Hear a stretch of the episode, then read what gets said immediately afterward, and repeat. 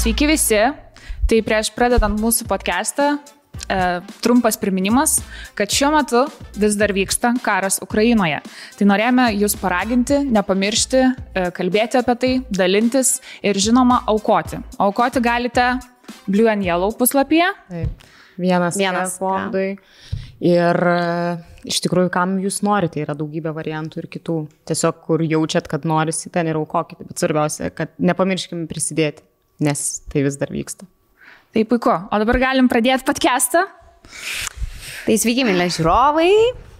Pasilgau jau aš, spėjau merginos. podcasto. Labas, labas. Labas, labas. Kaip jūsų savaitė? Savaitės? Dvi savaitės. Dvi savaitės. Toks tempukė. Visą laiką. Prieš vasarą, prieš Tem- vasaros tem- atostogas. Jo, toks ir, nežinau, re, repetuojam spektaklį naują, tai šiaip kažkokių vis reikalų ir toks visą laiką. Išvarus buvau savaitgalį kursiokės vestuvės, pati nuvairavau iki palangos ir atgal per dvi dienas. Ir kaip sekėsi? Gerai, Gerai. man labai patiko. Nebuvo streso greitkelį. Ne, man patiko, spaudžiau. tai, bet sakau, užteko to vat, vieno savaitgalinio išvažiavimo, kur aš taip, nu ir vis tiek, tu dvi dienas būni išvažiavęs, nieko ten nedirbi ir visiškai tipo, pal- paleidau vadžias, kur toks nebespėjau, vakar atvarau ir repkebiškai paverkiau. Netyčia. Tiesiog iš to, kad atrodo, siaubas, nieko nespėjai, bet e, nieko, pabiškai vėjuosi save. Kaip tavo aistė šitos dvi savaitės? Ką aš žinau? Daug visko gal atsitiko, ar ne? Turiu naują drabužinę. Matėm ir matėm. Viena iš gražiausių dabar socialiniuose tinkluose Lietuvoje tavo drabužinė. Tikrai, na, bet uh, Jis mano tikrai gražus. Tikrai buvo verta laukti tiek. Tikrai. Tiesiog aš ilgą laiką gal nežinojau, ką, ką, iš vis norėjau turėti tenai ir kad būtų viskas labai praktiška, kad galėtum viską susidėti, nes gali gražiai dalykas atrodyti, bet būti visiškai nepraktiškas, tai aš su tais visais remontais ir baldų užsisakymais ir sprendimais esu tiek prisidirbus iš tikrųjų. Dabar jeigu įsirenginėčiau namus, tai daug dalykų daryčiau visiškai kitaip, bet nu gyveni ir mokaisi. Aš manau, tas pirmas, kai pirmus namus savo rengiesi, tai toks būna, o. Pasakyk dalyką, kurio labiausiai gailiesi. Ką padarėt, ar ten norėjo daryti kitaip. Aš labiausiai gailiuosi tikriausiai virtuvinio. Mhm. E, pasirinkimo, kad jisai buvo baltos spalvos, Yeah. yeah. kad jisai buvo su tokiais apvadais, kur man tuo metu atrodė labai gražu, nu, tai kažkokia detalė, kuri vis tiek kažkokio, nežinau, prabangos efektos suteikia, bet dabar tai tiesiog kaupia dulkės ir reikia valyti tą kiekvieną tarpelį ir tikrai prastai atrodo, nėra praktiška visiškai. Ir dėl Tai- spalvos irgi, kad taškosi. Jo, taškosi viskas ir gal būčiau kitaip išplanavus, nes, pavyzdžiui, jeigu spinteles turi. Čia gal iš tikrųjų gal praverš žmonėm, kurie Čia tai Band, bandys įsirengti nu, namus pirmus. Tai uh, visi labai ten, uh, visada kai planuoja kažkokią erdvę, kur susidėti daiktus, tai visi ten vat, spintelės turi būti iki lubų. Taip. Ir ten, nu iš tikrųjų tai tikrai ne, nes visų pirma, tu ten iki tų lubų nieko nepasieksi ir ten tikrai nelaikysi kėdučių ir kiekvieną kartą neroposi ir nekelsi, neužkelsi dalykų. Tai ką aš būčiau darius kitaip, man tos erdvės ten nereikalinga visiškai erdvė, nes aš jos nepasiekiu, ten kur tos spintelės iki pat lubų eina, tai aš ten būčiau darius tiesiog lentyną. Mm. Ant kurios sudėčiau daiktus ir kuo daugiau stalčių apačioj arba turėti tiesiog vieną atskirą sieną, kuri būtų kaip spintelė, kur gali daiktus susidėti arba stalčiai dar kažkas. Mhm. Bet a, daugiau atviros erdvės turėčiau, nes ta visa uždara, jinai ir erdvę kažkaip sumažina mhm. ir nėra taip, kad kuo daugiau spintelių turėsi, tuo daugiau daiktų galėsi susidėti. Kartais tai yra visiškai nepraktiškas dalykas. Bet čia labai įdomu, nes atrodo toks, kad visada kaip tik e, visi sako prieš atviras visas ten lentynas, nes, Nes dulkės. dulkės, matosi netvarka ir taip toliau. Bet tos lentynos, e, ne tai, kad lentynos lentynos, bet kai yra viena tokia stora lentyna, mm -hmm. dabar yra populiaru, kur susidedi, tarkim, indus, tiesiog lėkštės, visas, e, nežinau, e, taures ar ten stiklinės ir tiesiog laikai ten gali dar, nežinau, kažkokių knygų pasidėti mm -hmm. ir panašiai. Tai va tokį geriau aš būčiau pasidarius negu tos didžiausios o, spintelės iki pat lubų, nes, nu, man, man asmeniškai visiškai neišpildė to, ką turėjau negalėjo išpildyti. Jo, bet prieš projektuojant tau jau viską reikia pasigalvoti, ką būtent toje lentynoje tu galėsi susidėti ir kas tau bus patogu uh, paliesti, bet pas mus tai beveik visos lentynos, taip kaip tu sakai, yra iki viršaus. Mhm. Ir nu, 50 procentų tų, tos lentynos yra nenaudojamos, taip. nes tu jų nepasieki, tu net nepasieki tenais pasidėti. Ir net Šiaip, nenori pasiekti jų. Net nenori ir pradėkime nuo to, aš neturiu tokių daiktų, kur aš galėčiau pasidėti ir ten vieną kartą ar du kartus į metus užlipęs pasimti. Tai dabar sporto mašiną. Kokius, pavyzdžiui, slėpiu. Cukraus vatos mašiną. Toks labiau reikėtų, vat, kaip sakau, tokių stalčių, kuriuose, kurie būtų po ranka tau mm. dalykai, kur tu gali susidėti. Va tą erdvę reikėtų labai apgalvoti mm. gerai, kad tu galėtum daiktus susidėti, kad tau būtų patogu. patogu. Šiaip man atrodo, nėra tokių žmonių, kurie ką tik įsirengė būt, e, namus, būtą gyvenamą erdvę ir, ir, ir yra patenkinti. Nepas, jo, ir yra patenkinti šimtų procentų ir sakytų, aš tai nieko nekeičiau, visą laiką surandi, ką, ką ja. dabar kitaip galėtum padaryti. Taip. Taip. Tiesa. O yra tau kažkas, ko gailitės?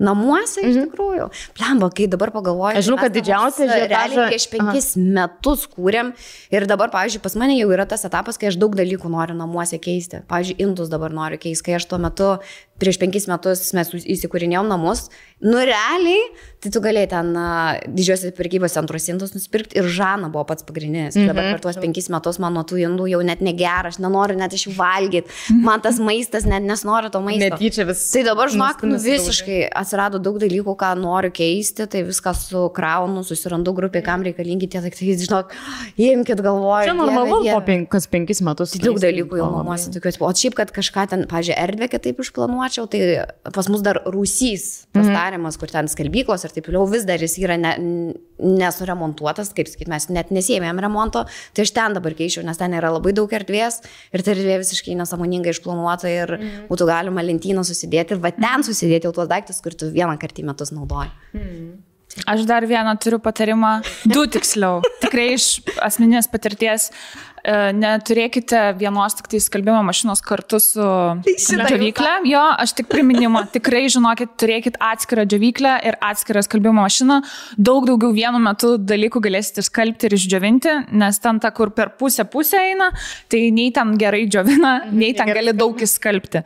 Tai tas ir kitas dalykas, ką aš tau jau vakar sakiau, tai jeigu turite vonę, ir norite vonios kambaryje e, turėti, tarkim, apvalę vonę, nes jos, nu, estetiškiau atrodo, gražiau, prabangiau, nežinau, tai jeigu turit nedidelę erdvę ir ta apvali vonia, jinai, nu, nesieks kraštų, bet jinai bus taip, kad ten Kampuosi. sunku, jo, mhm. kažką užsikišti dar, tai neturėkit apvalios vonios, nes aš padariau didelę klaidą, man sakė ir aš gal, ne, tai mes šį įsivalysim, viskas gerai, man tiesiog gražiau atrodo, o iš tikrųjų dabar kiekvieną savaitę turiu tenai lenkti savo nugarą, kažkur ten į kampus bandyti ir valyti, nes labai daug dulkių renka kampuose mm. ir jie matosi ir tu ten labai sunkiai gali pasiekti ir aš net ne viską pasiekiu ten sušluoti plotelėm ir visko bandau, tai čia irgi prisidirbau, tai tikriausiai nebesirinkčiau apvalios vonios, gal net iš vis vonios nesirinkčiau, nes aš joje vieną kartą tik tai buvau. Bet labai gražu vonios kambarėje vonia.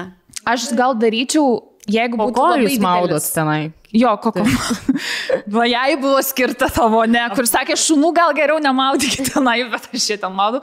Bet apskritai, uh, tokią vonę apvalę, ten didelę kažkokią labai gražią ir estetišką dabar nebent daryčiau, jeigu turėčiau labai didelį, ten nežinau, vonios kambarį, kur aš galėčiau vidury kambario ten tą vonę gražiai pastatyti mhm. ir kur nebūtų nei kampuose ir nežinau, gal dar langai būtų toj vonioje mhm. ir panašiai. Žinot, kaip gražu, kai būna vonė su tom liūto kojelėm auksinėm. Jokauji. Man labai gražu. Čia tavo stiliukas? Ne, čia šiaip nėra mano stiliukas, nes čia Versalio. Versalio rūmų. Bet man turi atitinkamai. Nu jo, tai dėja. Visų namų nenorėčiau. Gali kiekvieną kambarį skirtingų stiliukų padaryti. Jo, vienas provansas, vienas modernas. Mes irgi vonę turim ir aš galiu tikslų skaičių pasakyti, kiek aš kartą esu toje savo vonėje maudžiusis, tai yra lygiai trys kartai per penkis metus. Okay. Aš visiškai esu ne vonios fanatikė, mes matome. Bet vaikus tai vai, tik vaikai tai maudosi. Aš irgi apie tai galvoju, tik gal vaikam reikia. Rolka, vieną kartą yra įlipęs kartu su vaikais įsimaudyti. Viskas. O aš kažkaip galvojau, reikia tos vonios, nes kai bus vonia, tai tikrai norėsiu Gulėsi maudytis, man tikrai žvakėm. patiks. Mm, mm. Ne, man irgi nepatinka, man per karštą biškiai atsibosta, tik į... Geriau įsirengti didelį dušą ir patogu. Ten būna taigi dabar tie gariniai visokie dušai. Taip. Plus dar gali kažkokią atsisėsti vietą pasidaryti, ten dabar jau taip gali išplanuoti. Tai jau geriau, aš rekomenduočiau, jeigu jau ten dėl vietos ir panašiai, tai vietoj ten tos vonios jau geriau gerą dušo kabiną Taip. pasidaryti. Tokia jau rimtesnė. Pritariu šitam. Nes daugiau naudosit tikrai. Arba jau ten turi milžinišką vonios kambarį, tada jau tikrai statykite tą vonį dėl grožio. Nu taip. Dėl nuotraukų. Jo, jo. jo. Mm. E, beje, aš žiūrėkit, aš esu su mūsų gerbėjai, mums padovanojo švarkelius, tai tiesiog norėjau pasidžiaugti. kad Parodyk labai gražu. nugarą. Labai graži. Jo. Visas gavom po tokį švarkelį. Nuostabu. Tai ačiū labai, labai. Labai, labai ačiū, kad tiek tenkitės dėl mūsų džiaugias. Vieną iš, išlupau nieko. Nukirpsi po to. Kirpsi gerai. O mūsų, pavyzdžiui, savaitgalio buvo cirkas, uh, nuotykis, tai žodžiu, Garfieldas mūsų ką tik, kad jie buvo pabėgusi. Visiškai pirmą kartą gyvenime, tai pirmą kartą e, tokį stresą gal jaučiau dėl savo artimo kažkokio augintinio ar žmogaus, nu žodžiu. Tragedija, žinokit, kažkokia buvo. Šiaip aš juos e, išleidžiu į balkoną tiesiog ant saulės mm. pasikaitinti, į terasą niekur neleidžiam, nes visą laiką žinojau, kad yra tikimybė, kad jisai spruks ir paspruks. Taip. Nu, žodžiu, uždarau į kambarį, nueinu maudytis, ateinu iš dušo. Lemba, balkonė vienas katinas. Mhm. Aš puikiai atsimenu, kaip uždariau duris ir nu negalėjo tas katinas įeiti pro duris. Viskas greit atsisuku kameros, pažiūriu taip, akuratis iššoko pro balkoną. O ten tas antro aukšto. Jo, mhm. bet ten mano mašina buvo pastatyta po balkonu, tai jisai žodžiu ant mašinos užšoko ir nuo mašinos ant žemės. Protingas katinas. Tai, žodžiu, parą laiko Garfieldas negryžo. Tai per tą parą laiko mes ir su kiemo vaikais, su, su kaimynais, tiesiog su mutiejum varėm per, visas, per visą savo žodžių kiemo apylinkę, per visą gatvės mhm. apylinkę. Nu ir aš prisiskaičiau e, Google, kad jeigu jūsų katė, tipo naminė katė, kuri dažniausiai nebūna laukia pabėga, nereikia kažkur toli pirmiausia Taip, taip. ieškoti, reikia ieškoti 300-500 metrų tipo aplink namus, jinai kažkur slepiasi. Ir rekomenduojama anksti ryte ieškoti, kai dar yra tylu, ten mašinos nesigirdi ir kai yra vėlai vakare, jau tada ieškoti su žibintuvėliu ir ten vaikštai palei krūmus ir ieškai tų švy, šviečiančių akių.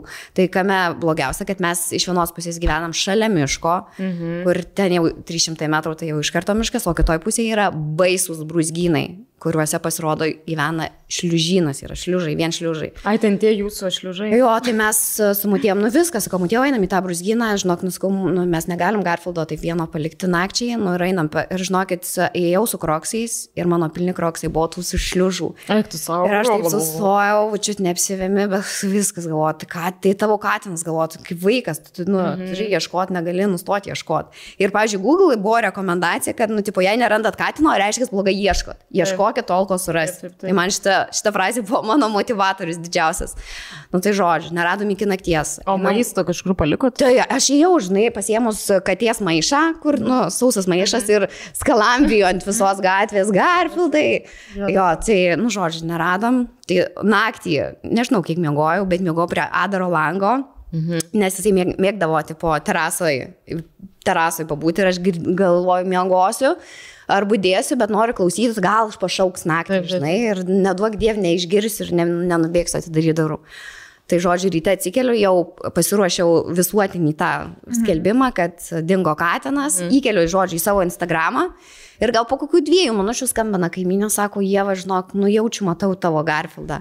Ir ten mūsų gatvė ilga, tai mūsų gatvės ten po vieną mašiną, tai žodžiu, jisai tupi, o dieve, jūs neįsivaizduojat, nu, ta prasme, kaip Šiaip stresas toks, stresas, kai tavo augintinis pabėga. O šiaip Garfieldas yra mūsų Jis namų. nepabėgo, jis tiesiog atėjo ir ar buvo tas, žinai, susitikimo Jisai, momentas. jo, pamato bet jisai buvo išsigandęs, jisai buvo stres, visas e, streso apimtas, jo, tai parėjom namo, apsikabinę su Garfieldu, žodžiu, jisai parą laiko mėgojo. Tai dabar jau su šypsena sakau, bet dabar žvengiam, sakom, Garfieldas buvo tiesiog išėjęs į reivą, naktinį reivą, kaip tik Ant bangos.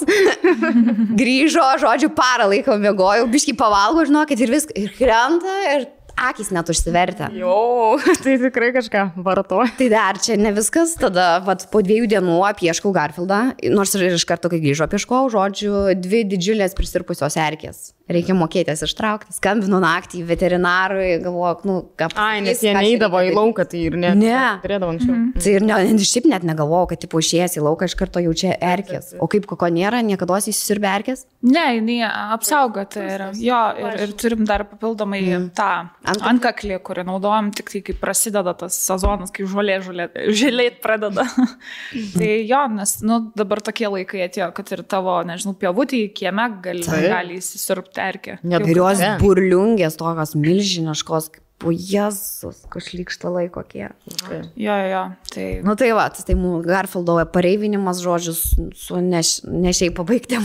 Mhm. tai dabar jis tik artėja prie balkono, Garfieldai pamirš, sakau, balkonas tau forever yra užtvertas. Ir tas duris jisai su nagais bando išeiti. Gal jiems visai patiko. Tai manau, kad patiko. Nes mano tegul tai pamirš. turėdavo katiną, nu, kuris nu, būdavo toks pusiau laukinis, pusiau naminis. Jis ten antakalnį gyvena ir jis irgi iš balkono tipo iššokdavo. Ir, pavyzdžiui, išeidavo ten dviem parom, trim parom. Ir po kokių trijų parų grįžta. su peledantys. Pasi, pasidrasko į duris nu, ir paleidžia. Įleidžia. Bet nu, jis, jam būdavo čia toks jo gyvenimo būdas, žinai, čia viena, kai... Čia yra tas uh, fascinating thing about cats. Jos tiesiog iš- išeina, grįžta, kad Taip, taip. tos kaimo katės yra. Ten tai iš viso, nu. kur sus, Taip, taip, taip. susidraskė. O šiaip mes buvom druskininkos ir čia buvo. E, tiksliai, Jo, pirma, pirma kelionė koko buvo tokia didesnė, nes e, jinai anksčiau labai mašinų bijodavo ir galvom, kaip čia dabar bus, nes šitoks biški rimtesnis ir kelias ir visa kita, bet galiu pasakyti, išgyveno viską ir su laiku jau ten ir pati šoko į tą mašiną jau grįžtant ir ten jau bėga iš karto į tą mašiną, kai jau grįžinam namo. Tai aš e, džiaugiuosi, kad jinai, aš galvojau, kad jinai sunkiai elgsis ten, nauja vieta, iš vis ar jie ten kur nors galima bus paleisti, kaip jinai ten su kitais šunim reaguos ir panašiai.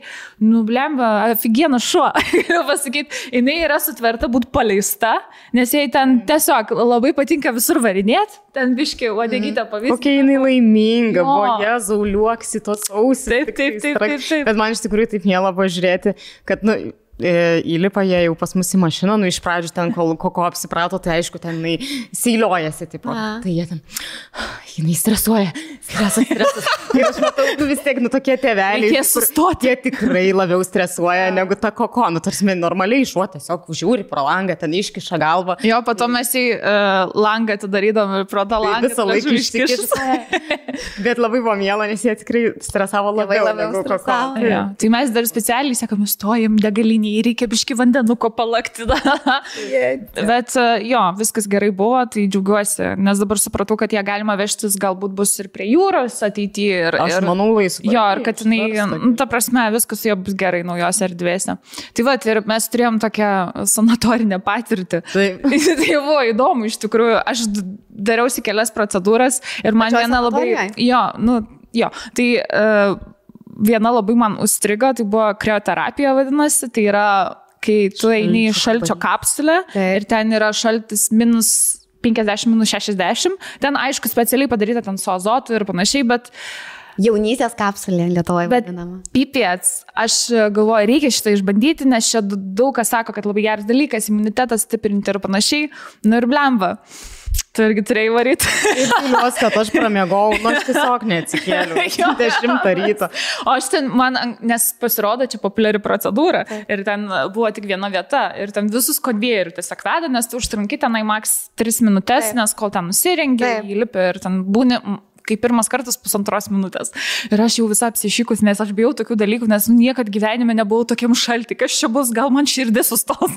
Aš visada per daug stresuoju apie tokius dalykus. O žodžiu, jie jau... E, Davė tokius vilnonius botus, pirštinės ir tipo halatą ir e, turi visiškai nusirekti, nu, ant triusikų liekė realiai, tai greitai ten tos moteriškės, nu, einam, einam, einam. Ir, nu, įstumė mane į tą kapsulę ir galvoju, nu, dabar tai bus liepia ten iškelt galvą ir, tipo, laikyti į rankas. Nu, ir galiu pasakyti, per pirmą 10 sekundžių jau pajutė, kur tu atsidūrai. Nes šaltis tai žiaurus. Mm. Dabar, nes žiauri, žiauri. Negėlė tau sanarių kojų. Tai va tame ir esmė. E, tu pradedi jausti tam tikras vietas, kur tau pradeda jo gelti arba net skaudėti, žinai. Pačias Ir, silpniausias tavo vietas. ir tada sako, sako, mm. ką jauti? Sakau, šalta, bet gelia man kojas. Sako, ten yra daugiausia problemų pas tave. Taip. Ir kojas kelius ar... ne, man uh, ties čiurna. tenai. Man irgi, man irgi. Ar tu irgi bandžius, ne? Mes esam su Rolka buvę. Tai, tai labai keista buvo. Ir tada jau kai kokią minutę prieina, jau tada jau pradedi biški judėti toj kapsuliai, nes neturi ką daryti. Tai šokt pradėjau biški, nes buvo labai keista, nes O laukiai pabaigos. e, pabaigos Taip. aš nesupratau iš tikrųjų, kaip greitas laikas prabėgo. Atrodė amžinybė ir žiauriai greitai, kaip akimirka praskrėjo. Bet labai labai keistas jausmas. Mm. Bet ką galiu pasakyti, išlipi iš ten. Ir labai greit ačiūkino mane. Nu, ta prasme, kur ten užsimiegos, nes aš Taip. iš ryto anksti atėjau ir aš tokia, išeinu iš ten, aš tokia pilna energijos, jau galiu pradėti dieną, atrodo, kaip penkis padelis kavos būčiau iššovus. Man tiek energijos šauna. Ir e, labai pramuša žardyno sistemą, irgi galiu pasakyti, nes ten, kaip suprantu, ir tavo metabolizmą gerina. Ir kitas dalykas, kad tu to vieno senso metu gali sudeginti 600 iki 800 kažkur kalorijų. Jo, Gerai. Tu gerai namie tokia kalorijų. Jo, bet aišku, turbūt negalima persistengti. Jo, jaučiu. Tai uh, aš dabar užsimaniau, tipo, dažniau eiti, nes ten reikia ir kursą praeiti, kad tu daugiau pajustum, nes ten ir dėl celulito gerai, dėl kraujotakos, ir dėl uh, limfos tekančios, nes aš dar tą limfo drenažinį masažą man darė. Tai irgi buvo labai įdomus e, jausmas, nes visai kitoks masažas negu šiaip daro. Jis toks daug švelnesnis, labai specifinėse vietose tenai pradeda tave knybinėti. Tai va, tai Iš tikrųjų, nuostabu išvažiavimas. Geras dalykas. Ir mes tokie stiprų ir druskininkus, ir birštoną turim. Jo. iš tikrųjų Taip. Reikia naudotis. ten faina labai Sakė žmonės buvo. iš užsienio tiesiog atvažiuoja vat, būtent į šitą kapsulę, vat, kurioje tu buvai. Jo. Sako, atvažiuoja moterys čia grupelėm, atvažiuoja Oligarchės. jaunystės, šitas ten jaunina. Buvo ten labai daug užsieniečių mm. ir manau iš Baltarusijos daug žmonių mm -hmm. ypatingai buvo, nes Daug ten labai daug rusiškai rusiškai šnekėjo. Aš jau vis rusiškai šneka. Gal ir iš Ukrainos žmonių buvo, gal ir iš tos pačios Rusijos, nežinau. Bet uh, šiaip faina buvo stebėti ant tos visus senolius, kur tokie atsipalaidas, sakalačiai sėdė, ten tokie. Penktas masažas per savaitę. Taip. Nes šiaip juokinga, kai mes ir kalbėjom, kur nuvažiuoji, ten nežinau, kartą į pusę metų ar metus ir toks, dabar aš visas e, anticeliulitinis veido į sutempimo, šalčio ten kapsulė, kur realiai nu, visą tai reikia eiti nuolatos, kad būtų rezultatas, bet tu per vieną dieną, aš čia dabar pagražėsiu labai per šį savaitę. Kur nieko. Lemma, aš tai buvau susiviniojusi į dumblius. Tai Dumbulą, tiesiog kaip purva kažkokį. Ne, Vonė tai- įmai ar ką? Ne. Į vonę? Įviniojimą. Aš niekada nebuvau bandžius. Tai man buvo. Šiaip aš prieš tai dar buvau patyrus tą savo nesėkmingą išsitepimą įdegiu. O gad. Dieve. Nebuvau mano- mačius dar tokio rezultato, aš prisimenu. Aš net paauglystė, kaip vis dirbau, nebuvau antiek. Tarsime, O tu tam irgi juokiausi, kai pamačiau tos stories. Gerai, o tu tam labai darai, gali tai papasakoti. papasakosiu, kaip čia man gavus. Čia yra ta pavojinga riba, kai tu tampi jau profesionalu ir per daug atsipalaiduoji ir per daug pradedi pasitikėti savo jėgom. Nes aš iki tol naudodavau visada putas ir kad ir atmestinai išsitepu, man viskas, o, gaunas, nu, kažkur gal biški ten reiškiau, biški, bet toks kažkaip nusiplauni, biški pasišvyti, jeigu kažką ir toks gana tolygiai. Ir aš buvau tokia, n- kitokį produktą, tiesiog dulksna. Ir jinai skaidri, nes tos putos tai spalvotos, kuriuom aš stepu, man labai tada aišku matyti. O su to skaidriu ir galvoju, ai. Čia tikrai nepaims, galvoju, ai, ir ant veido biški, aš biški dar su to kempinė ten pasitepiau, nes buvo parašyta, kad reikia išsitepti, bet aš taip, ai, čia, kadangi tiesiog kažkodėl man susišvietė, kad čia nieko nebus. Ir aš jau taip guliu lovai ir užuodžiu, žinote, įdėgiau O, tas savaiminio kvapą, kur šiaip, nu, Vis man jis nėra kažkoks šlikštus, bet, tipo, žiauriai stipriai kvepia. Ir aš galvoju, blemba, gal čia nelabai gerai, kad taip stipriai kvepia, gal visgi ir stipriai ima. Nu, bet galvoju, tiek to. Ir dar gavas, kad aš biški pramegau tą rytą, tiesiog, kad aš pra, ten, gal nežinau, nu, ne po 8 valandų pamačiau rezultatą, bet nežinau, po dešimties gal, tai gal dar tiesiog, kad ilgiau jis pabuvo, bet aš visiškai, tipo, nueinu į veidrodį, pasižiūriu what the fuck. Į tos rankas, eik tu, na, čia. Nu, žodžiu, bet iš tikrųjų buvo ir labai jokinga, aišku, aš ten, man pradėjo iškart mergos rašyti, ten ką naudot, ką daryti, ten, žinai, Tai kokie tipsai? citriną išsitepti, tipo, nes man rankos žaskiausiai atrodė, kūnas, nu tai kūnas, bet tos rankos, kur tu nieko negali. Veidą tai iš tikrųjų gana greitą, nu, atšvyčiau su visokiais ten rūkštiniais, biški, preparačiukais. Mhm. Rankas, tipo, galvoju. Na gerai, citri... iš pradžių su tokia kempinė šurkščiai išsišvičiau, tada citrinos sultim. Citrinos neturėjau laimo sultim, tipo išsitryniau.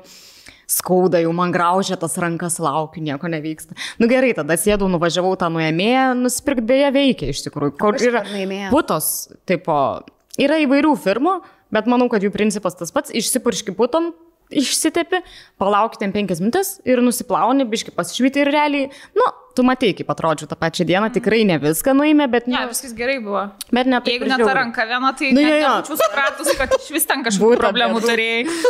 Nu, žodžiu, bet sakau, po to savaitgalio spa iš vis viskas atmirko, nusplovė ir, ir tos dumblius, kai nuėjau, gana stipriai nuėmė, bet buvo šiaip labai keista ta patirtis, kur, žinai, suvinioja, ten labai daug to dumblo, toks guli tiesiog į pelkį, į tą vieną plėvę, ant viršaus kitą plėvę, kažką dar, ir aš tokia guliu su ta klijonkė suviniota.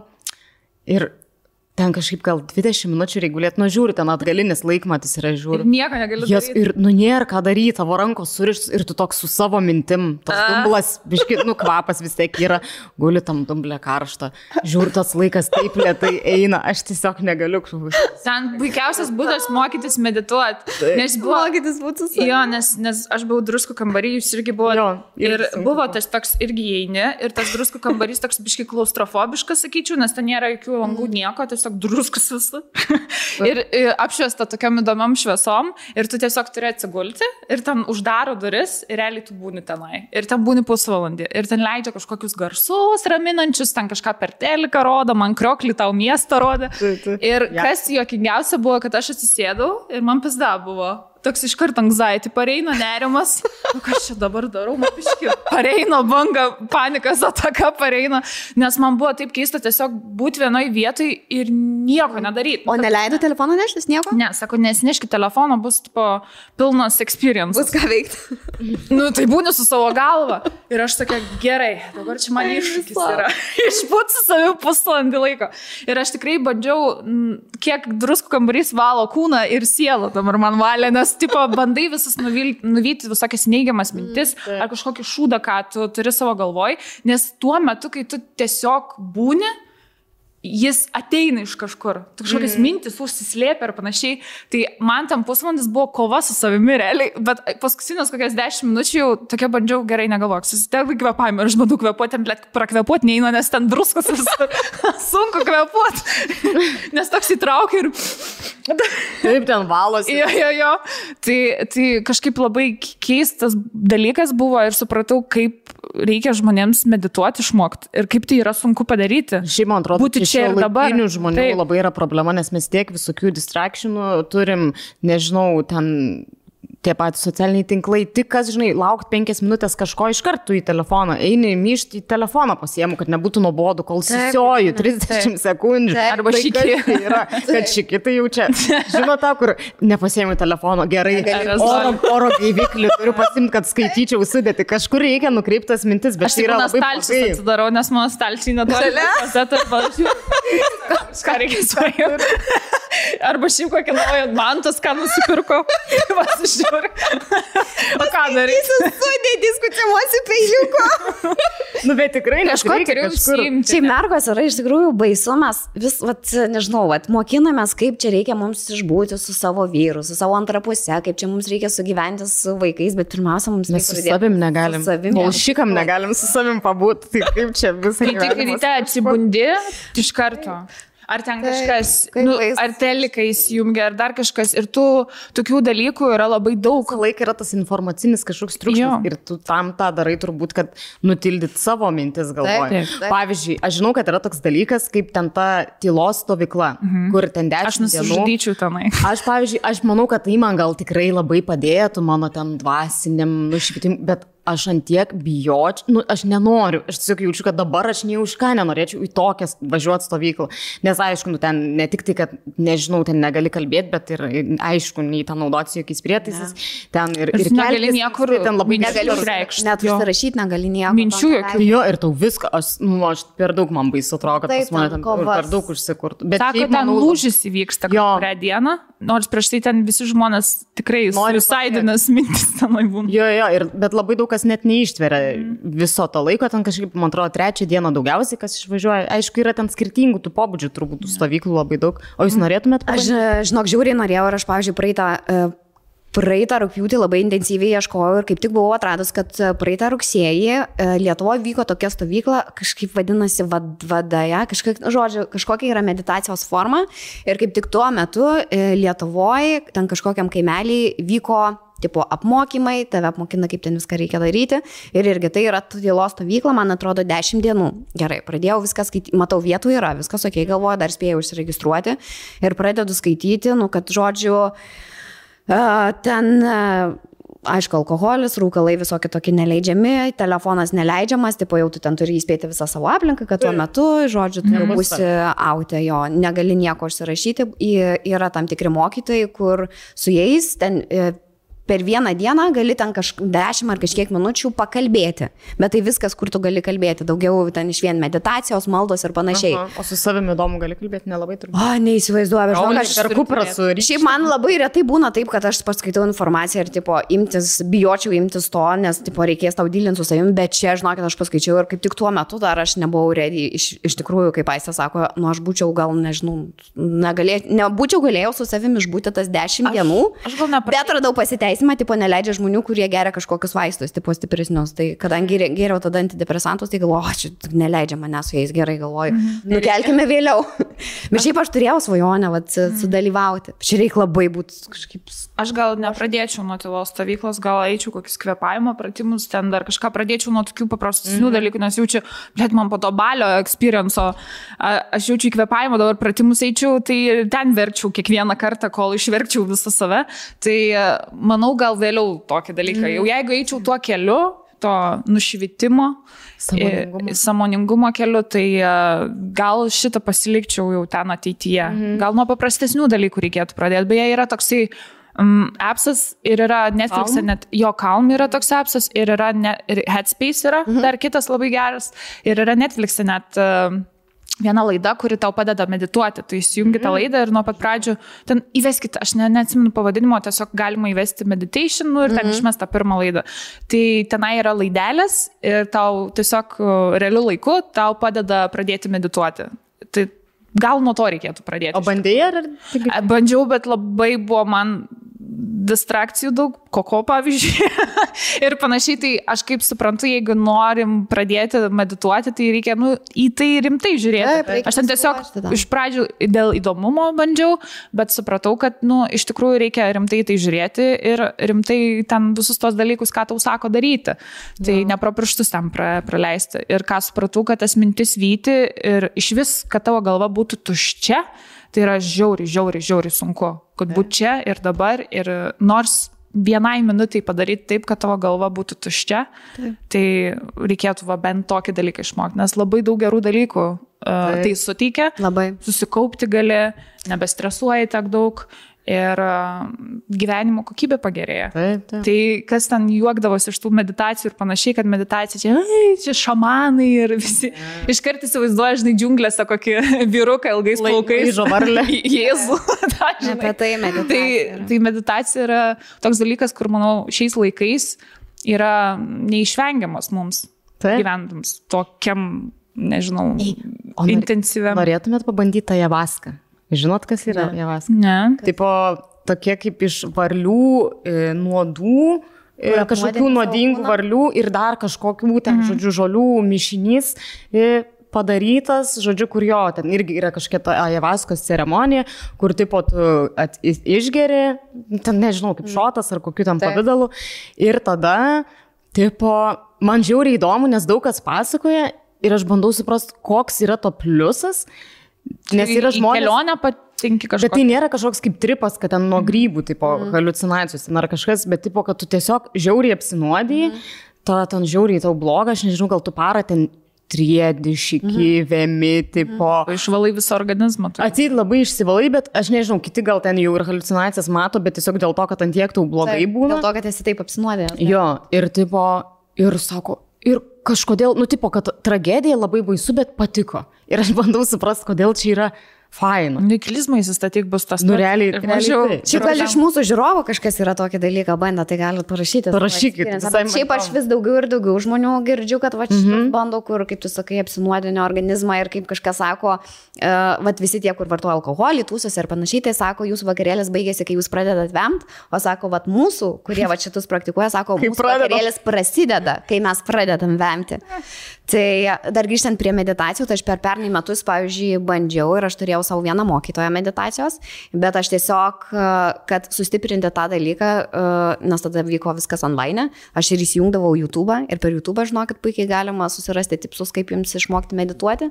Tai e, dėl trikdžių, tai jo, tu turi susirasti vietelę, kur tu savo namuose kuo mažiau gali surasti tų visų trikdžių, ten vaikai, šunys, katės ar kažkas mhm. panašiai. Rūsys. Bet aš tą darau, uh, nu, labai da, dabar norėčiau dažniau visą tą dalyką praktikuoti, bet manau, kad vienas kartas į savaitę man tik tai papuola.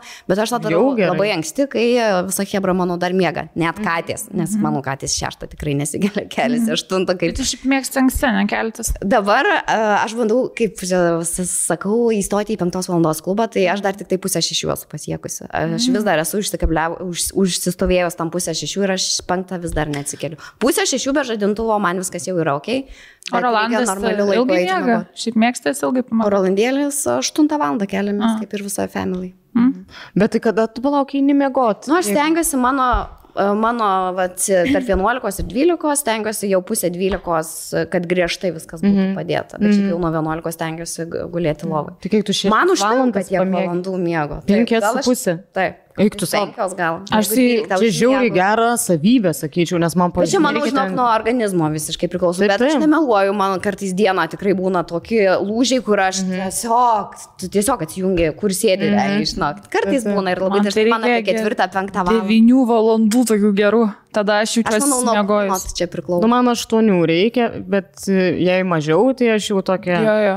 Grampi, cat. Grampi, būnu. grampi. Aš iš tikrųjų anksčiau žvengdavau ir nesuprasdavau tų žmonių, kur tipo, ten keliasi penktą valandą ir ryte tipo energija, tu šokį, dainuoji Mhm. dainas ir aš nesuprasdavau, galvoju, kaip įmanoma tas, bet iš tikrųjų tau ryte kažkas įsijungia. O tu skaitai tą knygą ryte- jo. 5am Club? Taip. Aha, Nes aš kiek žinau, kad smegenis tipo kažkaip kitaip dirba, kaip tu būtent tuo metu keliesi. Tai aš kaip tik, kai, kai kėliausi, dar ir klausiau dabar audio knygas, pradėjau klausyti. Šiaip, kad irgi durnė, aš visą laiką sakydavau ant savęs, aš negaliu klausyti jokių audio knygų, nes man reikia knygą laikyti rankose. Aš vieną kartą buvau bandžiusi mm -hmm. audio knygą, kai visą laiką šitą sakydavau, man reikia laikyti rankoje ir puslapius versti su savo rankomis. Ne, Nereikia. iš tikrųjų, blemba, tu tiesiog pasijungi ir tu ten gali, nežinau, kad ir Kaip podcast'ą klausyti lygiai. Taip. Realiai taip. Tai aš atsimu savo žodžius, kur sakydavau, kad man knyga yra tik tai va ta knyga, kurią tu laikai rankose. Aš esu bandžius. Ne, nu, ne tai, kad ten e, būdavo ne savo norų, turi labai anksti keltis, bet esu bandžius, tipo, anksti keltis. Tai žinai, kaip būna, jo, tu turi energijos tuo metu, bet aš krešindavau ties kokią 11-12, noriu po pietuko, atrodo, mėgot, nes man trūkdavo, nors ten atrodo mėgi, ten eini anksčiau mėgot, bet man vat, būdavo tas krešinimo laikotarpis, kur aš turiu pamiegot, arba aš viskas, man nuo to aš nebegaliu nei protinio darbo jokio dirbti, nes pavargęs jautiesi. Taip. O ties kokia penkta vakaro, tai šakeiva. Mhm. Jeigu aš dar iš vis, jeigu dirbi kokį protinį darbą visą dieną ir, ten, ir taip keliesi anksti, Taip. tai man po penktos valandos viso gero, ar po šeštos. Mhm. Nieko daugiau nenoriu daryti ir man būtų keista žiūrėti žmonės, kai jie eidavo dar sportuoti ir panašiai. Žinau, kaip jūs tai sugebat, nieko nebesinori daryti jau. To. Jo, bet, pažiūrėjau, 9 vakare mano smegenys tiesiog atrodo atrofavęsi ir, nu, nieko negaliu, pažiūrėjau, galvoti. Aš žiūriu teleką, atrodo, keurų žvilgsnį žiūri, bet čia Mhm. irgi, žinok, prieš to reikia priprasti, aš nežinau, ar aš pasieksiu 5 valandą. Nespaudžiu savęs, aš tai savo vadinu eksperimentu, tiesiog labai norėjau Bet pabandyti. geras eksperimentas. Bet atsimenu, kažkada dar visai nesiniai, sport, e, e, senokai tiksliau, sportavau pas tokį nojų ir jisai mano, mane buvo užmotivavęs anksti keltis. Anksti, tipo, atsikeli ir iš karto apsirengi ir bėgi sportuoti. Ir aš vieną kartą... nesuprastum dar, kad- Drastiškai, aš atsimenu visą laiką keldavausi 8 ir galvoju, nu, davai drastiškai padarom. Nusistatau tipo 5 valandą, ten kaip lavonas, iš tikrųjų, apsimaunė tuos e, batus, tipo sportinę aprangą ir žinokit, aš pradedu bėgti miške ir aš jaučiu, aš tiesiog alpstu, žinokit. Iškart nutraukiau ir čiut parėjau namo, iš tikrųjų, tu negali drastiškai to daryti, tau reikia palaipsniui prie to priartėti.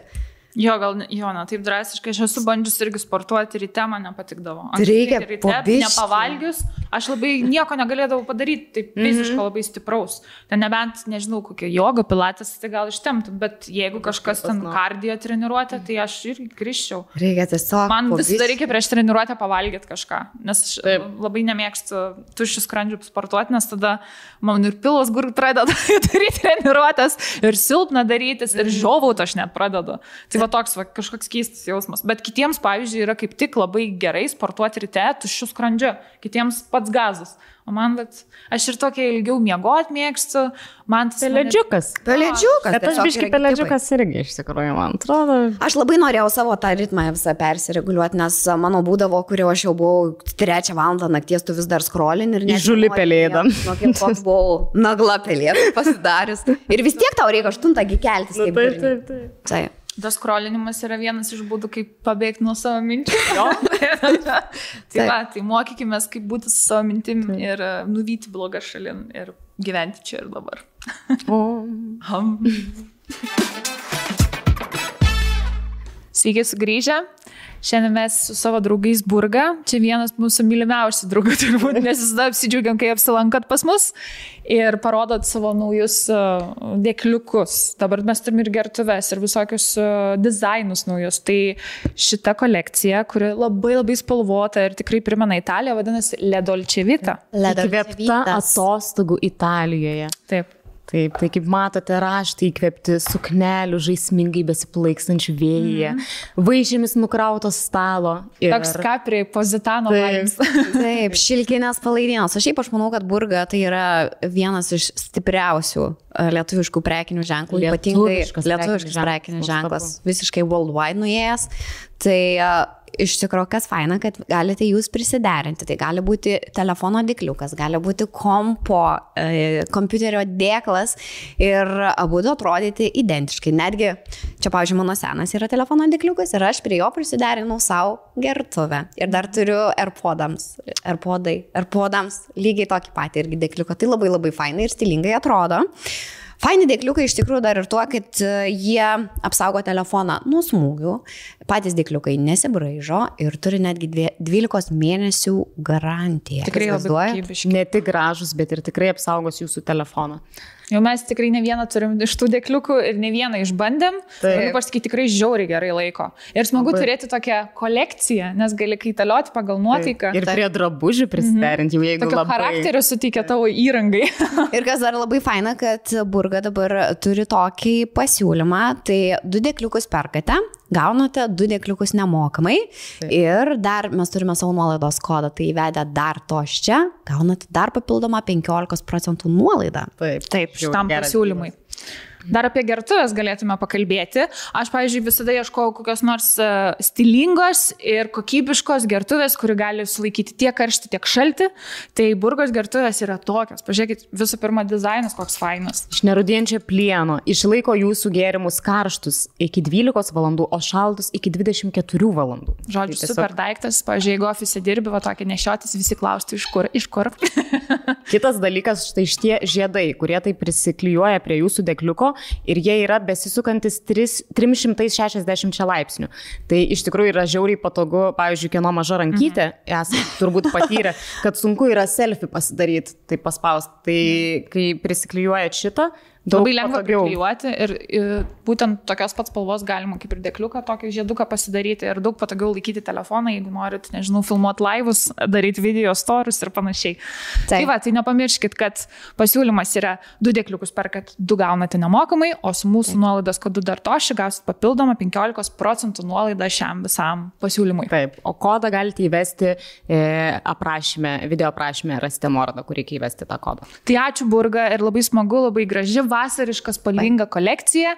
Būtinai, būtinai įsigykit, turėkit e, daug skirtingų dėkliukų pagal nuotaiką. Taip. Mes jau kaupiam ir kaupiam. Ir nusikelkite į Italiją, bent jau dėkliukų pagalba. Taip. Išeina realiai išvažiuoti. Ačiū Burga. Ačiū.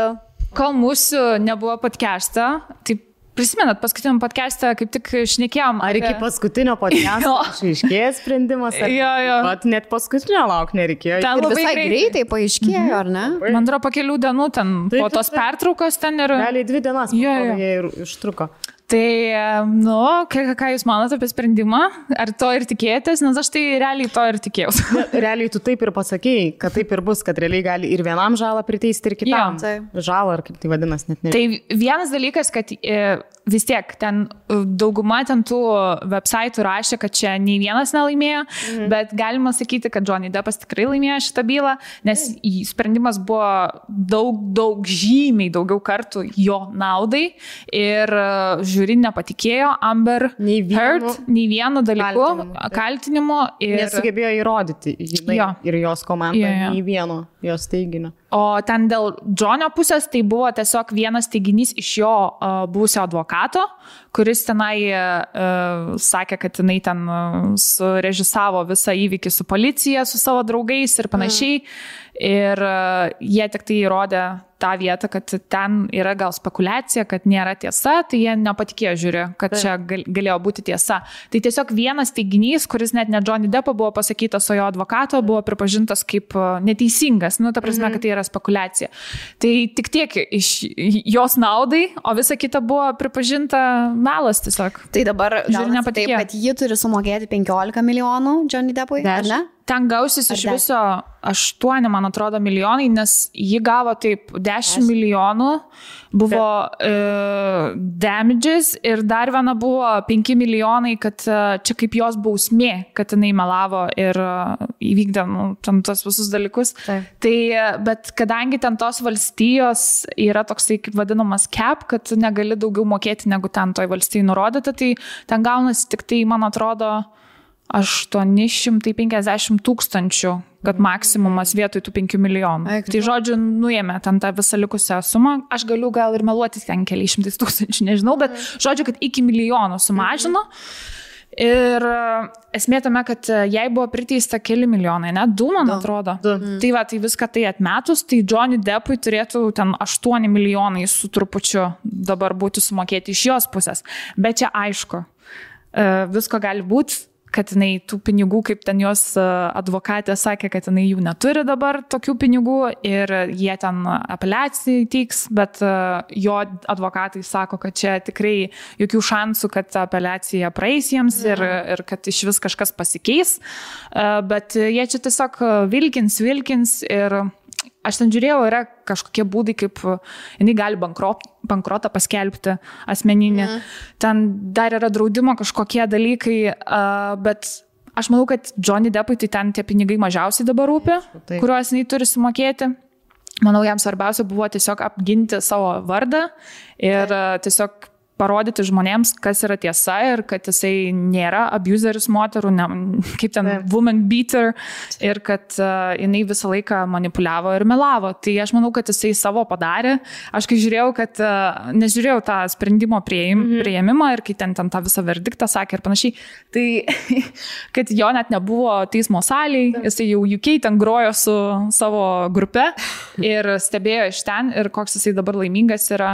Nu, šiaip smagu, kad uh, tiesa visgi pasirodė ir kad Tikrai, toks sprendimas buvo priimtas, nes man buvo toksai momentas, galvojau, nublemba, gal čia dar kažkaip kažkas, bet labai labai smagu, kad taip ir gavosi. Taip ir turėjo būti, ne kitaip visiškai. Visiškai taip.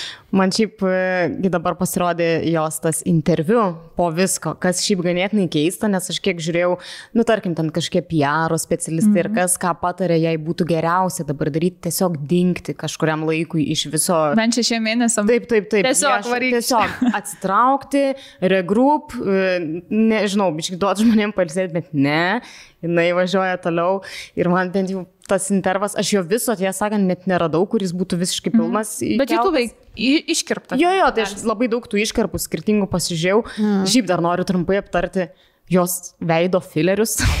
kurie tam intervė ypatingai man. Bet man tai labai natūraliai atrodo. Vis... Šiaip, nu, tu matai, kad tai viskas atrodo... ištemta pagal jos amžių. Bet šitie tokie sudėti. Ten, žinai, kas ne fileriai, ten implantai. Ai, ten implantai, šitie tokie gabaliukai. Nu, žiauriai. Bet tai kaip nesimato jokio dūrio, nieko. Ta prasme, gal per ausį čia įdeda, per, per plaukus, nu, per kur gali. Per nosį. Aš kažkokį video žiūrėjau, kad ten specialiai implantai mm -hmm. yra. Dėl to pas ją labai jie tokie įsikišę, nes fileriai jie būtų ten įsilaikšę ir ten kažkaip keistai atrodytų vėliau, nu žinot, ten tokiam pompočkiam išeina. Taip, taip, taip. Ir paskutiniu metu yra visokių tekę matyti ir gerų, ir žiauriai, kai blogai mergos susivaro Lietuvoje iš tikrųjų. Vat su noru, kad tavo skruostikauliai būtų dideli, ar kaip čia, iššokantys. Išsikišę. Nu, šiaip man kažkaip užkliuvo už akies keistai atrodo, bet aišku, jo. ne, ne tame esmė. Žinot, kas man labiausiai iš to intervo, jos pasakymas įstrigo vienas, kur jinai į, į tą kaltinimą, kad, žodžiu, kad ją kaltino, kad čia buvo jos gyvenimo performances, žodžiu, sako, taip, ir tai sako, ten, žinai, žmonės, kurie, Džonis, tipo, buvo tas, kuris visą pasaulį kvailino, kad jam vietoj rankų yra žirklės, čia apie Edvardą žirklę rankį. Ir jinai kažkaip apie jo advokatą užsiminė. Taip, taip, tai va štai yra tikrasis performeris. Komon, nu, ta prasme, jisai niekada neteigia, kad jam iš tikrųjų vietoj rankų žirklės. Čia tiesiog Aš ten iš vis nesupratau to sakinio, iš tikrųjų, Bet ką jau- jinai turėjo omeny, nes Aš manau, jinai pati nesuprato, ką jinai turėjo menį, bet gal labiau norėjo pasakyti, kad jisai iš tikrųjų yra tikrasis aktorius, nes apgavo pasaulį, kad Mm. vietoj rankų žirklės. Bet... Šiaip žinot, kas jėkinga, kad pačioj pradžioj, kai ten uh, visą tą sprendimą paskelbė ir po kelių dienų, aišku, jos ta advokatė, ta moterytė, pradėjo vaikščioti po visas televizijos laidas ir tam pasakoti apie ten, nu, nes kviečiasi, nes tu jau dabar vis tiek esi žinomas. Taip, taip. Nes čia labai jau vieša byla buvo. Taip. sakyta. Tai jinai tokių ten pažėrus buvo, kad ten uh, čia jūs negalite sakyti, žiūri, nes pasirodo, žiūri grįždavo namo, tik jiems buvo parodyta, kad uh, nurodyta, kad uh, negalit nužiūrėti jokių socialinių tinklų ir bla bla.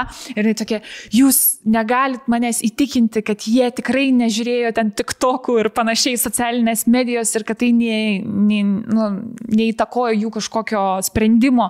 Tai jinai ten pradėjo apie žiūri, taip sakyti, mm. nu ir tu negali, nes nu, jie ten turi būti teisingi ir tu tam pasirašai viską, kad, nu, Taip, taip. tu negali tokių dalykų daryti, bet jinai jau ten spekuliuot pradėjo, kad čia tikrai jie viską matė ir žinau, Amber Heard tą patį Lygiai tą patį. Taip. Ir tada jinai ten iš karto apie ją, kad jinai neturi tokių pinigų mokėti Johnny Deppui, neturi iš kur jinai mokėti tokių pinigų.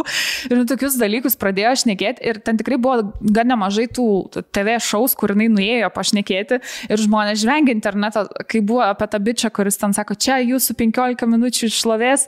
Ir visi žvengia, sako, kad jinai pati dabar per visus televizijos laidas eina ir šneka. Ir belia kaip ten. Ir labai neprofesionaliai neišnekėjo. Mm. Tai iškart va, galit pastebėti, nes buvo kelios TV laidos, kur jo advokatai išnekėjo jau po to laimėjimo. Mm. Ir aš klausiau, nu man šiaip buvo įdomu, mm. nes tam trumpi intervai. Tai e, Kamilė ir tas e, vyras, Benas, man atrodo jo vardas, tai e, Jie buvo žiauri profesionalus ir netgi kai klausinėjo apie tą bylą, jos baigti, ar jų čia tikėjotės ir panašiai, visi klausimai taip, kaip atsakytų tikrai profesionalus advokatas, teisininkas, visi buvo nei kažkokie ten spekulacijos, kažkokios. Jo, viskas buvo labai objektivu ir, ta prasme, nešališka visiškai ir profesionaliai atsakyta, be jokių ten žodžio. Tai toks matosi skirtumas tarp mm. teisininkų profesionalumo, tik tai pasakysiu. Ir po to vat, tas jos išėjimas, tas intervas. Ir kas keiščiausia, kad, ta, pavyzdžiui, interviu, kur davinai teisininkė, man atrodo, buvus, ar Savana. teisę baigus, e, jo, bet jinai turi, ar kokelį jos vardas, nežinau, ka- kas ten davė, tokia moteris šviesiais plaukais davė interviu. Jis visai tokia griežta. Tai va, tai jinai turi tą backgroundą teisinę, aš tik tai žinau. Tas ir jautėsi. Ir jinai užtat, jinai ten citavo tam tikras frazes, nes jinai sako, nu taip, jūs neįtikino žiūri. Jie sakė, nu jie, kad jūs melavot, reiškia, mm. jūs melavot. Ir jinai dar tos kelias iškarpas, taigi iš tų visų dalykų pasakė, iš jų garso įrašų. Ir jinai tokia, ne, ne, ne, tai ką aš supratau, nu tai čia tikriausiai tai, ką sakė ten ta gydytoja apie ją, kad jinai turi tuos uh, savo psichologinius sutrikimus Jo. ir uh, visi yra melagiai, jinai yra viena teisi. Mm. Ir jinai iki šiol tą patį galvoja, nes iš to interviu tai visiškai toks vaibas buvo, kur jinai iki šiol. Ir sakė ten iki jos death day. Taip, taip, taip. Iki- mirties patalo jinai neatsims savo šitų. Taip, kad ją ten muždavo ir kad mm. buvo labai blogai. Nu tai čia realiai šitas interviu dar labiau pablogino ir iškasėjo į duobę. Aš nemanau, kad jinai turės darbą Holivude. O kaip šito. yra su Akvamenu antru, nes yragi tos spekulacijos, kad ją išmetė, bet yra ir kad ne. Jinai atvaidino tenai, bet jos nebus filme. Mm. Man atrodo, jinai bus visai iškirpta. Viską perfilmuos. Marija. Ne tai, kad perfilmas gal išims tiesiog jos personažų tą dalį kažkaip kitaip, gal kažką kitą įdės, bet aš kaip suprantu, jos nebebus jau ypatingai po šitos bylos, nes niekas neižiūrėt Aquameno specialiai. Mhm. Nors tai... dalis, manau, gal reitų tiesiog iš tokio. Mano tai dar tokį pasibėjimą, kad aš kai žiūrėjau YouTube va šitą intervą, nu irgi dalim, tai man keista pasirodė, kad visas intervas, nu žinot, gal ką mes čia Lietuvoje pripratę, jau jeigu kažkoks rimtesnis intervas, tai jisai būna, bet joks visiškai nesumontuotas, kaip, kaip tu kalbi, ten visi tie klausimai eina, o man šitas intervas keista pasirodė, kad jis yra sumontuotas, kai kur ten galbūt kažkur yra ir nukirpta, ką toliau sakė.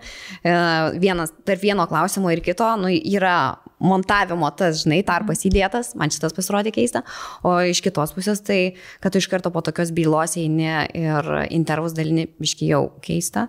Ir nu, įdomu, kiek jinai pinigų gavo už šitą intervą ir kaip tu atsirinkai, nes aišku, visos televizijos norėjo už tavęs, žinai, intervo, bet kiek šita uh, interviuotoja tau turėjo pasiūlyti pinigų, kad sutiktum duoti intervą. Nu, tai va, ir klausimas. Galės prisidėti savo. Jie siūlė? Manai, jie jau neuždyga? Aš nežinau, gal jis norėjo dar labiau ten, žinai, atstovėti savo nuomonę. Ir... Nes jis turėjo biški savo vardą susitvarkyti, nu, ta prasme, PR dalykai ir visa kita, nes dabar tai jinai turbūt nekenčiamiausias žmogus visoje Amerikoje yra šiuo metu. Bet nepavyko su šitą intervą. Jo, labai blogai. Bet va čia ir yra su narcisistiniam asmenybėm, kurios jau turi sutrikimą, buvo labai geras vienas sakinys, vienas komentaras, kad nesvarbu, koks dėmesys, teigiamas ar neigiamas, bet tokiems žmonėms jis reikalingas. Mhm. Tai čia galim labai puikiai apibūdinti ją. Nes aš iš to interviu, jinai tikrai nieko nepagerino savo situacijos. Ne. Ir tiesiog, kodėl tu iš visėjai. Tiesiog reikėjo gyventi savo gyvenimą ne. kažkur tyliai, ramiai ir galbūt po kelių metų kažkur bandyti, o aš atsiprašau, čia visi mes darom klaidų, bet jinai toliau tiesiog varo savo tą dainelę ir visi supranta, kad tu meluoji. Mane tas interviu, kai jinai kalbėjo, buvo, jinai vaidino tiesiog kalbėdama. Ten jos tiesiog jie gaudo ant kiekvieno žodžio ir nu, tokia. Nu, toks yra pas ją, toks net apovyza, viskas. Nu, žodžiu, man jinai labai nemaloni moteris, atrodo, ir jai reikėtų psichologinės pagalbos. Žiūrėjau, kaip jinai artimiausiu metu, kaip čia nutils, dings truputį iš viešumos ar ir toliau varys per televizijas. Ir, Aš manau, jos gal niekas nebe, ne, nebekvies jau po truputėlį, turbūt jau žmonėms biški atsibodus. Atsibodus, jo. Dabar tikėkime tik tai, kad Johnny Deppas e, grįš į kino pasaulį, jo į kino industriją ir turės daug gerų vaidmenų, nes jis to nusipelnė. Ir nenusipelnė būti išmestas iš karibų piratų. Tikrai nenusipelnė. nes tas, man galiu pasakyti, tas personažas yra vienas ikoniškiausių personažų. Taip, nu jis tikrai yra. Dieve. Captain Jack Sparrow. Ir aš maža dar buvau ir man tai buvo, nu tikrai vienas tų įsimintiniausių, tokių, kur su kuo aš užaugau. Mm. Vieni sako, va su Harry Potteriu užaugau, man Karibų piratai buvo vienas iš tų, kur labai labai patiko. Ir e, aš visada mylėsiu Captain Jack Sparrow. Jis oh. nerealus yra. nu, Ir šiaip Johnny Deppas žiauri geras aktorius, tai tikėkime, kad gaus daugiau filmų ir galės Taip. toliau vaidinti. O kai pažiūrėjai tą filmą, tau realybė irgi patikdavo ir ilgesniais plaukais. Nesako, kad po šito filmo, kaip matė, šitą Captain su ilgesniais plaukais. Ir dar Orlando Bloom dar buvo. Ilgais plaukais, atsiprašau. Man Orlando tai ten iš viso. Man gal biški net jisai toksai seksualesnis. Man gal patik, patik pradėjo galvoja, gal čia visai gražu, kai vyrai akis pasidažo juodai. Bet tikrai. taip, taip, taip. Tikrai jiem tai gražiai. Jo, jo, ir tamsesnių bruožų, mm -hmm. ta prasme, nu, va, tas toks buvo. Bet grinai įsirinkau tokią kaip Captain Jack Sparrow. Mantelis negali būti toliau nuo to. Tikriausiai. nu, iš išvaizdos gal ir tologai, bet iš charakterio. Iš charakterio tai jie labai panašus. Panašus. Ja, ja. Panašus. Tai, va, tai džiaugiuosi dėl Džonio, kad tiesa nugalėjo. Kitų daug dalykų įvyko iš tikrųjų, kol čia mūsų nebuvo, tai e, sakyčiau, vienas tokių įspūdingesnių tai buvo Britinės vestuvės. Taip, ir tai kažkaip buvo man taip netikėta. Man norėjau sakyti, kaip buvo netikėta, taip įsijungia socialinius tinklus ir taip, wow, ok. Aš iš pradžių galvau, gal čia fake tipo, nežinau, nes kažkaip nu, nebuvo, žinai, tokio, kad visi skalambėtų, mm. kad jau čia greitai, čia ruošiasi, bet aišku, jinai gal pati neskalambė. Aš tai džiaugiuosi už ją, nežinau. Kad ir kaip ten tiesa, netiesa, kad jinai ten tą kūdikį prarado, nes yra tų spekulacijų, kad ne, jinai ten niekada net jo mhm. nesilaukė ir čia e, tik tai irgi kažkoks piaro ar kažko dalykas, ar ten dėmesio kažkoks siekimas. Bet e, Nu ir gerai, ir susitokė, ir skaičiu, kad jie namą ten nusipirko Mhm, naują. 12 lemų ar už kiek. Jo, jo. Ir kas labai įdomu, kad tas namas yra tam pačiam rajonėlyje, kur jos tas buvęs vyras šokėjas Kevin Federer. Nes jis su jos vaikais gyvena, tai gal dėl to, kad jinai dažniau vaikus Nu, matytų. turbūt, bet aš mačiau jo patį tą pareiškimą, kad man labai keista, kad iš visų įmanomų vietų ten išsirinko būtent ten. Tai nemanau, kad tai buvo suderintas su juo tas pasirinkimas. žinojot, pažiūrėjau, jos vaikų nebuvo jos vestuvėse. Manęs kažkodėl nestebino. Kodėl? Nu, aišku, jos visos šeimos nebuvo, bet čia jau suprantama dėl ko. Bet ir jos vaikų. Man, man žinot, aš labai jai linkiu viso ko geriausio. Man gal, aš ne visiškai manau, kad jai yra viskas gerai. Ne, nu jei socialinių tinklų vis dar Jo. jo kelią gazdinančius, aš irgi manau, kad dar ne iki galo jai viskas yra gerai. Ir nemanau, kad bus gerai. Jau turbūt ir nebebus. Manau, kad jinai tikrai, bet žinot, iš kitos pusės, kai žiūrėjau uh, tokį trumpą sukarpytą, tokį dokumentinį mini padarytą, iš intervų, kuriuos jinai buvo davusi ten 2000-aisiais, nu, čia tai tie metai, kur mes visi buvom apsėsti Britney Spears ir kur jinai tam buvo hi, hi, hi, tai labai daug ir tų intervuotojų interviu, kas nu, iš jos ėmė. Ir šiaip žmonių labai daug smerkė ją už tai, kad jinai tipo buvo ginekalta mergaitė tenai, ten, kada ten išleido tą albumą, dar nepilnametė būdama. Ir ten kaip jinai po to ten pradėjo bamba jos nuoga būti, kaip jinai pradėjo seksualiai renktis ir kaip tu čia iš vis dristi. Ir tokie būdavo seksistiniai dalykai užduodami. Ką galvoja Justinas, kai jinai ten draugavo su savo tuo Justinu Timberlake'u, apie tai, kad tu ten vaidinai filme ir laižysi su kitu bičiu. Ir jinai tikrai būdavo engiama ir smerkiama visos medijos ir žmonių, nes jinai visiems atrodė nekalta mergaitė ir nu, jinai užaugo, tipo, ir visi negalėjo su tuo susitaikyti, mm. kaip jinai čia dabar seksualiai šoka ir panašiai. Ir jinai tikrai, tikrai buvo smerkiama. Tai aš manau, tas visas, e, e, kaip ten sako, scrutiny net yra toks žodis specialus e, iš medijos ir paparacijų ir panašiai. Aš manau, va tuo metu, ten kai jai tas mental mm -hmm. breakdown buvo, tai va po to jinai ir nebegrįžo atgal į save. Nes taip, kaip jinai kalbėdavo, kai jinai buvo labai jauna ir kaip jinai dabar kalba ir apskritai, nu, yra visiškai du skirtingi mm. žmonės. Tai realiai visa Amerika, visa medija yra kalta dėl to, kad, Prisidėjo. jo, kad jinai yra tokia, kokia jinai yra dabar. Ir gaila. O ką jūs matote apie jos bičią? Aš manau, kad jis yra gold diggeris. Ne? Aš taip galvoju. Nu, bet e, aš, ne, aš manau, gal jis ją kažkiek ir tikrai ten myli, bet manau tai, kad jinai turi tiek daug pinigų, nu, tikrai prisideda prie to mylėjimo ir, e, nu, to, kad to, jos dėka jisai, nu, vis garsėja ten ir taip toliau. Aš taip manau. Nežinau, ką. Blemba, jūs žinai, kur, da, dafi, kaip sakė, atsiprašau, kaip sakyti, kur dafiga pinigų, nu tai iki galo tu pats net nesuprasi, čia tave myli dėl tavo būdo, dėl to, kad nori tave apsaugoti, ar čia dėl babkių myli. Mhm. Tai dar blemba, kai Britinė šiaip tu negali suprasti, kas čia, ka, kas čia kaip, žinai. Mes iški nuotraukų iš vestuvių, galim parodyti. Man buvo, pavyzdžiui, pasirodė keista. Čia, nu, jinai susitokė savo namuose, čia į visus namus papuošė. Iš tikrųjų, kaip princesės vestuvės. Bet čia taip, toks, kaip jinai žinot, nori. Britney. Aš, jo, Tau Britney, Aš taip. taip norėjau 14 tuoktis. Žinai? Bet jos yra prangais, tu tai ir dabar socialiniuose tinkluose, taip Jo. kaip jinai rengėsi, kaip jinai šoka, nu tai esi užstrigęs savo tam jauniausiame amžiuje. Man atrodo, i- yra viena iš priežasčių, man atrodo, jinai užstrigusi tenai, kur jinai buvo jauna ir jinai negali susitaikyti su tuo, kad jinai tiesiog sensta. Nu, ta prasme, kad uh, eina metai ir jinai jau nebe tokia, kokia buvo ir man atrodo, jinai nenori senti, nori likti visada ten. kur Tikrai labai gerai, aistė pas... Peterio Peno Jo. pavyzdys. Visiškai savo Britney, iš tikrųjų. Bet labai man tai gražu. Toliau. visai net aš norėčiau irgi taip. Va žinot, kas mane nustebino, kad tai buvo vienintelė nuotrauka su suknelė jos, kur jinai normaliai matėsi su savo vyru, o jo buvo labai daug nuotraukų, jis ten kėlė su savo, kuris tai ten su Versace kostiumu ir panašiai. Tai man toks irgi keistas atrodo, a gal jinai tiesiog nenorėjo, kad kiti žmonės ją matytų su suknelė. Nežinau, bet man atrodo, jinai vengia fotografuotis, taip pasakyčiau, su suknelė. Nes net jų nuotraukos kartu, jinai ten nusisukus, kur tik jos vėliumas matosi Taip, taip, taip. ir iš toli visur fotografuojama buvo. Nu, kad tipo, jinai nelabai norėjo būti fotografuojama profesionaliai, nes nieko daugiau apart šitos nuotraukos iš arti nėra. Jos viskas Bet, iš toli. Bet iš veido vis dar atrodo, ta Britnė 16 Šiaip metų, tai kur dainavo jo. Upside Dizzy Again. Ir žinokit, kaip man keista, bet keista iš gerosios pusės, kad Paskutiniu metu klausau radio stotis ir per daugybę radio, lietuviškų radio stočių groja Britinės dainas ir tas pačias seniausias. Mm. Ir tikrai nesumeluosiu, man atrodo, kiekvieną dieną aš kažkaip pataikau, kad per radio stotis grotų Britinės dainas. Ir tokia nostalgija apima, žinokit. Mm -hmm. Visai net norėčiau susigražinti savo folderiuką į klausomas dainas. Lemba, užaugau aš su Britinės dainom, nu užaugau. Va. Čia yra viena iš tų nuotraukų, kur, pavyzdžiui, jos visiškai nesimato, tik tas jos čiūvas. Bet čia viskas padaryta jos namuose buvo. Ja. Tai visai įspūdingai galėčiau pasakyti. Jo. Tikrai padarė tokią palapinę kažkokią su daug, daug rožių ir panašiai.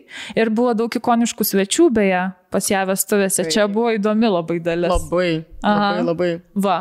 Mes turim Paris Hilton, Madonna, Selena Gomez, Drew Barrymore ir Donatella. Bet šiaip šitas visas moteris yra nu, ir tos, kurios pagrindė reiškia jai palaikymą ten socialiniuose tinkluose ir taip toliau, kai dar e, vyko visas tas e, ir teismų procesai ir taip toliau. Tai Man Madonna, žinokit, Zaibys. Man kad jinai prisidarius ten tų, e, jinai irgi nenori pasent, kaip matau. Arba jinai Ne. tiesiog ne, nenori parodyti to, kad jeigu aš esu e, tokio ir tokio amžiaus, kad aš čia turiu dabar elgtis 60 ir panašiai. matėt, e, forever internete kažkoks irgi video, kur Madonna ant scenos labai keistai elgėsi. Aš nesupratau, ar jinai buvo, ar girta, ar apsinešus kažko. Nematėte to? Ne. Ir toks ganėtinai. Gal jinai tiesiog jau sena. Gal sena, nes šiek tiek toks buvo cringe momentėlis. Kai senas. Jinai prie šokėjo, elgiesi. ten tokio, Ne. su užpakaliu taip atsirėmus ir taip pat ten Ne, jinai šok bandė, gal ir mačiau. seksą, bet taip, nu jau liūdnokai atrodė, liūdnokai. Bet nu ir kas, o tu nu ir kas, ta prasme. Lemba, ikona. Nu, bet Madonna yra ikona. Jinai visada laužė standartus. Taip. Ir jinai iki šiol tai daro. Bet kas yra smagu, kad, nu, palaiko Britinę visą laiką, jinai. Jo, visada, visada. Lobėja. Ir jie, jos atkartojo ten ir tą savo bučinį, kur ten du pirmais padarė. Ir kitas dalykas buvo labai geras uh, video nufilmuotas, kur grojo Madonos daina, mhm. sena. Nemačiau. Ir tipo, jos šoko. Ir jinai, tipo, šoko. Sako, kas gali būti ikoniškiau, kai Taip. tu su Madonos ir per Madonos dainą šoki per savo vestuves. Čia įdomu dar, kad Britinė buvo be kelnių ir tik su triusikais, Gal čia deimantiniais. Ne, ne, ne, čia buvo švarkas ir ne? triusikai deimantinėje. Ir jinai tiesiog lakstė visur su, su švarku ir triusikai. Man labai mėly tokie apsikabinimai tetučių, žinai, kur. Nu, matosi, jie čia gerai leido Čia Drew laiką. Barrymore? Jo. A, ne? Jo. Okay. Čia gerai, man keista, kad Selena Gomes buvo. Mhm. Prie ko čia jinai? Ne, iš Įdomu. mes nežinom. Bet, e, bet atrodo, kad fain, e, tipo fan vestuvės buvo. Kad Jo, ir atrodo, kad jos laiką. visos iš tikrųjų draugės. Jo, jo, visus sušilę, va, sukaitę, prakaituotą, tai reiškia šoko. Tusmo. Tai jau be batų. O, čia jau kita Čia. mūsų tema, kur, pakalbėsim dar. Bet šiaip ką žinau, aš irgi džiaugiuosi dėl Britinės, aš jai visada linkiu kuo geriausio. Smagu, kad susitokė, dabar žiūrėsim, kas bus toliau. Taip, tikėkime, kad neišsiskirs ir kad nepasims ten jos tas vyras, nežinau, pusės Ai, ir jie turto. girdėjo dar prieš pat vestuves jos pirmas vyras, kuris buvo jos buvęs vyras, ten jie buvo susitokę labai trumpai. Kas Jisai, jis nežinau, kažkoks ten, ar nešokės, ne, kažkoks gal produceris ar vadybininkas jos buvęs, nežinau, labai seniai jie ten buvo Mhm. susitokę ir labai trumpai. Bet jisai krešino vestuves, jisai įbėgo jos namų teritoriją. Pasakyta, aš prieštarauju. Ne, jisai su live, tipo darė laivą su telefonu ir bėgo, aš čia pakviestas, aš čia pakviestas, aš čia pirmas vyras ir filmavo viską, kaip a, prieš vestuvės atrodė rytamo apsauga supakavo ir dabar jisai, nu, negali prie Britinės prisertinam per nu, žodžiu. Bet labai baisu, nes jis turėjo peilį berots. Na, panašiai, jo, jo. Aš dabar norėjau sakyti, o kaip jūs manote, tai reiškia, kad jis ją myli? Vat, nu, jei su peiliu, tai... Nežinau, irgi, nu, išprotėję žmonės. Tokia, Nu, LA, okei, okay, žmonės. žmonės. Jau tas Hollywoodas, žinokit, visi jie. visai- galminį į tą Hollywoodą. Ne, aš gal, aš gal atsisakysiu to pasiūlymo, geriausio, kur gavau. Atsakysiu. Vis du dar išprotėsi, Dar čia išprotėsi. lieks kažkas su peiliu į tavo Bet būsimas vestuvės. Žiauriai keista, ne? Gal buvo susituokę prieš 20 metų ir tiesiog bičias atbėga. Vadinasi- kalnus. Tokia nepamirštama moteris. Bet gal dar kažką Tikrai. jaučia tada. Jau. jeigu, tu- jei būtų pohui, tikrai nebėgtum su peiliu. Bet įdomu, kam jis tą peilį norėjo panaudoti, ar jai, ar, ar, Ar jam? vyrui. Aha. Nu, neaišku, neaišku. Gerai, o kaip manot, realu, kad Britney ir Madonna dar gali sugrįžti į koncertinį turą? Tai Madonna niekada neišėjo iš Bet ko- kodėl mes Europoje nesulaukėme jos konusų tada? Manau, kad Čia daug ko koncertų ne- nebedarys. Anksčiau darė prieš kelis metus, man atrodo, dar darė, bet jau ten biški sunku buvo pasirodyti. Nu, žinot, metai vis tiek daro savo, nu, Taip, taip, negali ant taip. scenos varyti šimtų procentų, jau tiesiog.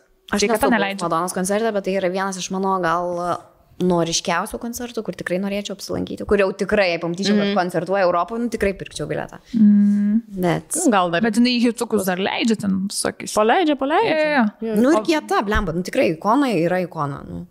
O Britnė tai jau ne. Aš manau, nesugrįž, nes jinai per daug jau visą laiką ir pabrėžia tai, kad užsiknisus ir tam Vegase ten vergaut buvo ir nu, tiesiog, kad nori gyventi gyvenimą. Tai ir gerai. Tegul gyvena. Tegul gyvena, jau mums negaila tikrai. Visiškai Tegul lai laiminga būna. lai. O mes sugrįžtame ne tik trys, bet su mumis yra Eurovaistinė internete. Tai Eurovaistinė interne- internete mes labai mylime ir jie atėjo su savo labai geru pasiūlymu. Tai visą birželio mėnesį pas juos yra kūno priežiūros mėnesis, kai kuomet jūs galite daugumą kūno priežiūros priemonių įsigyti su 25 procentais nuolaida. Taip, taip pat visą birželio mėnesį ieškokite eurovaisinė.lt pasiūlymų 2 už vieną kainą. Ir šiaip ieškokite, visada rasite, ten nuolatos vyksta kažkokie pasiūlymai. Ir apskritai eurovaisinė internete yra, galite rasti daugiau negu 10 tūkstančių įvairių grožio ir geros savijautos prekių. Žodžiu, ieškok ir rasi. Ieškok ir rasi. Ir Eurovaistinė internete galite online pasikonsultuoti ir su vaistininku, ir su dermos specialistu. Kas yra labai patogu ir praktiška. O mes čia pradėsim tokį mini shopping hallą Eurovaistinės internete. Tai čia yra tokios prekes, kur apie kai kurias pagalvotumėt, gal man kaž, kažkaip net niekada neprieiks, bet iš tikrųjų jų prireikia, nes visokių atvejų gyvenime būna. Pavyzdžiui, aš man priminė vieną atvejį, ne vieną atvejį, daug atvejų, ką turėjau savo gyvenime.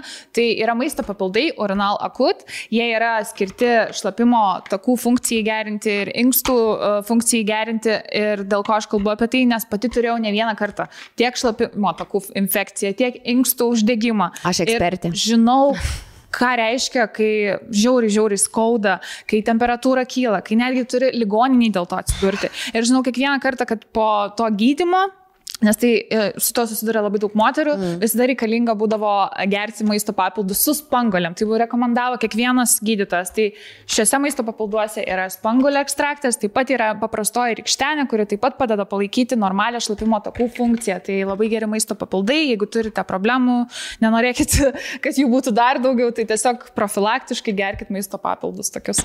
O mano rankose yra Oculokik Solar uh, akių lašai, tai yra akių lašai be konservantų, kurie labai gerai sudreikina akis ir apsaugo nuo, nežinau, saulės gali apsaugoti ar nuo uh, kompiuterio mėlyno šviesos. O kitas dalykas, ko galbūt nepagalvotumėt irgi, kad gali prireikti, bet niekada nežinai, nes baseinai, viešos pirtis, va ir mes druskininkose buvom, galėjom laisvai pasigauti šitą zarazą. Gal dar pasigavot, gal dar Gal, neišgavo? gal dar neišlindo. Nu, nagų Gerai kubelis. turim dabar, jeigu ką. Turim dėl viso pikto. Ir čia yra labai įdomi priemonė Nailner Color, kur yra vienas buteliukas skirtas gydimui ir šiaip užkirtimui infekcijos plitimo, o kitas buteliukas yra toks kaip specialus nagų lakas, kuris e, leidžia jūsų nagui kvepuoti, bet ir paslėpia kažkokius e, neligumus, dėmeles ar panašiai. Tai ir gydotės ir iš karto estetiškai atrodo tas jūsų vargšas nagas. Dar turime savo shopping hall'e e, vieną priemonę, tai yra Dr. Grandel Vitamin Infusion Gel. Tai kas yra faina, kad tai yra kremas, bet jis yra gelinės konsistencijos, jis turi A, B ir C vitaminus savyje, jisai atgaivina ir glotini- glotinina odą ir šitas kremas puikiai įsisavina šiuos vitaminus, kurie reikalingi mūsų odai. Ir kas man labai patiko, jo konsistencija yra ži- labai labai lengva, bet palieka tokį, galima sakyti, gerą drėkinimo pojūtį. Tai žinot, kur yra tokie labai, labai sunkus kremai, nuo kurių bėga makiažas ir panašiai, ir kemša poras, tai šitas yra labai lengvas, vasarai pats tas ir labai labai skaniai. Ir dar ant mūsų stalo stovi lietuvių prekinio ženklo Sapiens hidrokologenas. Tai iš tikrųjų šitas e, preparatas, uostau mikrofoną, atsiprašau, e, šitas preparatas kvepia irgi vasarą, nes kvepia juodaisiais serbentais. Ir kas yra faina, kad e, šitas prekinis ženklas ne tik sukurtas lietuvių mokslininkų, bet ir sukurtas būtent mūsų klimatui, ku- mūsų klimatui kuriame mes Ir mūsų gyvename. klimatui, ir mūsų gyvenimo būdui, žodžiu, pritaikyti. Ko labiausiai trūksta mums. Taip, tai o čia įeina ne tik jūrinis hidrokalogenas, bet ir daugybė vitaminų, kaip vitaminas C, hialurono rūgštis, vitaminas E, vitaminas D, B6, A, B12, biotinas, jeigu dar nesakiau. Žodžiu, viskas, ko reikia jūsų odai, nagams, plaukams ir netgi sanariams ir kaulams, viso to grožiui ir kokybei ir sveikatai palaikyti. Jeigu norit gražių kaulų, gerkit kolageną, bet iš tikrųjų. Tai va, savo shopping hallą taip ir baigėme. Tai dar kartą pakartojom, 25 procentai daugumai kūno priežiūros priemonių, nes birželis kūno priežiūros mėno ir nepamirškite ieškoti pasiūlymų 2 už vieną kainą. Ačiū eurovaistinė.lt, eurovaistinė internete. Ačiū. Grįžtam, mes dar nepakalbėjom apie vieną dar skandalą. Paskutinis plėtkas. Paskutinis plėtkas.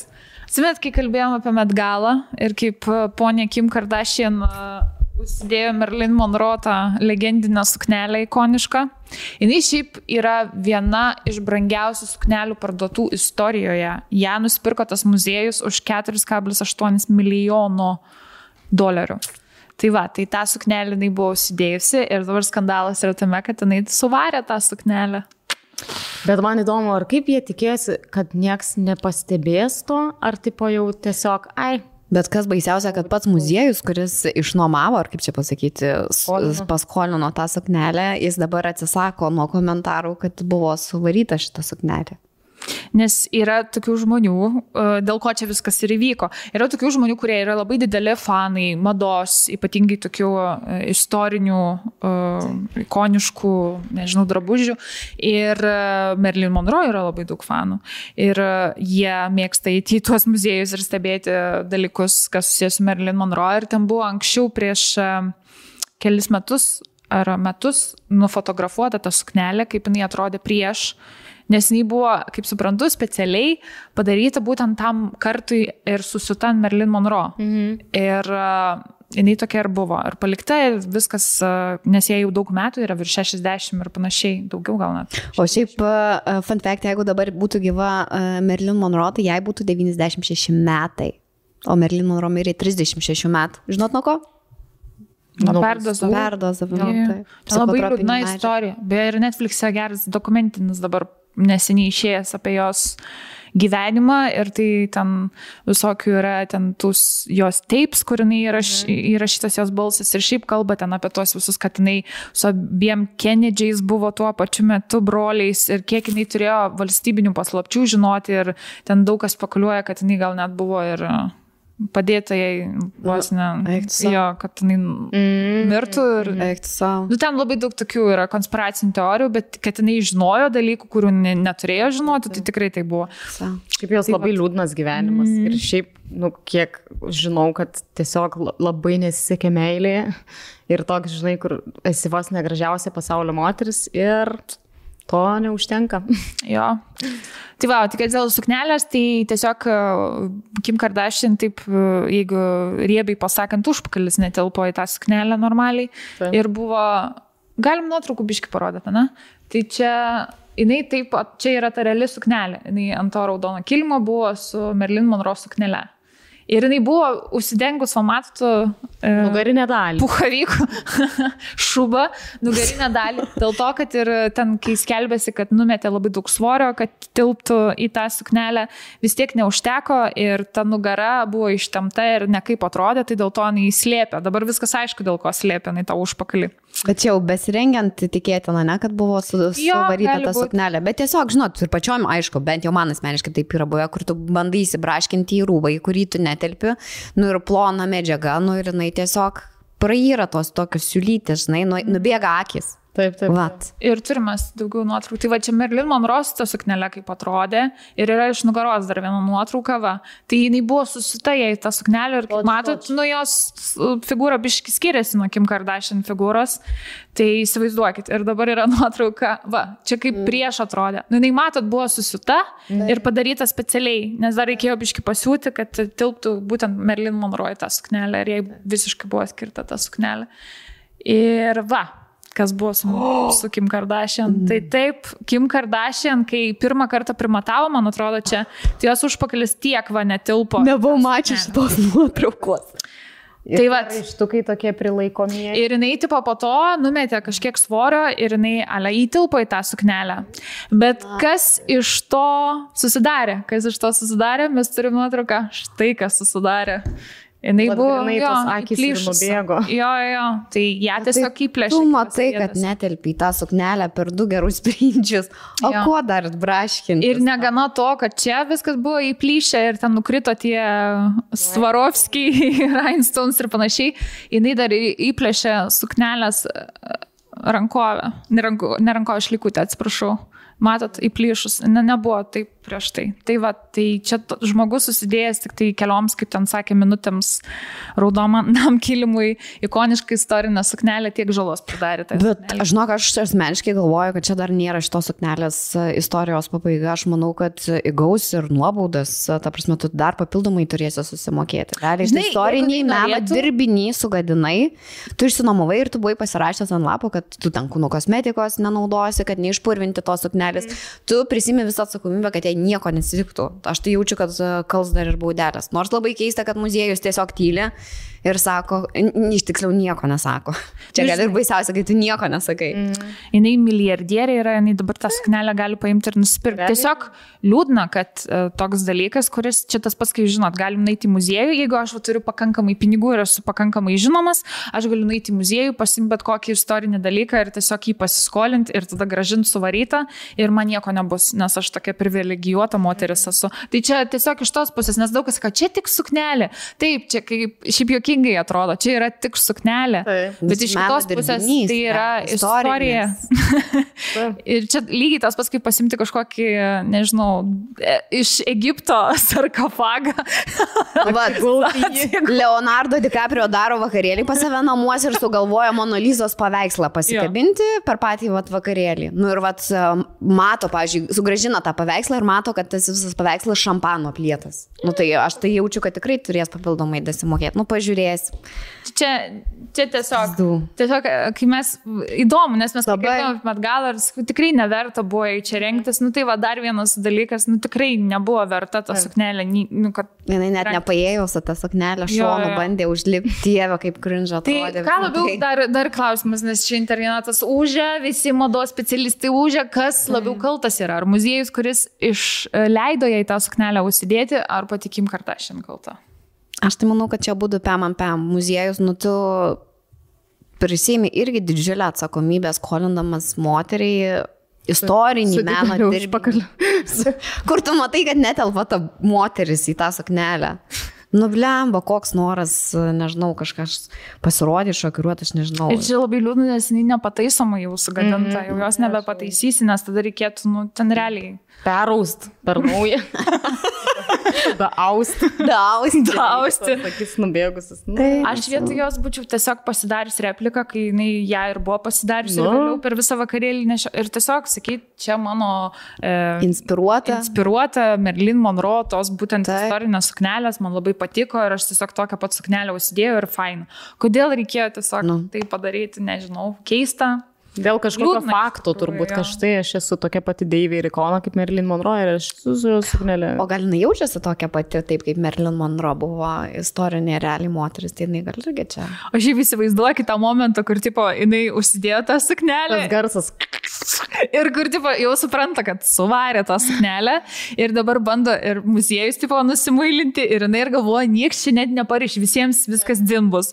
Bet kad ten visi eis, jo, eis visi ieško dabar tos suknelės ir aišku vėl žiūrės iš naujo, nu aišku, jinai tą populiarumą dabar tai sukneliai labai didelį padarė, nes lab, nieks apie tą suknelę anksčiau nešnekėjo. Nu, Bet ir savo populiarumo pasidarė. Jo, bet dabar negalvoju, kad suseks, kad va čia ir suplyšo tą suknelę. Mm. Nu tai va, taip ir būna. Ilsėkis ramybėje suknelė. Bet kaip, vat, užsienio žvaigždės moka skandalus pasidaryti, ne? Čia pas mus atrodo Lietuvoje ant tiek jokių skandalų. Nu, Nu, vyksta, minimaliai. vyksta tų skandalų, nesakykit. Ai, su aktorė tada dabar buvo skandalas. Jie Jevaitė. oligarcho lėktuvu ir pagavo jo, vat čia irgi skandalas. Bet žinokit, toks skandalas, kad užsienis rašo apie tai. Jo. Ne tai, kad Lietuvos puslapį, o užsienio puslapį dar anksčiau pradėjo rašyti. Taip, taip, taip. Ir daug rašo ir labai įdomiai pastebėjau tokią tendenciją, kad dalis rašo actress from Lithuania, o dalis Russian actress. Tai, nu, Aš nes, born actress dar taip rašo. nes O tai jinai- turi rusų tautybę? Ar, ar, ar dėl ko čia ją lygina su rusų, ar dėl to, kad Ne, jinai oligarchų lėktuvais Ne, ne, jinai, nu, jos pagrindė daug dirba, jinai Rusijai filmuojasi. Jo filmavusis yra Rusijoje ir jinai labiau Jo. gal net Rusijai populiaresnė yra negu Lietuvoje. Bet uh, jokingai tas, kad pasinaudojo, pasinaudojo Ukrainos situaciją ir liūdna. Ir, Nu, ir kad pakliūtų į tūsą. Iš esmės. nes manau, kažkas pasiūlys, kad, ai, tai taip, tą visą greičią. Taip. Tiesiog pasakyk, kad... e, Bet jos komentaras pabėgėlis. toks ir buvo, kad tipo, man liepia taip sakyti ir aš negalvojau, kad čia tipo, taip toks kils ažiotažas. Mm. Bet faina, kad iš tikrųjų atsiprašė ir to šalies, atsiprašė ir lietuvių, kad čia juos nuvylė, kad dabar lietuvių vardas taip blogai skamba. Faina, kad net, ne, netylėjo, nes iš tikrųjų baisiausia yra, kai Nu, pat prisižiūrėjau. nei neprisėmė atsakomybės ir tyliai. jo. Man įdomu, kaip, ką, ką tu turi daryti, kad atsidurt va tokia lėktuve, kur tau siūstų privatų lėktuvą, kad tu ats, tave atskraidintų Pietų Afrikos Respubliką. O man įdomu, kaip turėjo atrodyti tas vakarėlis, į kurį, tu, į kurį tave atsiskraidina su privačiu rusų oligarchų lėktuvu į tokią šalį ir, žodžiu, tau liepia Bet ten ne apsimesti. rusų oligarchas. Ne rusų Ne, oligarchas. jis Man iš Pietų Afrikos. Ai, aš kažkaip nežinau kodėl, bet aš susidariau. Neskrido su lėktuvu oligarcho. Bet ne rusų oligarcho.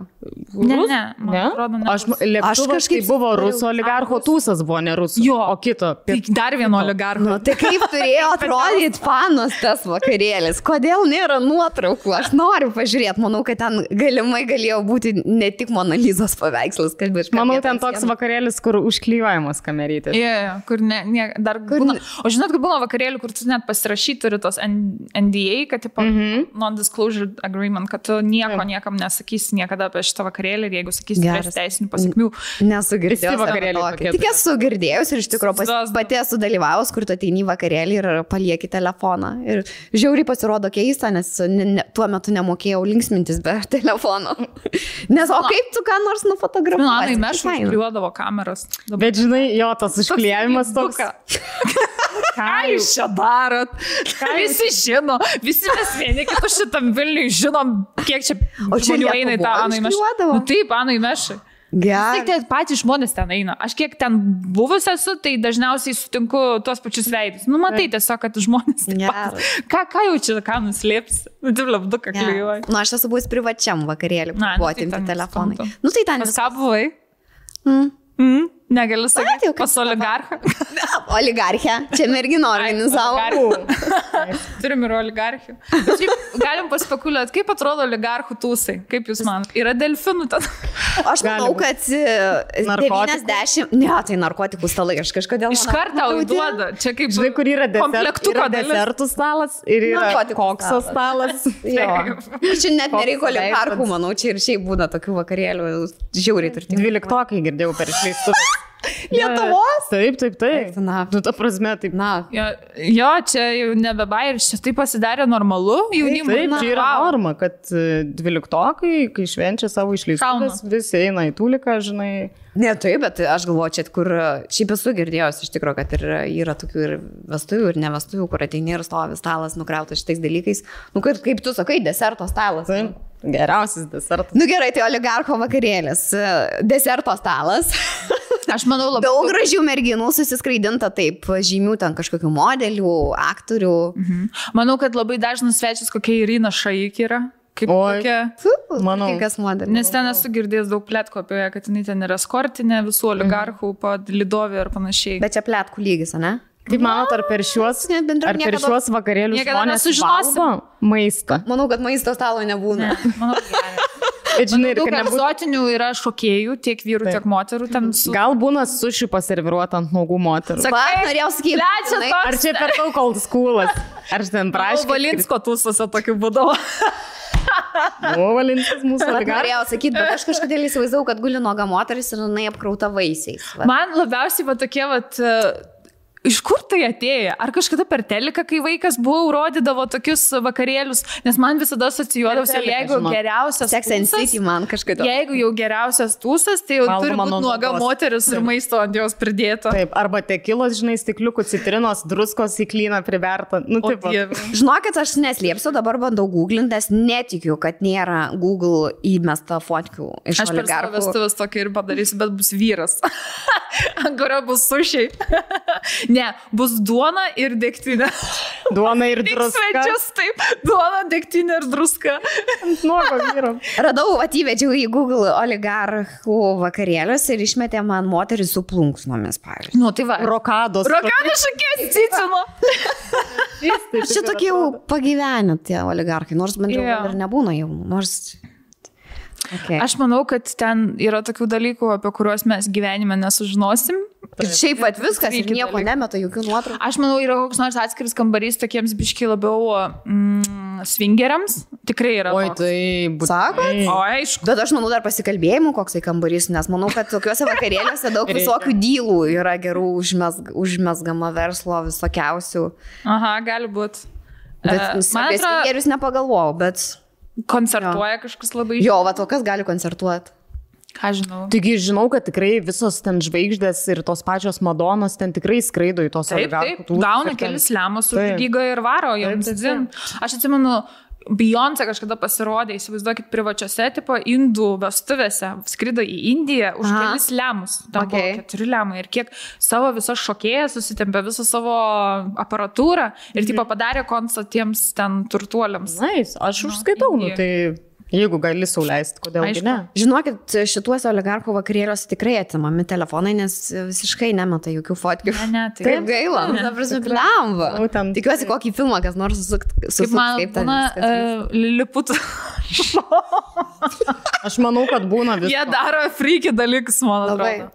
Ir šiaip Lietuvoje yra viena visai e, stipri komanda, šokių komanda, kaip čia pavadinti, kur yra vienas e, žemaūgis ir vyras, Aha. kurio labai friki dalykus daro, kur man nemalonu, pavyzdžiui, žiūrėti, nežinau. O ką tą? Man neseksi. Nu, pavyzdžiui, vienas yra e, didelis, aukštas, stambus, storas vyras, kaip sumo, tik žiauriai storas. Ir jisai čia, pavyzdžiui, ant spenių prisikabina tuo, žinot, kai būna bumbu, bumbalai, bumbolai. Nu, tie tokie. Taip, taip, kutai. Ir yra žemaūgis ir ten, tipo, jie imituoja sekso scenas visokias. Tikrai tai būna oligarchų vakarėliuose. Bet aš nežinau, čia Čia Lietuvoje. Lietuvoje aš esu buvus, e, šiaip dar radistų festivalis, radistų šau kažkokį vyko, ar nu, buvo pasiemę šitų šokius. Nežinau, gal kažkam patinka, gal kažkam Patinka. užveda. Egzotika. Žinot, kas Egzotika. man atrodo, kai tu turi visus pasaulio pinigus, nu, ta prasme, ne tai, kad visus pasaulio pinigus, Bet bet aplamai kiek tau net gyvenime ir tavo anūkams net tiek nereikės pinigų, Nu, tai tavęs labai daug dalykų nebe, nebesukelia excitemento, to jaudulio, tokio susidomėjimo, tai tu visokius pradedi nesąmonus daryti. Taip, Tai iš realiai. kur ten tie visi plėtkai, kad e, oligarchai delfinus. Nu, Mhm. Nes nebežino, kaip, kaip praganėti. Tai aš įsivaizduoju, ten ir gyvūnų visokių. Manau, gyvūnų tikrai buvo. Jeigu Mai, Tysonas turėjo tigrą. Ir tu manai, jisai įpis? Ne. Bet šiaip, kad ne taip užjuodinkim. Bet kas ten žino iš Nu, tikrųjų? jeigu kaimuose oškas sugeba pisti.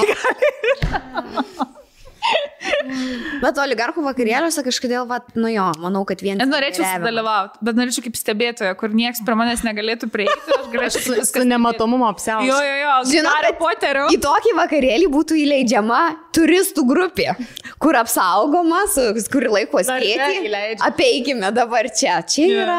koks Ir gidas pasakoja apie tą Taip, kambarį. kas vyksta. Čia yra svingerių kambarys. Jeigu norite, galite pisti su kuo tik norite. papildomą mokestį. Bet aš žinau, kad Lietuvoje daug svingerių vakarėlių vyksta. Ne? Taip, taip. E, Yra kas nors kvietę, pavyzdžiui. Ne, bet galėčiau gauti prieimą. Syra, Aš, aš, aš neįčiau gyvenime turbūt ten. Aš esu Bet tokia? Nu, žinot, yra tas toksai, mes visi žmonės turim tą tokį Smalsu. smalsu, norisi pamatyti, nu, kad Man, šlikštų ir kažkas. bet- Lietuvoje visą tai vyksta. Aš per filmus, nu, esu matęs, okei, okay, bet, vat, o kaip vat, Lietuvos rinkoje biški kitaip, manau. Bet aš paprasčiau per daug gal konservatyvi tokioje vietoje. Aš nežinočiau, būčiau labai awkward. Ne, nu tikrai. Būtų labai Nežinočiau, kur akis dėti. Jo, jo. Ir man tas toks. Jiems tai zaibys, žinai, aš nesu tokia drąsi. Tiesiog mano baimės mane nugali šitoj vietoje ir mano awkwardness social. Tai aš negalėčiau tiesiog ten būti, nes aš jiems nepatogią situaciją. Taip, taip, kur žinai- Ne jie man. Jiems viskas ok. Jo, bet man būtų Kur pizda. tai nežinai, ar prie galvos, ar prie šono atsistot, ar, ar žiūrėti, ar nežiūrėti, ar ten šaunuoliai. Varykit, varykit, žinai, nu, tipo, kaip. Aš manau, kad e, šitai vietai tai būtų tai. Nenoriu tiesiog jiems sugadinti vakarėlį. Jo, realiai manau, tu turi pats dalyvauti, kad galėtum ten būti apskritai, nes toks kaip stebėtojas, gal biški, vaibą visiems namuštum. Sakau, nebent su to Bet viena norėtum eiti ar su mantu? Šitą. Tai gal patiktų, turėtų ką podcast'ą papasakot. Mm -hmm. Gal ir naisim kažkada. Kas ten žino? Nu, kas ten žino, gal po, eisim gal, mes. gal po 20 metų kartu, žinai, reikės kažkokių naujų pojūčių ir eisim į tos vakarėlius. Šiaip dėl podcast'o kontento galėtume visi, visos trys poros nueiti, a ko ne? Nu, žiūrėk, paskui dar užsikabins. Jo, viens liks. Susipyksim visi, Jonės Rolka nori likti, man tas jau irgi. Jūs galvojate, pavyzdžiui, Pateris ir jau lieka, mes visos trys ant ledo, blėt, ką daryti. Verkiam. svingerių vakarėlį įsivaizduot, poros susipyksta kaip man. Aš norėjau su juo pistis, kodėl tu dabar su juo? Ne, nemanot, Nežinau, atini, manau, ten open širdim. Nu, aš jau manau, kad tokie, jeigu eina poros, tai aš manau, jų, jų, jų santykiai yra tam lygiai, turbūt, kur jau... tam pasitikėjimo Nu, lygiai. visiškai jau tokiam. Kur dėl tokio jau nebesipyks. Nu jo, ar Bet būtų taip juokinga, jeigu susėdo pora. Dėl Mes pavyzdžių. naujos atėję poros tikrai susėstume jau čia. Ja. Ne. Vien dėl to, kad... Išeinam į pa, kokį ten pabalatino klubą. Diedai liko svingirių vakarėlį. Vien dėl to, kad per ilgai žiūrėjo į ką nors jau. Kodėl taip? Gelminės Tie- tik- Tikėjus, į tūsą dar tūsas neprasidėjęs. Viskas, na, pakuojamės monarchas, Varom. iš čia. Kas ten žino, gal ir apsilankys. Tai sakau, aš duodu savo kokią 10-15 metų, manau, aš ten būsiu dažnas svečias. Organizatoriais, tai Gyvatės visur bus, egzotiniai vaisiai ir šokėjos.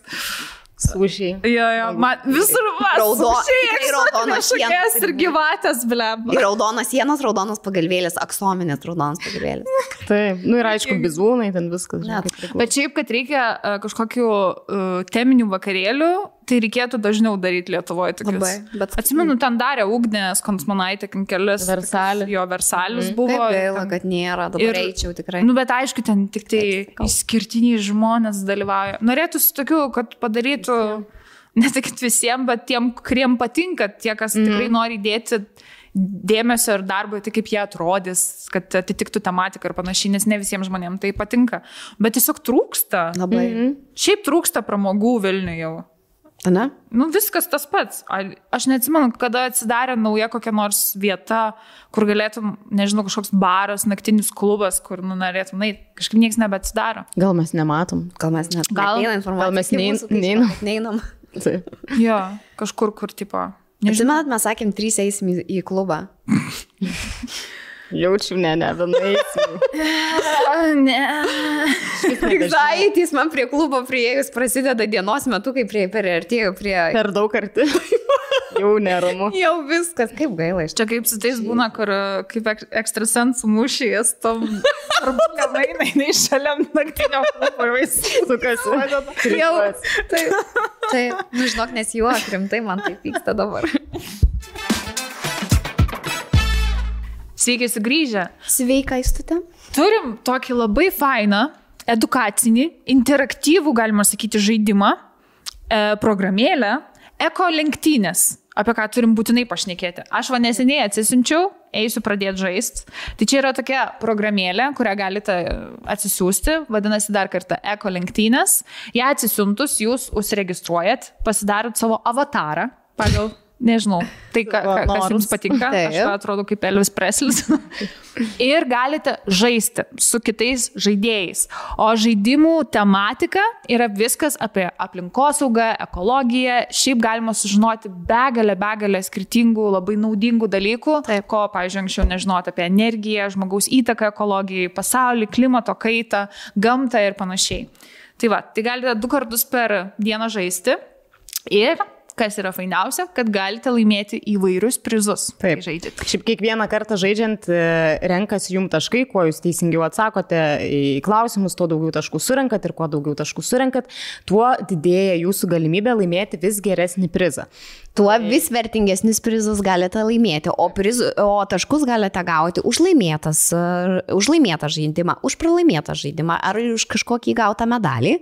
Ir ant mūsų stalo iš tikrųjų matote vienas iš variantų, ką galima laimėti. Ir pavyzdžiui, mes čia dabar su merginom kalbėjom, mums atrodė neįtikėtina koinės. E, Koinės yra 42 procentai pagaminta iš perdirbtos medvilnės ir RPET. Tai yra perdirbto plastiko. Šitom koinėm, pavyzdžiui, vat, šitai porą koinių pagaminti buvo su, surinkti 51 e, plastiko, plastiko butelys. Įsivaizduojat? Šita kuprinė yra tokiu pačiu principu irgi pagaminta, jai buvo panaudota irgi perdirbtas plastikas. Tai galite laimėti tiek e, koinės, kurios yra tvarios ir pagamintos ir iš perdirbto plastiko, tiek kuprinė, tiek Kindle, kuriame galite skaityti begalę knygų ir vežiotis visur. su- Žiauriai geras dalykas elektroninės skaitymas. Taip pat galite laimėti kino prenumeratą. Ir čia pats pirmas prizas, kurį gali laimėti, nes užtenka tik tai 300 taškų. Oi, tai Geras. daug. Tai va. O ką e, didžiausią galite laimėti? Tai O. už 3500 taškų galite laimėti elektrinį dviratį. Ir e, mes turime nu, kodą. Eko toščia. Tai jį vedus jūs iš karto gausite 20 taškų. O kaip Taip. žinote, kuo daugiau taškų turi, tuo vertingesnius prizus gali laimėti. Vertingą prizą laimėti. Taip. Tai sakyčiau, labai fainas dalykas. Galite su šeima tai daryti, su savo vaikais, mokyti juos labiau apie aplinkosaugą, apie tvarę aplinką, apie Švarią žmogaus, aplinką. jo, ką mes darome. galite gamtai. mokyti, nes Taip, tikrai yra aš labai daug dalykų kur nežinau. irgi. Kur, pavyzdžiui, rušiuoji ir nesi visiškai tikras, ar tikrai teisingai tai darai. Gal galim kažkokį vieną klausimą pasižiūrėti? Aišku. Ar žinot, Užduok e, mums su gelminė, gebėsim atsakyti? Gerai, važiuojam. Važiuojam. Tuo. Jaudinuosi viški. Aš irgi. Gerai, rinktis reikia temą. Energija, žmogaus įtaka ekologijai, pasaulis ir klimato kaita, gyvoji gamta, technologijos. Gam... Technol... Aš Gamta? Už, aš už gamtą arba Gyvoji gamta. įtaką? Žmogaus įtaka. Davai. Žmogaus įtaka. Važiuojam. Važiuojam. Gerai, tuoj, tuoj, tuoj. Man jungiasi. Aš žaidžiu su Adomu. Gerai. O, Atsiprašau, nežinau, Adomui malonu. Užstato sistemos starto Lietuvoje tikslas buvo surinkti 40 procentų vienkartinių pakuočių. Ar tai tiesa? taip. Nežinau. Netiesa! Nuoroda geriausias iki reiškia minimalų tinkamumą vartoti terminą, maksimalų tinkamumą vartoti terminą, terminą, kurio metu maisto negalima vartoti, terminą, kada maistą būtina išmesti. Geras. Pirmas variantas. Ne, maksimalų tinkamumą vartoti terminą. Nu, geriausias iki. Geriausias iki ir ne. Ai, ne minimalų, tu buvai Ne, teisi. ne, ne, minimalų. tu buvai tu teisi. iš tikrųjų gali dar vartoti net kai ir būna praėjęs tas terminas. Tik rizikuoji ten. Va, žiūrėk, aš šito nežinojau. Nu va, Ačiū. O aš pirmo klausimo nežinau. Gerai, paskutinį, dar vieną. A, čia apie paveikslą. Tuoj, tuoj, tuoj. Kuri iš žaliavų netinka kalbant apie biokūrą? Žybalas, komunalinės atlikos, viešojo maitinimo gamybinės atlikos ar nuotekų valymo dumblas? Žyba. Kas negali būti biokūras? Žybalas, komunalinės atlikos. Aš galvoju, žybalas gal. Aš manau, kad gali žibalas. Bet, nu, žymėkit, aš manau, kad komunalinės atlikos negali. Sakai, komunalinės atlikos? Biokūras, bet bio komunalinės. Jo, žybalas. Žybalas. Žibalas Jo. Šaunuolis. Aš susimoviau. Gerai. Ir čia jau kiti klausimai. Reikia. Bet, žodžiu, čia žinokit, eina laikas greitai ir, ir tu gali stebėti, ką pasirenka tavo konkurentas ir jis gali būti teisus, neteisus, žodžiu, labai įdomu ir labai edukuoja žmogų. Ir šiaip per žaidimo formą geriausiai iš tikrųjų visa informacija įsimenama. Tai per žaidimo formą tiek daug dalykų galima sužinoti. Tai būtinai atsisiųskit Du kartus per programėlę. dieną galima žaisti. Jo, atsisiųskit programėlę, išbandykit ir laimėkit gerus prizus. Tai grįžtame po pauzelės ir su tokia labai miela tema ir Jaukia. jaukia ir malonė, tai tiesiog paklausim jūsų klausimo, kokie dalykai jums padeda, kai jaučiatės blogai viduje, kas padeda tvarkyti su tuo jausmu.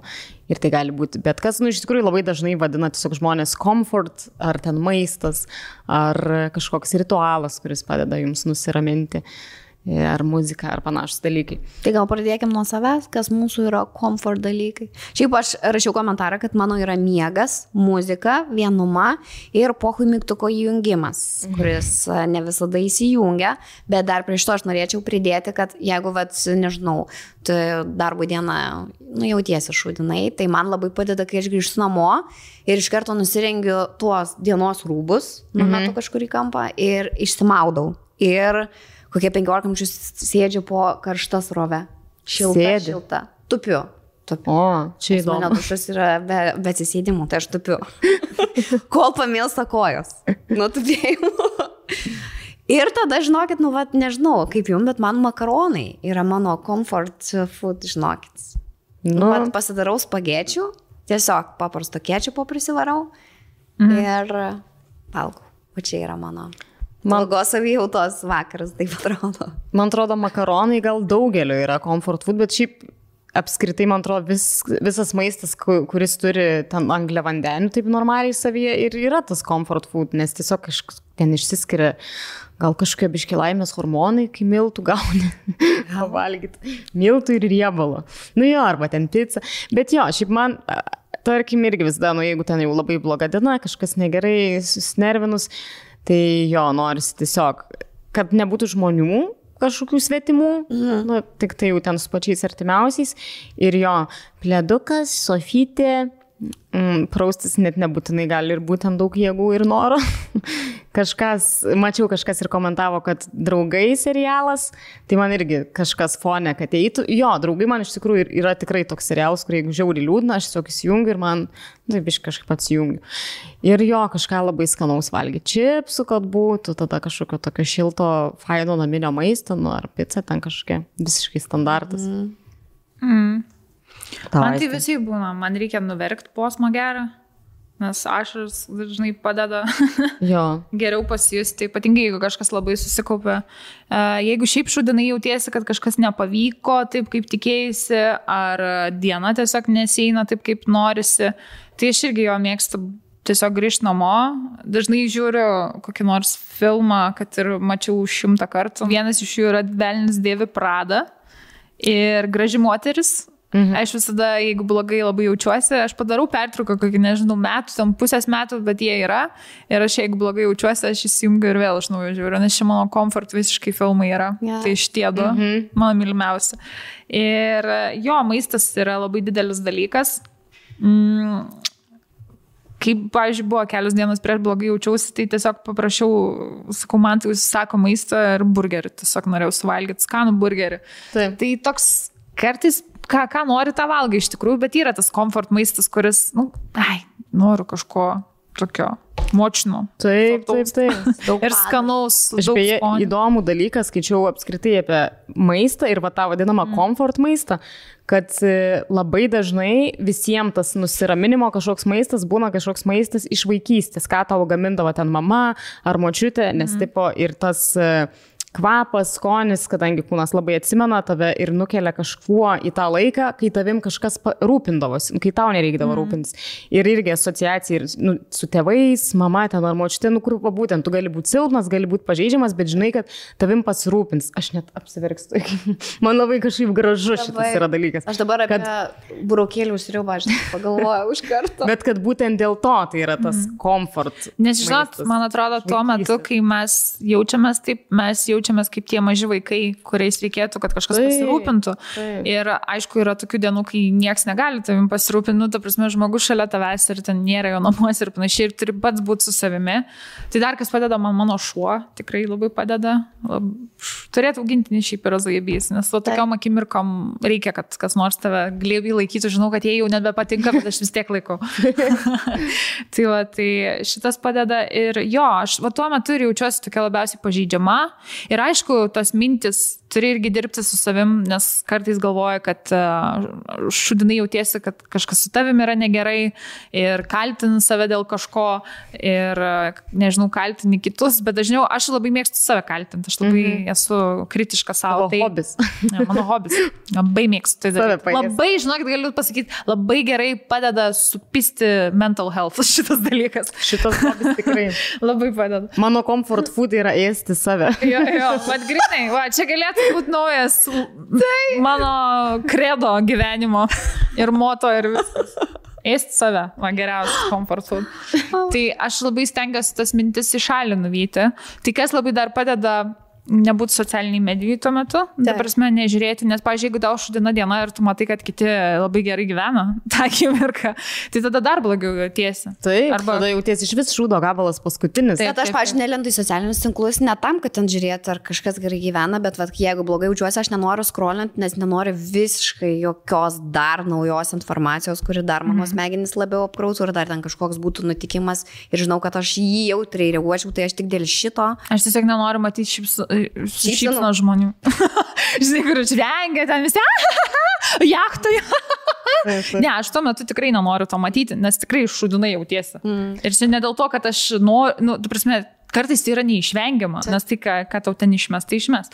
Tai aš atsiriboju, įsijungiu tai, kas man yra pažįstama ir mm. suprantama, va tas, va, komfort. Jokių naujienų. Taip. O viskas pažįstama ir tu jau lauki tas vietas, kur žinai mintinai, kada galėsi ten pasijuokti, kada šarėlę nubraukti.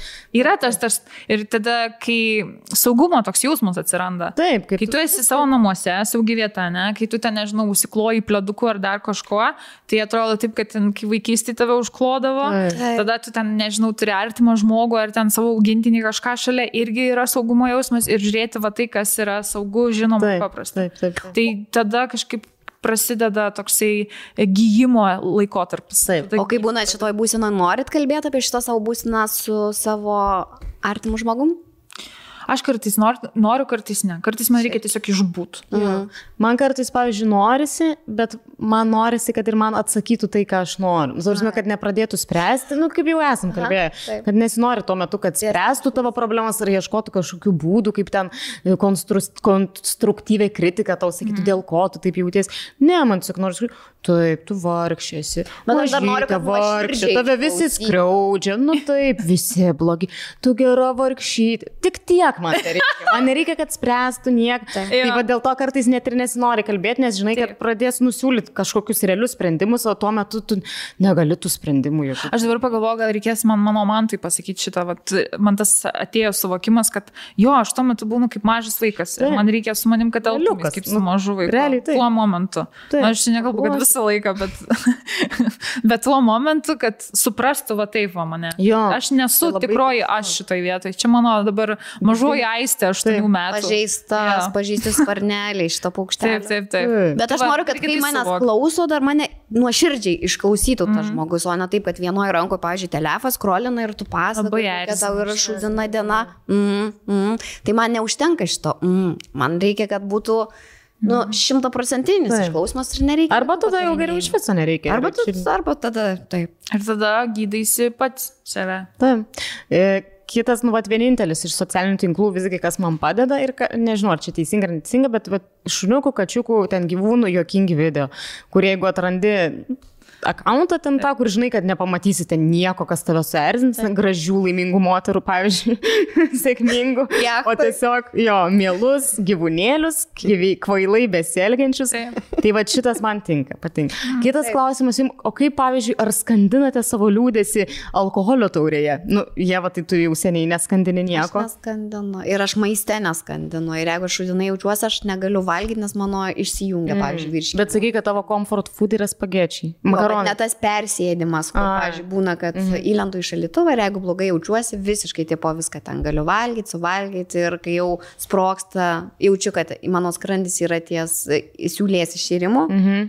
tai e, nustoju tada valgyti. Tai ne, aš vad pavalgau vieną kažkokį dalykėlį. Ar ledų, pavyzdžiui, skarbonkę. Važiuoju, vat ledų, kai gerai jaučiuosi, aš ledų ne, nenoriu. Mm -hmm. Bet jeigu šūdinai jaučiuosi, aš vat, turiu ledų ten su cukrum, bet cukraus visokiausių tikrai turiu Taip, taip. tavo teisė rinktis. Ir va tada yra pas mane tas, kur jau čikšt, jau jeigu rolka mato, kad ledus valgau, jau gali įtarti, kad jau kažkas. O tau, Aš tai kažkaip labai, va, dėl to maisto, tai labai, man tokiom akimirkom kažko labai specifinio noriu. Mm. Kaip neišia moteris, aš labai mm. specifiniausi, manau. Nes man liūdna, aš noriu mm. kažko. Bet e, dėl gerimo, aš žinot, kada aš išgeriu vyno taurę, kai aš būnu labai pavargus. taip. Arba kai mane kažkas žiauriai sunervina. Čia yra Jo. kitas jausmas. Truputėlį, jo. Ta esu. Tada aš išgeriu ir biškiai atsileidžiu. O kai e, man yra liūdėsys, tai man net gert nesinori. Mm. Aš turbūt dar blogiau jaučiuosi, jeigu gerčiau. Jo, nes sustiprino truputėlį. Jo. Bet aš kartais gal tą vieną taurę kažkokią ten ir neatsisakau, bet jo, gal truputį kita Ta emocija, emocija. aš susipykstu su mantu. Jo. išgeriu. Arba sakau, man labai padeda, kai būnu pavargus. Kartais, žinot, būna tas toks jausmas, kur spengia net smegenį. Jo, arba būna galvos spaudžia. Jo, jo. Ir man ta viena turi raudono vyno, man yra, mua, uoga. Bet tavo dirgiklius atjungia ar tiesiog kai Tiesiog aš atsipučiu. Nu, Na. kartais ir kiti dalykai atpučia. Tas irgi padeda iš tikrųjų, bet e, jo, man tiesiog nuima tą tokią Mhm. įtampą, kuris susidaro čia atrodo, nes milkiniuosi spaudžia man kažką. Taip, taip. Tai man ta viena raudono vyno taurė tai padaro. Išjungia gal kažką, žinai, smegenyse, kad Nu, biškį- sako, nėra blogai ta viena raudono vyno. Sako, net sveika viso. kraujagyslės praplečia. Jo, Labai. Nu, tai reiks šį aš mėgstu šį raudoną vyną. Anksčiau labai konjaką. nemėgdavau. Irgi. Konjakas irgi Po praplatina kažką ten smegenyse, kai, A, kai aš neiš, nemėgdavau, neišė moterį šiaip net. Galima po vieną šaukštelį. Aš, pavyzdžiui, iki šiol to stipraus alkoholio, aš e, nesuprantu jo. Aš galėčiau gal kokį tekilo šotas, va meskal, bet tokios geros, žinai. Mm. -hmm. Dar va suprantu tą stiprų alkoholį, nu toks, puh. Mhm. Bet ten tų visų viskių, aš, aš nežinau, aš kada nors priauksiu prie to, kur, oi, man viskio su ledu, arba iš vis be ledo, bet... Nu, man burbonas, žinot, burbonas. Nežinau, čia gal konkretaus pavadinimo nesakysiu, kad ne, ne, Jo, jo. negalima.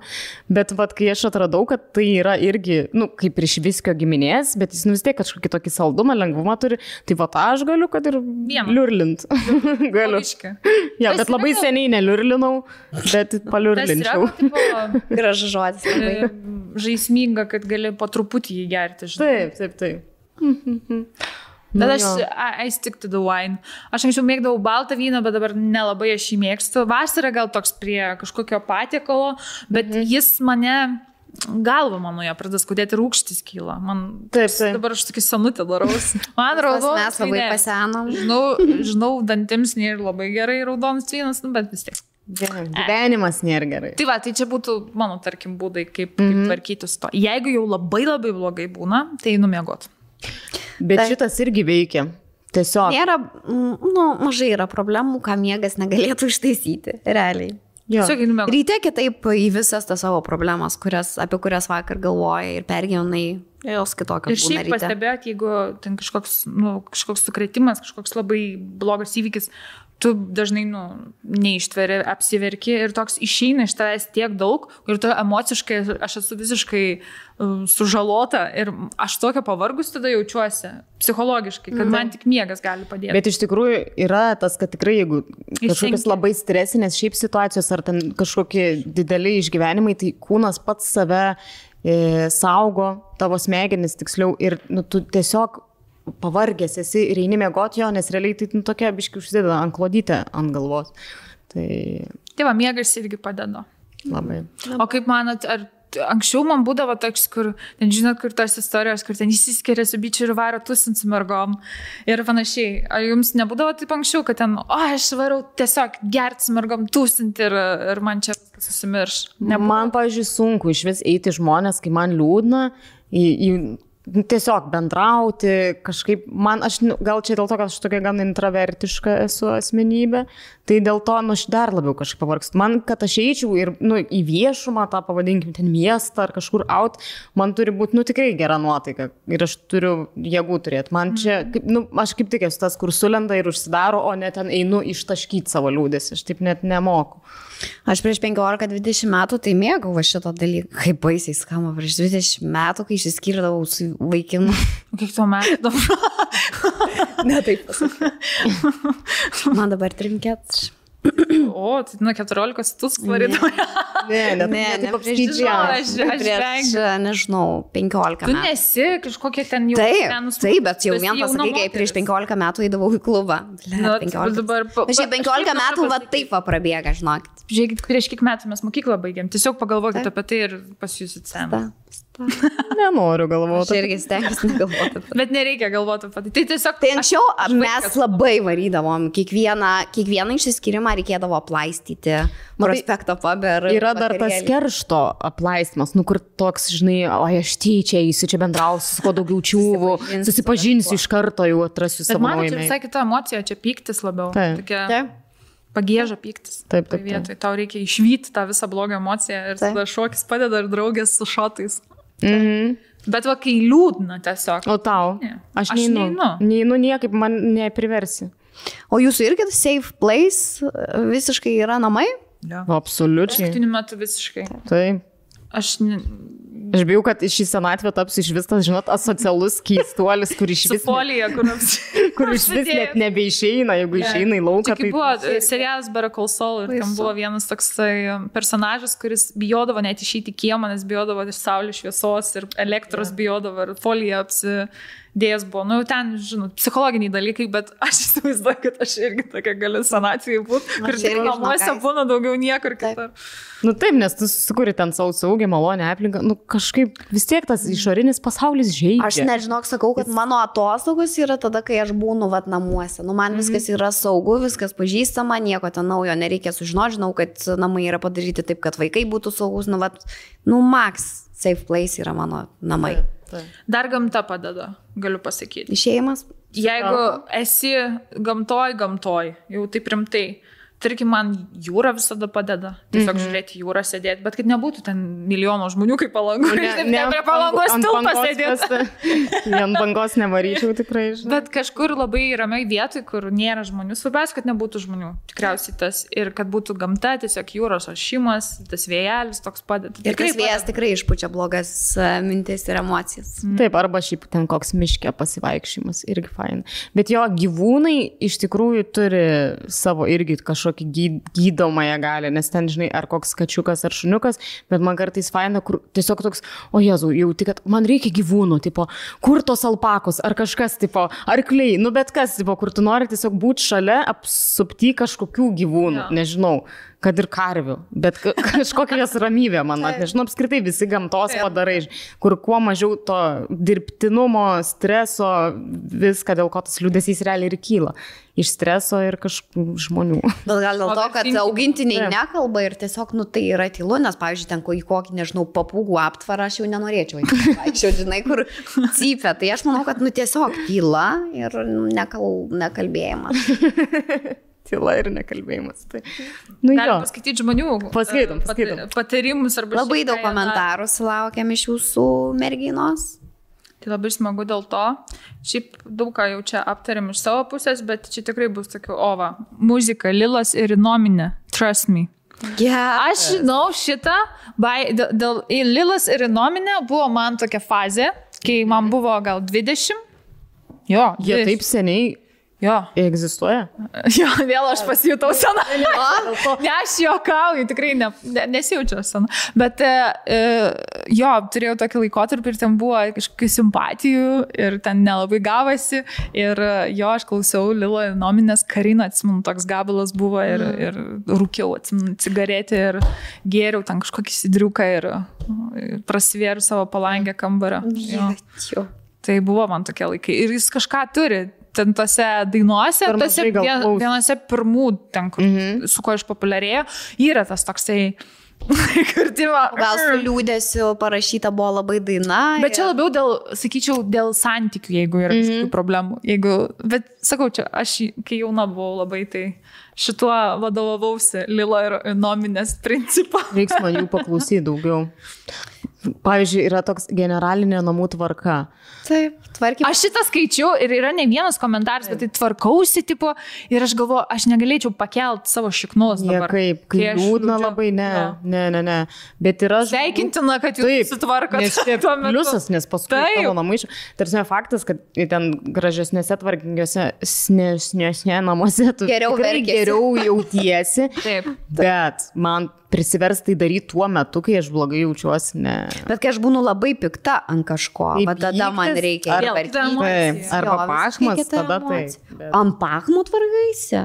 O blėt, ant pachmo aš nepajudėčiau iš vietos. Ne, jeigu nėra tas labai Ant pachmo aš su lašelinė gulėdavau.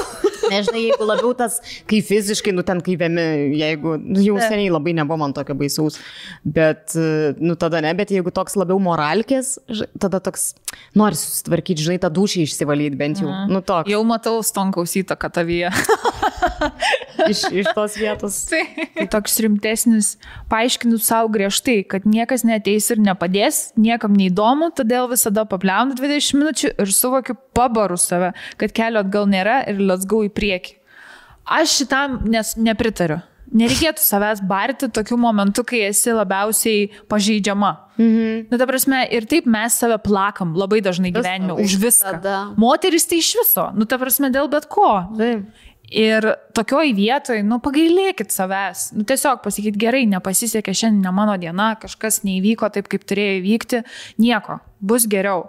Bet tikrai nereikia bart savęs ir sakyti, kad čia nieks nepadarys už tave. Nu, nu, čia toks, aš suprantu, kad mes visi esam, nu, nu, norim būti tos nepriklausomos ir labai stiprios moteris ir ten irgi prisižiūrėję visokių, nežinau, Velnias motivacinių video, velnės dėvi pradą, kad tik moteris tokios, bet jos irgi verkia ir joms irgi būna hujovo.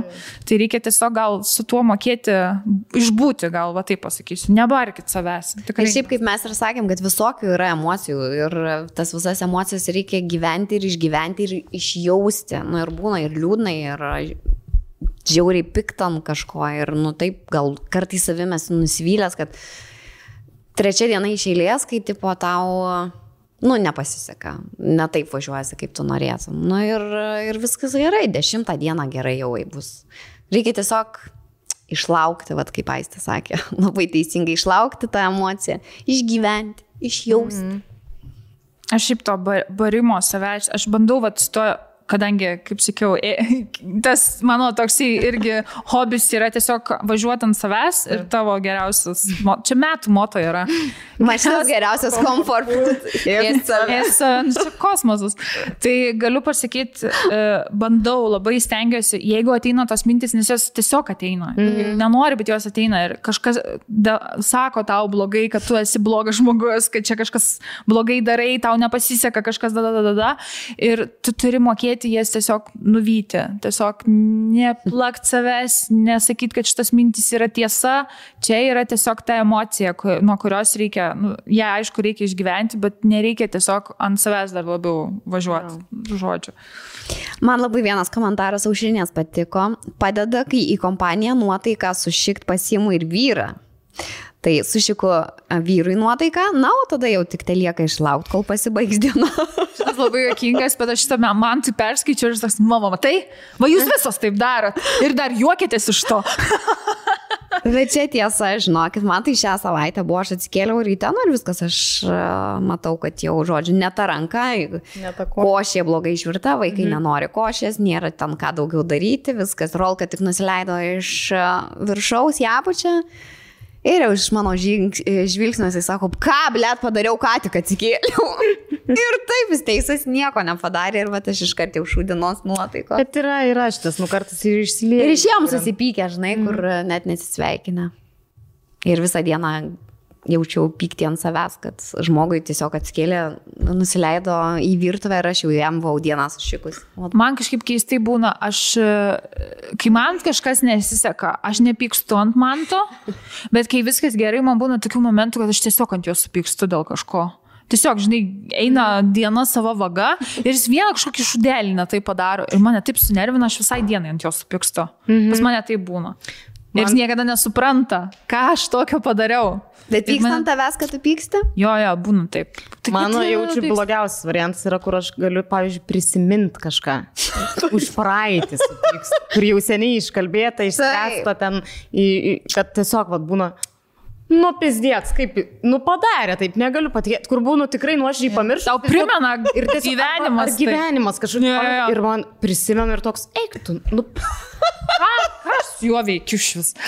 bet būna tikrai tokie, kur, Būna. kur Bet tos mintys nebeatsimeni. kažkur ateina. Ne, Net aišku, stengiasi apie tai negalvoti, jau gal pusę metų apie tai esi negalvojęs. Čia jau jeigu psichologiškai labai išneka, tai reiškia dar emocija neišgyventa. Taip, iki reiškia galo. dar net leis. Bet būna, būna tikrai. kur- Santykiai kur aš yra. žinau, Čia yra didžiausia, nu visi sako, kad tu negali niekada priekaištauti už tai, kas buvo, nu tik Taip. tai už tai, kas dabar, tipo, ypač. Galiu kai yra priekaištauti savo galvoj. Taip, aš ir darau sėkmingai. Piktintis. Liūdėt. Man šitas. Ir tada, o kas tau yra aistė?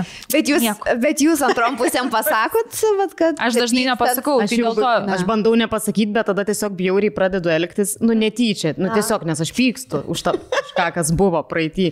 Ir Prieš nu, vis tiek tai išsi, nu dar, tai iš taip toli dar nėra už ką pykti, bet, nu žodžiu, bet, e, nu kažkaip išsireiškia vis tiek per elgesį ten, žinai.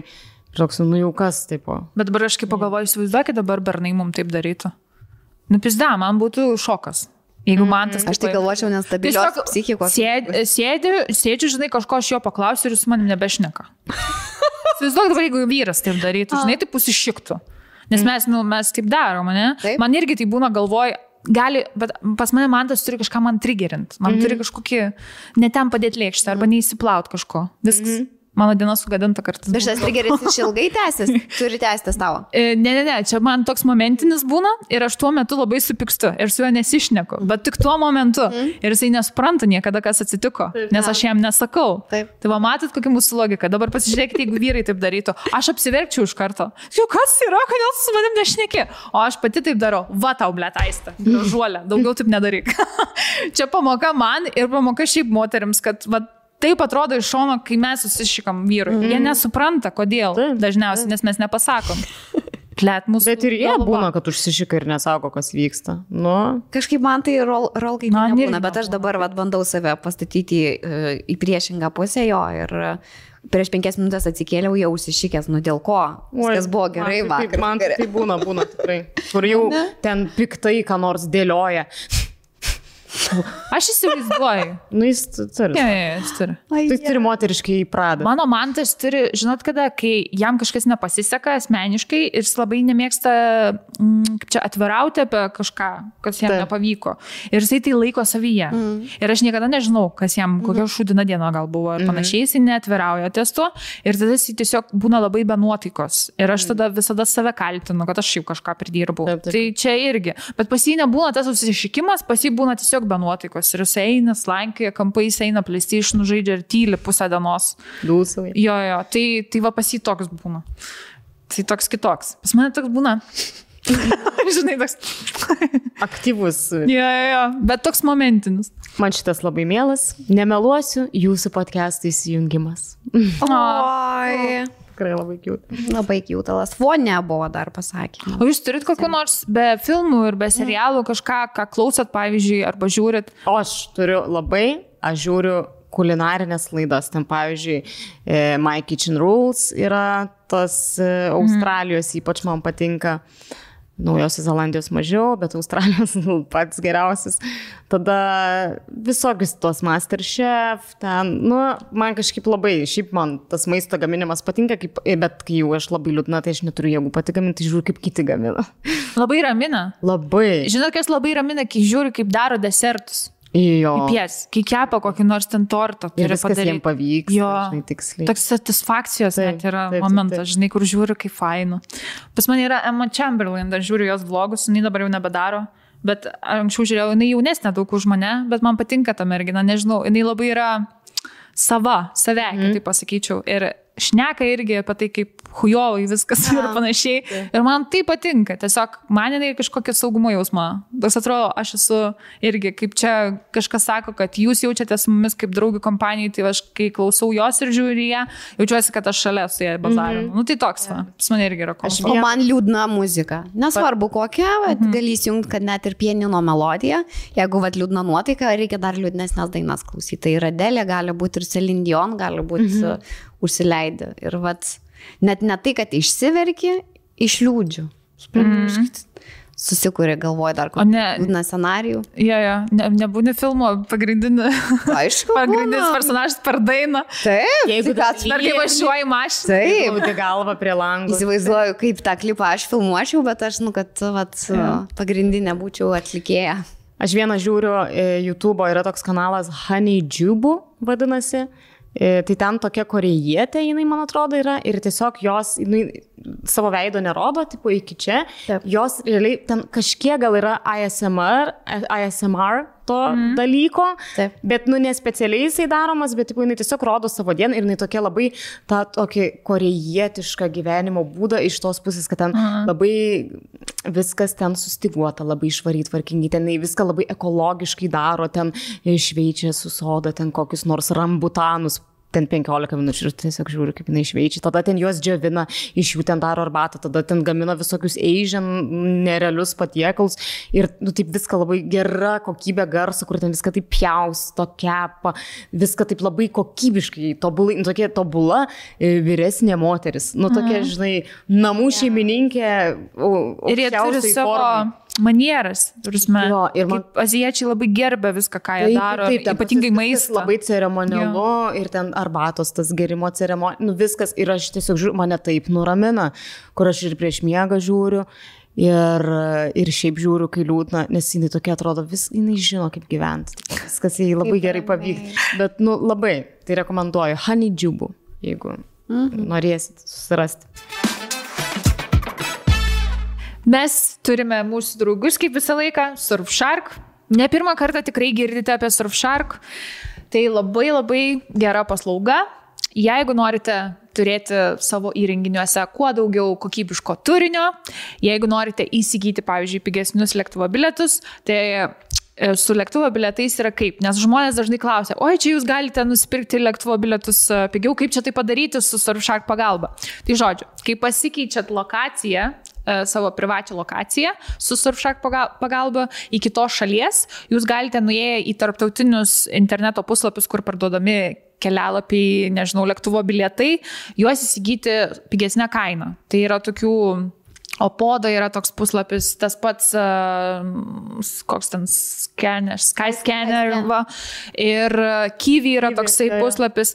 Tai tenai, pavyzdžiui, galite ieškoti, jeigu pasikeičiat lokaciją į kokią Turkiją ar, tarkim, Didžiąją Britaniją ir stebite, koks yra kainų skirtumas to pačio skrydžio. Ir, pavyzdžiui, gali būti skirtumas net 100-150 eurų ir tie galite sutaupyti tiesiog nusipirkti bilietus. Tai čia vienas iš tokių būdų. Ir ieškot pigiausio varianto. Tai šiais laikais, kur galima, ten reikia ir sutaupyti. Taip. O jau nekalbant apie tai, kad galite matyti įvairiausią turinį iš viso pasaulio, tiek Amerikos, tiek, nežinau, UK, Australijos, to, ko mes negalime gauti čia Lietuvoje. Tai va, ir žinau, kad Surfsharkas turi daug ir kitų gerų paslaugų suteikiamų, tai jie va daugiau papasakos. Taip, tai Surfsharkas siūlo ne tik VPN, bet ir tokius įrankius, įrankius kaip Surfshark Search. Tai privačią paieškos sistemą, kuri blokuoja mums e, visas norimas ir nenorimas reklamas ir duoda organiškus rezultatus. Taip pat Surfsharkas turi dar antivirus, kuris apsaugoja visus mūsų įrenginius nuo virusų. Dar turi ir alert e, įrankį, kuris skenuoja mūsų elektroninį paštą ir praneša, jeigu mūsų slaptažodžiai ar kita kokia svarbi informacija buvo negaliai, nelegaliai kur nors paviešinta. Taip. Ir visa tai yra vienoje patogioje aplikacijoje, kurią gali naudotis, galite naudotis iš skirtingų renginių, planšečių, telefonų, kompiuterių. Ir e, Surfshark neriboja prisijungimų skaičius, tai gali ta viena aplikacija naudotis visa šeima. Tėtis, mama, brolis, senelis, močiutė, dėdė ir taip Visi. toliau. Taip. O mes dar turime jums specialų pasiūlymą. Tai yra mm, 83 procentų nuolaida plus 3 mėnesius ir antivirusinę programą nemokamai. E, su nuolaidos kodu dardos čia, kurį įrašysite į tą nuorodą, kurią rasite video aprašymę. Tai niekada nepamirškit pasižiūrėti mūsų video aprašymų ir visų nuorodų ir ten paspaudus jas galite. Naudoti visas jo. nuolaidas, nes tai yra labai daug. Ir dar kartelį, kadangi sunkus laikai ateina, reikia naudotis kiekvieną nuolaidą, kurią galite gauti. Ir kiekvieną progą sutaupyti. Tai va, o Surfshark tikrai, tikrai faina aplikacija ir labai naudinga daugeliu atveju, tai būtinai, būtinai pasinaudokit šitą progą. Tai grįžkime prie jūsų komentarų. Ką darote, kai blogai jaučiamės? Tai vienas iš originales, originalesnių jūsų komentarų tai buvo meldžiuosi, malda ir dar kitas, tai einu į bažnyčią. Mhm. Šiaip malda, man atrodo, viena iš čia, net negalvojant apie tai, ar tiki Dievu, ar netiki Dievu, bet man atrodo, yra šiokia tokia meditacijos forma. Taip. Taip. Ir pokalbio kažkokio net nebūtinai su Dievo, kiek su, su savim. Taip, taip, visiškai, visiškai. O kad šiaip bažnyčiai, nu, vis tiek yra ten ta sakrali atmosfera, ramybė ir taip toliau, tai aš visiškai suprantu šitą. Na, buvom druskininkose, aš taip. labai esu susižavėjusi jų bažnyčia. Labai gražiai. Užėjau į vidų, beje, šunims galima eiti į vidų bažnyčiai tenai. Ir jinai tokia... Buvo pašventinta. Jo, e, kaip suprantu, jie turi ten kleboną, kuris yra fainas, labai, e, labai fainus, e, nežinau čia kaip pasakyti, pamokslus sako. Taip. Per, per mišes ir ten jaunas sakė ir labai toksai ekspresyvus. laikiškas, ir jie turi ir savo Facebook puslapį. O, ir mes kai ėjom pro šalį, dėl ko aš užėjau tenai, nes išgirdau muziką grojant ir matau atidarytos duris, nu į bažnyčią, visi ten Dievo vaikai, kiti vidų. Tai užėjau ir iš tikrųjų labai fainai, kad grojo vaikinukas pieninu, mhm. o kitas saksofonu. Ir tiesiog koncertas padarytas. Geras. Tiesiog visi, kas nori, atsisėda, paklauso ir vėl išeina. Labai fainai. Man toks ramybė, toks, žinot, nes man iš nežinau, ko, kodėl iš vaikystės toksai aš prisibijodavau bažnyčių ir man tokia neigiamas gal emocijas labiau keldavo. Mhm. Toks nėra jaukumo, aš ten nejausdavau jaukumo, gal taip. Jo, toks, kur bijai kažką nelaiku atsistoti ar atsiklaupti. Jo, ne- ir ten ta pati pasakyti. atmosfera, ten tie visi pave, paveikslai, tos skulptūros, nežinau, man tokį sukeldavo. Šalčio kaip tik. Jo, tokio nėra jaukumo, aš ten nenoriu būti. Tokį man kažkokį vaibą. Nes aš manau, žinai, dėl ko jūs turite, dėl to, kad bažnyčia, kaip ir nežinau, tu sukuri savo bendruomenę, susikuri savo taisyklės ir va toks, kaip tu pasakei, kad, pavyzdžiui, šunys įleidžia. Na, aš manau, tikrai ne į visas bažnyčias įleidžia šunys. Pradėkime nuo to. Iki Petro Povilos. Aš nežinau, ar esu pasakojus ar ne, bet aš esu buvusi Vilniuje vienoje bažnyčioje, vienoje iš garsiausių bažnyčių ir aš atėjau susiplėšytais džinsais. Ir mergos mane išvarė iš bažnyčios. Ir aš atėjau tartis, pavyzdžiui, dėl meilės krikštynų, man atrodo, ir jis ten mane užsipuolė dėl suplėšytų džinsų, kaip aš galiu ateiti į Dievo namus, taip atrodydama. Plėšti, žinai, bet jie nebuvo taip, kad vos kabėtų tavo ant kojų, buvo tiesiog kelios kylės. Ir jisai manęs maloniai paprašė, nu, maloniai, nemaloniai išprašė iš tos bažnyčios. Ir aš kaip dabar atsimenu, skambinu Rolandui, sakau, Dabar mes čia buvo mano svajonių bažnyčia, kur aš norėjau savo vaiką krikštinti. Tai buvo numeris vienas. Onos. Mhm. Tai buvo numeris vienas ta bažnyčia, kur aš buvau įstikinus, kad aš čia tikrai e, krikštinsiu vaiką. Ir va po šito dalyko, tu mane, mane šakravo, aš Mariapolį nesu gyvenime to išgirdusi, kad tave kuningas išprašytų mm. iš kažkokios bažnyčios. Nu, bet žinai, čia labai- Kaip to atrodo? Bet čia savo taisyklės čia susikūrė. žinai. priklauso nuo jų, bet, pavyzdžiui, manęs į uh, Vatikaną, kur buvo ten ta popiežiaus ten tas pagrindinis mhm. pastatas, irgi neįleido, nes mano suknelė buvo, kad ir ilgom rankom, bet jinai nesiekė kelių iki galo, nes buvo tik tai, tik tai virš, virš kelių ir manęs neįleido, sako, jūs neįeisit. Užsienyje šitą esu girdėjęs. Jo, bet Nežinau. ir dažnai nubūna, kad arba ten jo plikom rankom neįleidžia. Nu, čia labiau iš tokių, šiaip tai nežinau, kodėl, kad pagundų nedarytum. Nu, tu eini į Dievo namus, yra nepagarbu. Šiaus Jo. respect, bitch. Jo, Bet jo, tai, čia kad gyvūnus įleidžia, nu tai visiškai galiu pasakyti amazing. Nesu dar iš vis, iš nieko girdėjęs, kad galėtų į bažnyčią įeiti. Man gal- ir Jeigu druskininkai tai praktikuoja, tai, nu, Mm. amazing. Man gal dar tas, kad uh, ta muzika skambėjo, kad tiesiog koncertas vyko, jeigu tu norėjai, tiesiog atėjai ir toks grinai uh, gėlių tam padarytas, tokia arka buvo, Taip. jie prieimo, aš galvoju, čia, čia vestuvėms papuošta, o čia pasirodo, tiesiog bažnyčia yra pasipuošus. Tai nežinau, pačias geriausias rekomendacijos, Taip. jeigu toks lėkit varykite druskininkus. Nes manau, pati ta bažnyčia priklauso daug labai nuo kunigo, gal visiškai Taip, taip. priklauso nuo kunigo, ar, pažiūrėjau, dar Lietuvoje, kuri mane yra visiškai sužavėjusi, bažnyčia tai yra Nidos bažnyčia, nes jie turi jauną, nu nežinau, ar jauną, bet e, labai komunikabilų ir open e, kunigą, visiškai aš manau, mes, e, nu, vat, tai kadangi Onos bažnyčia nepagrikštino mūsų vaiko, mhm. Tai mes važiavome į Nidą ir ten pagrikštino Jūs meilę. nedai krikštėt? Taip, Geras. nu tai e, Dar geriau išėjo. Apsilankius pas tą kunigą, aš Rolandui pasakiau, kad aš manau, tai yra šitas kunigas, kur jeigu mes tuoktumėmės bažnyčioje, tai būtų tik šitas kunigas. Mm -hmm. Tai, na, žinai, sa savas kunigas, savos taisyklės. Nu, taip, taip. Pradėkim nuo to. Man Sasnauskas labai patinka. Jo. Kurioje bažnyčios eidė? Bernardinuose. Aš nežinau, gal jis ir kitur kur nors sako pamokslus, nes aš kiek žinau, kad jie ten būna mm. migruoja. Aš seniau visai net nueidavau paklausyti. Nu, jis tikrai kaip psichologas, nu gerai kalba, ta prasme. Ir tokius išmintim žarstos nėra, kad tik cituoja ten, žinai, šventą mm. įraštą ir viskas. O tokių Gal tikrai. tai būtų populiariau, jeigu daugiau tokių žmonių būtų. Tai. Nu taip. Dar vienas druskininkų bažnyčiai pagirimas, kad mes uždegėm samantų žvakutę vienam tokiam norui. Ir jau ir jį išsipildė. Tai Druskininkai, jūs stebuklas bet, deg žvakelę, nes nu, tikrai suveikia ir labai greitai. Geras. Dar vienas iš komentarų iš tikrųjų buvo, kam irgi aš pritariu, uh, gal buvau neprisiminus to iš tikrųjų, ar net nepagalvojęs, kad kai yra blogai, sėdu į mašiną ir važiuoju, bet kur važiuoju. Tai aš galiu pritarti, kad, nu jo, atsisėdimas į mašiną ir važiavimas, pavyzdžiui, nu, kad yra autostrada, tiesiog važiuoji ilgą kelią, niekur tau ten stot, stabdyti, mhm. išlipti nereikia. Nu, tai Čia yra irgi kaip meditacija. Čia dar kažkas merginos rašė, kad e, su mocu važiuoju. O, čia jau tokia. Jo, jo, žinau, kad žmonės ir naktį mėgsta tiesiog važinėti, kai miestas tuščias. Pasileidai muziką. Jo, jo, tas Liūdna. būtinai. Ir irgi klipėsi, žinai. Jo. Tai vienas buvo mm, tiesiog išbuvimas su tuo jausmu. Neskandinu emocinės būsenos maiste, mhm. filmuose ar serialuose. Leidžiu jausti ir be jausdama savęs paklausiu, iš kur tai ir dėl ko. Kai jaučiu, jog turiu viduje susikaupusi stresą, užsiemu fizinę veiklą, kad užbaigti jo ciklą.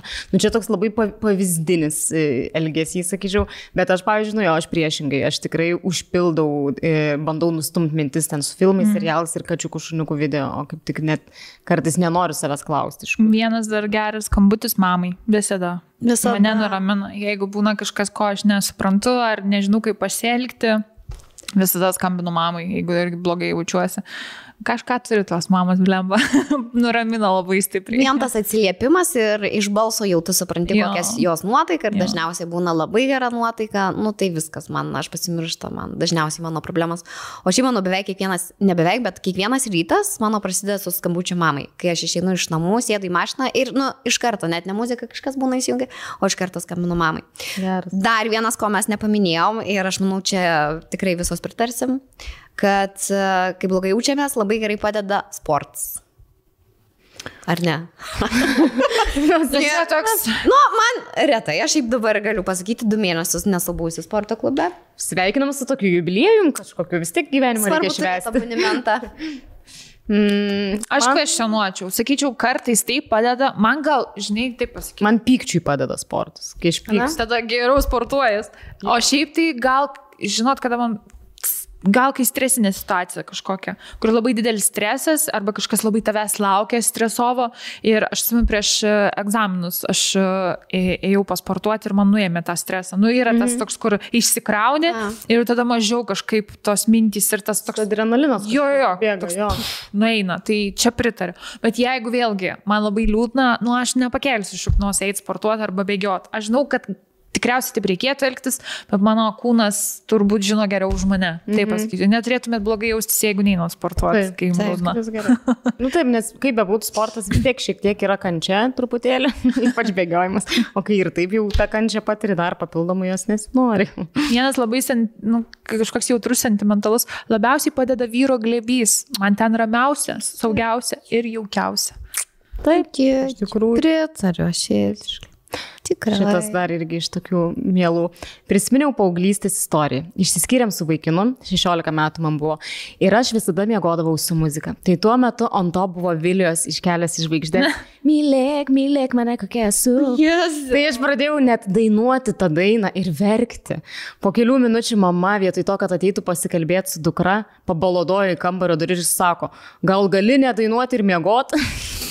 tai matyt, tuo metu muzika man padėdavo, bet dabar tiesiog išbūnu su mintim savo. Gerai išsmiegu ir viskas, kitą dieną jaučiuosi geriau. Žinau, Jo, kad ta yra tas dalykas daina. kitą dieną.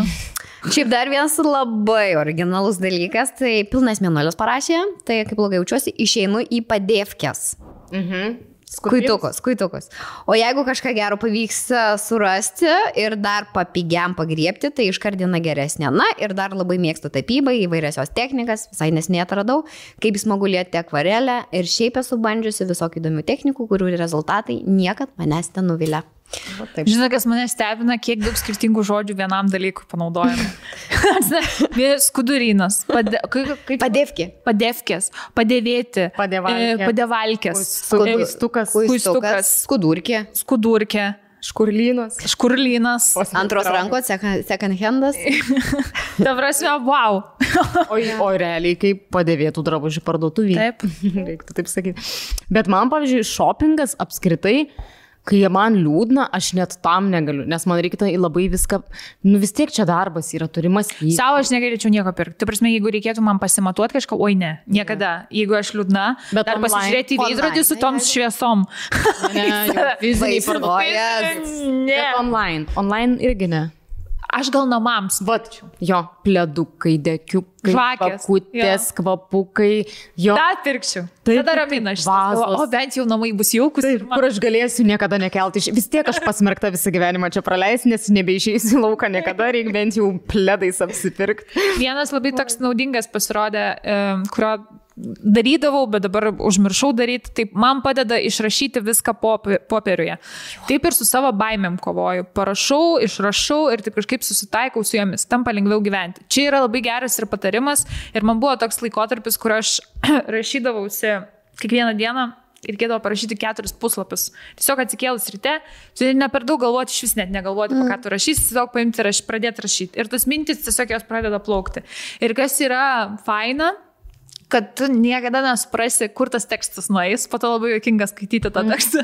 Nes iš pradžių, ką rašydavau, tai aš savo planus ir norus ir svajonės Taip. rašiau. Kažkaip toks. O tada jau įjungi jau tokį režimą, kur, šiam šiandien šūdinai jaučiuosi. Ką mes turim šaldytuvę valgyti? Ir rašai visą tai, nes tai yra tavo mintis, jos sukasi šiuo metu galvoje. Ir po tų keturių puslapių, nes iš pradžių galvoju, kaip šitos keturis puslapius prarašyti, taigi sunku yra. Mhm. Iš tikrųjų, tos mintis taip greitai liejasi, kad tu net nesupranti, kaip greitai jos išrašai ir nori rašyti dar. Tai čia yra puikus būdas tvarkytis va, su savo emocijom, ne? tvarkytis ir su baimėm, bet ir puikus būdas statyti savo mintis į stalčius. Nes kai tu išrašai tas mintis, jos biški susigrupuoja, jos netaip Ir tavo tavo galvoj. gal tavo galva palieka net kaip. Jo, jo, jo. Ir ypatingai baimės visokios ir panašiai. O dabar rašai dar šitą? Dabar vat, reikėtų grįžti prie to. Aš noriu irgi. pamiršus visai. Nes aš seniau rašydavau daug ir, tipo, ir tą dėkingumo dienoraštį rašydavau, kur penki dalykai, už kuriuos turi būti dėkingas. Nu, tikrai labai padėdavo tuo metu. Ir reikia grįžti, nes dabar pradėjau į naucus rašyti, nu čia nesąmonė, į Jo. telefoną, reikia ant popierio. Čia jau reikia, žinot, aš pasakysiu taip, aš rašydavau, kai ryte pasidarydavau kavos podelį ir atsisėsdavau, nes man yra ritualas, aš turiu savo kavą išgerti, ar ką aš ten begerčiau mačą, bla, bla, bla, bet aš turiu atsisėsti ir išgerti ir nieko nedaryti, tiesiog sėdėti. Mhm. Tai man buvo tas laikas, kur aš tuo metu rašydavau. Bet vat, gaila, kad aš to nebedarau. O kur radau šitą, tai buvo tokia knyga, kurioje kelias, kurią skaičiau ir tam buvo vienas iš pratimų, kad reikėjo pradėti rašyti po tos keturis puslapius tiesiog randomly. O esi pasilikusi iš tos užrašus? Jo, jo, turiu visą tą knygą. Tai sakau, labai jokinga jos perskaityti. Kai kurie dalykai įsipildė, ko aš norėjau kažkada. Ir e, jo, tai žiūrėsim toliau. Šiaip ir manifestavimui labai veikia šitie dalykai. Trumpai pakalbėkime apie manifestavimą apskritai. Taurasme, aš neseniai tikrai pradėjau šitą reikalą daryti. Tai čia viskas prasidėjo, žodžiu, mano viena draugė labai rimtai tai žiūri. Ir jinai, mm, net kur ten jau palei menulio fazes, nu kai yra jaunatis, tai tada, tipo, reikia rašyti iš viso laišką. Ten įdėti jį į voką, ten pasidėti.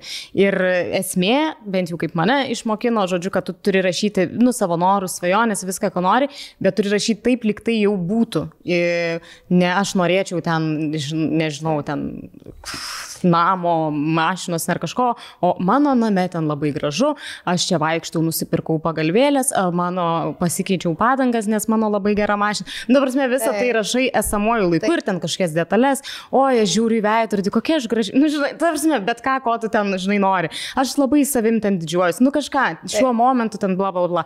Nu ir tikrai, taip, mes tam parašėm porą kartų, ten kiekvieną mėnesį ir paskui man davė nesiniai paskaityti tą laišką ir aš už, nu tikrai viskas pildosi. Aišku, tai turi būti realistiški tie, nežin, nežinau, prašysiu, aš laikau Oskaro statulėlę, labai džiaugiuosi. Nu tai Labai dėja, džiaugiuosi, persi... va ką tik persikraušiau į Los Andželą gyventi. Mane pakvietė vaidinti Hario Poterio paskutinėje dalyje.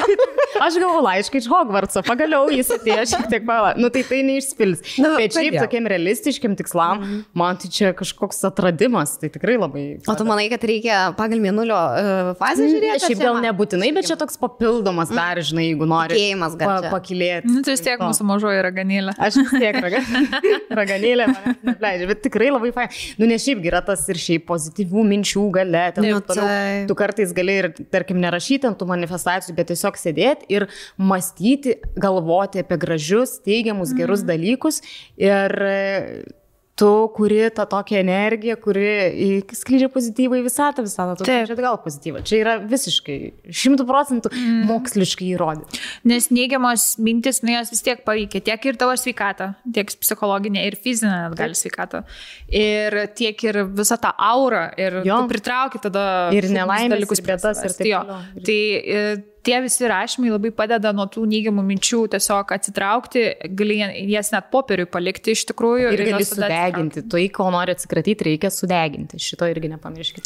Jeigu kažką negatyvaus išrašot, sudeginat. Jo, ir paleidžiat. ir paleidžiat. Pavėjui, pavėjui. Daugiau mes turim, uh, ai, mes apie shoppingą jau kalbėjom. Jo, kad, kad ne, ne itin darome. Jo, kad viena. Vonė, daug kam dar rašė, kad padeda pagulėti vonioje. Šitas toks, va, kaip sakiau, to druskų, druskų kambarį. Tai toks, jo, žinau, kad raminantis dalykas, bet čia vėlgi turi dirbti su savimi ir su savo mintim, jeigu labai liūdna. Na, nu, aš turėčiau vis tiek arba žiūrėti kažką, arba klausyti liūdnos muzikos, vis tiek įsižliumt. Taip. Būtų kaip uh, Britney Spears klipas Every Time, kur ten tai... skandinasi toj vonio. Labai graži, labai graži ta daina. Man irgi, man čia buvo pati gražiausia Britnės daina. Ir jinai yra labai underrated. Justė ten ar kažkokį, kur buvo plakatas ir tas tekstas dainos atspausdintas, nu, nes tuo metu kažkaip tų lyriksų negalėdavai paguglinti, aš ten atsisėdus tą tekstą dainuodavau. Aš, aš pirmą kartą pamačiau tą klipą, tai tiesiog žliumbiau, nes jis tiesiog ir liūdnesnis, ir ta daina labai čiupo už širdies.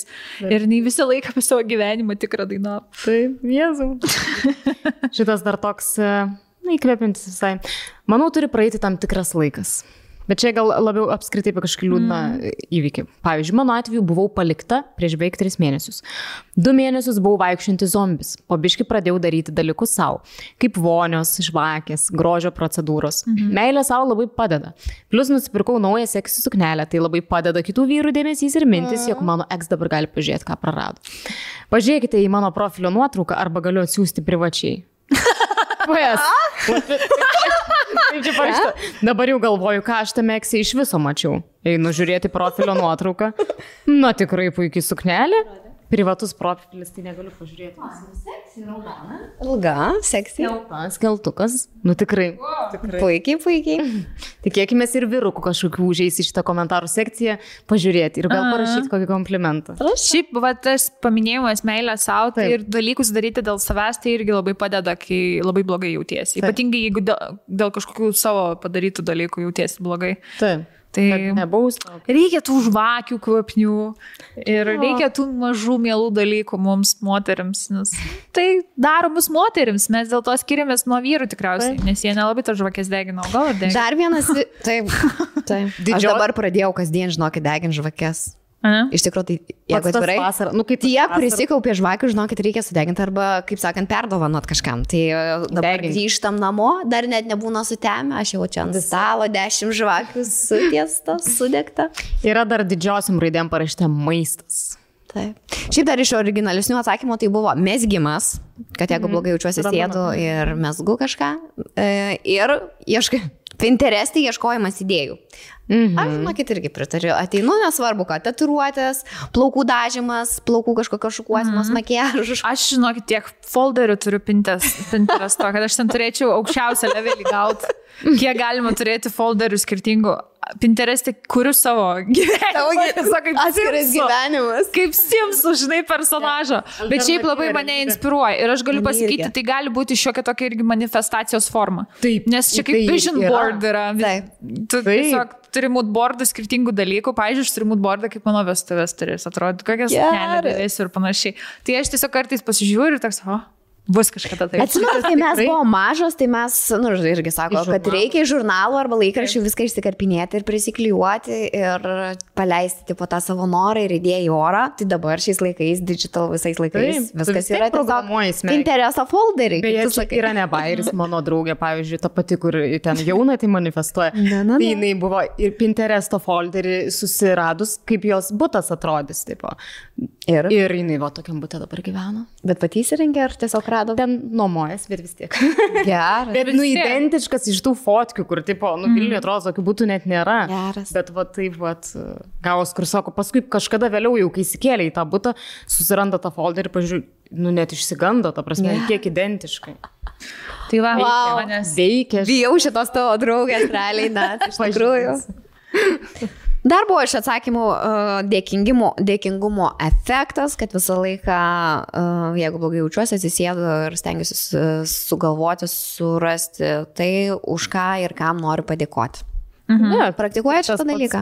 Dėkingumo Bandau, dienoraštį. jo. Ir dar vieną dalyką bandau nesureikšminti taip gyvenimo. Bet kokio dalyko, kas mm. vyksta. Nu, ar geras dalykas, ar blogas, ypatingai blogų dalykų nesureikšminti, nes tai yra tiesiog gyvenimo dalis. Taip. Ir galbūt čia viskas duota būna kaip pamoka kažkokia. Mhm. Uh, ir, nu, tiesiog, kad nereikėtų taip sureikšminti kiekvieno blogo įvykio gyvenimo, šūdniekio jo, kuris sugadino tau nuotaiką.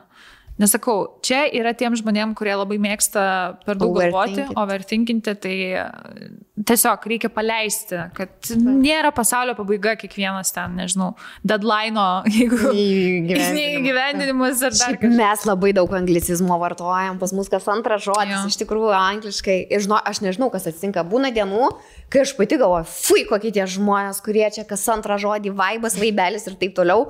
O kartais būna, žinokit, dienų, kur nublemba. Sak, pasakau sakinį ir žiūriu, kad penki žodžiai iš šešių yra anglicizmas. Nu, Kalbam, kaip kalbam. tai sorry, kam nepatinka, nu. Sorry, kas nesuprantat, atsiprašom. Aš tiesiog kalbu negalvojant. Au. Jeigu aš prisimenu anglišką žodį greičiau negu lietuvišką, kas žinau, kad labai keistai skamba, bet kartais tai būna, kai tu tiesiog kalbi čia ir dabar. Nu, taip, kartais atrodo taip. anglišką greičiau pasakyčiau, tai aš jį ir pasakau. Tiesiog. Ir aš suprantu, kad tai yra podcastas, tai yra, kaip sakant, viešas čia pokalbis ir turėtume mes gal čia laikytis ir kalbos taisyklių įvairiausių. Ei, Nevartoti nu ne, tai alkoholio, bet- podcastas ir- Am, Nevartoti alkoholio. Dieve, ką tu čia galbi? Mes ne. Nevartoti keiksmažodžių savo. Ne, aš turėtum. Gal kitam podcast ir pavartosim. Jo. Taip. Jo, O bet- podcastas, žinai, dėl ko man patinka, kaip tik, kad mes nesam e, TV laida, Taip. kur ten viskas e, su produceriu nustatyta ir kur yra tekstas surašytas, ką Surašyta. turi sakyti, o aš galiu būti atsipalaidavus ir šnekėti taip, kaip aš šneku realiam gyvenimui. Tai va būt. Man dėl Taip, to taip. podcastas ir yra zaibys, va, kad Ne. galiu pasakyti žodį zaibys, niekas manęs nepipins. Taip. E, Dar pabaigai paskutinį pasakysiu patarimą dėl to liūdėsio. Prisiminiau kitas, ką bandau daryti irgi. Tiesiog paklausti savęs tokio klausimo, ar tai, kas tave nuliūdino dabar šitą momentą, ar tai bus, ar tu atsiminsi tai po penkių metų. Ir ar po penkių metų tai atrodys tau svarbu. Jeigu atrodys tai svarbu, vadinasi, nu tai yra verta dėl to parintis. Bet kai pasižiūri į visas situacijas, nu iš to kampo, ar po penkių metų tai turės kažkokią įtaką tavo tam gyvenimui po penkių metų. Ir tu supranti, kad didžiumu atveju ne tai, kad neturės, tu net neatsiminsi iš viso, kad tai buvo. Tai tada labai padeda biški, aš pakliuvau. Nuslopinti save. Nu jo, jo. Tai va, Čia labai geras patarimas, ačiū. prašau. Mes naudoti. dar turėjome apie maistą pašnekėti. Jo, labai aš norėjom, kadangi ir pradėjom apie tą comfort food Taip. ir apskritai, kad... Kokių rūšių būna ir Taip, ir kad labai dažnai jisai būna tas būtent iš vaikystės, nu, tai šiaip ir prisiminėm, kad būna, nu, tie tikrai būna standartiniai patiekalai, kur turbūt visi valgė, mūsų kartos, pavadinkim, žmonės, bet yra gal kai kurie, kur ir ne visi valgė. Tai tiesiog būtų faina, kad pasidalintume, kas jums labiausiai išstrigė iš to tokio vaikystės vaikystės maisto. Aš galiu pradėti. Reiktų. Tęsim. E, Ir jau labai seniai svajoju, kad reikia pasidaryti, nu tą šlapenką, da- daktarišką dešrą, taip supjaustytą, kur svagūnai, kečupas ir ta dešra keptuviai. Keptuviai. Mhm. Man būdavo taip skanu. Keptuvė karštas sumuštinis? Šitą turim? Ne, ne, čia nesumuštinis. Dešrą supjausti į svagūną, kečiupo ir tokį troškinį. Taip, dabar pasidarai. Pra, prašutinį, pra, prakepi. Ir tokį, nu ir tiesiog valgai. Ir man taip skanu ir taip kažkaip retai darydavo, tėtis, man atrodo, padarydavo. Mano tėtis Mhm. darydavo. Nu čia toks tėviškas patiekalas. Bet nelabai- gali kiu- kiaušinienę tai padaryti, tiesiog kiaušinių dar įmušę, Jo, tam tada plaką. per daug sveika. Nes labai dažnai, nu, tas, kaip bebūtų skaniausias iš vaikystės maistai, nu, būdavo visi jie nesveiki. Bet, jo, bet aš... O ką jūs dabar nenaudojat? Norit pasakyti šlapenkos? Ne. Šlapenkos? Aš niekada neperku, bet vat, supratau, kad reikia nusipirkti. Mes tai Nu, daug gal perkam, žinokit. vaikų turi, gal biškiai kitaip yra, bet... Tai va dabar, žiūrėkit, dabar turiu vaikų ir dabar aš esu tuo mūsų tėčio pusė, Mhm. iš tikrųjų. Jeigu aš kažko nespėju, nu, nekepu aš šlapenkos, bet padarau sumušteką, pažiūrėjau, su šlapenka. Ir va dabar antrą dieną išėlės mano vaikas nešasi į mokyklą sumuštinį bulką ir šlapenką. Nu taip ir tai yra. Ir motiejų sakė, kad dauguma klasiokų atsinešė lygiai tą patį maistą, tuos pačius sumuštinius, tai yra šlapenka su, su bulka ar duona. Nes labai greitai atsipjauna. Skanu. tai. Aš turėjau, o jezu, daug man. Jeigu vaikystę kalbant, galiu čia vardyti. Tai pirmiausia, mano e, vaikystės būdavo pats mylimiausias, tai turbūt pirato akis. Ir ką išmokau iš kibirvibir. nurodė per teliką ir paprašiau mamos, kad padarytų. Ir nuo to laiko prašydavau, kad man darytų. Ir man visada darydavo atsidavus su juodos duonos reikia. Mhm. Ir, tipo, muždavo kiaušą, kečiupas ir, tipo, bukrami. Tada, aišku, iš dešrelio aštunkojus darai. Man iš vis viskas kepta, kas keptos bulvės su kefyru. O, Esu kaip skanu. Jo, keptos bulvės su dešrelėm. Taip. Viskas kepta. kep, keptos bulvės su kečiupu. Jo. Arba mano senelis darydavo padažą, kečupą su majonezu. O, Prie keptų bulvių. Taip. Ir dešrelių kepsų. Visur dešrelės turėjau. Ir bulvės. Pas man, pavyzdžiui, nebuvo labai populiaru mak makaronai. Aš, pavyzdžiui, nelabai mėgau. Man labiau bulvės. Aš bulvinukė buvau. Žinok, Matyt, matosi. Ir šeimoje vien bulvės buvo įstuti. Ir jeigu aš būčiau žinojęs, kad va, šit, nuo šito patiekalo paskui tu pusėsi, kaip sakant, ir storėsi. Nu, aš tavęs nesu mačius niekada storos, tai mažai bulvių, reiškia, valgy. Šiaip aš labai daug, iš tikrųjų, bet šiaip ir mūsų šeima iš tikrųjų vartoja daug bulvių. Mes darom ir kugelį. Šiaip, manau, kad... Jo, bet aš negalėdavau pakęsti. miestelio, aš nežinau. Kugelį mes darydavom Ne? labai. Aš žinau, kad partuškas mėgstamiausias patikalas iki šiol kugelis. Mm -hmm. Bet šiaip, o žinot, kad, e, žinot, o jūs mėgdavot kugelį, kai ten dėdavo kažkokios mėsos ar vištos? tai Jokiu fu, fu, fu, fu. Neturi Turi būti tik bulvės. Taip. Ir Bet geras padažas. dėdavo, žinok, vištienos parne. O, man taip netinka. Ne. Taip, kodėl? Taip, aš Kad sočiau gal būtų ta mėsa, bet mes niekada taip nedarytum ir aš visai neseniai iš visų žinau, kad būna čia normalus su mėsa įkepta višta. Ir man, kodėl ta višta tam kugelį, ką ji čia veikia? Ir tada spirgo ant viršaus. Nu. Ne, ne, ne. Per daug. Gal Tai- tiesiog pasilikim prie bulvių. Taip. Man dar labai skanu būdavo bulviniai blynai, bet pavyzdžiui su bruknio gienė. Ir vaikystėje aš mėgau šią pikantišką kombinaciją. Man labai labai. Taip, taip. Aš irgi saldžiai mėgdavau bulvinis. Bulvinės blynus saldžiai. Bet nėra, kad saldžiai, to, tos bruknės rūkščios. Nu, bet per vis tiek tai yra Nu vis tiek savory, nes pati tešla jo. turi būti suri. Taip. Jo, jo, bet čia žinot, čia kaip tiek būna, kur spangolių naudoja su mėsa valgyti, Jo, šitą gali taip, taip, valgyti, taip, taip, ten taip. į antį e, kiša obolius slyvą, kreušės, ten taip. kažką. Taip, taip, taip, tai čia panašus labai. Jo, tai vis tiek yra tas, bet yra sal, saldumo ant to efekčiuko tokio biški. Yra. Taip. Man patidavo dar iš tarkių, kur tarkuoja um, keptuviai ir tiesiog kepa tokį Bet šito bulvių tarkį.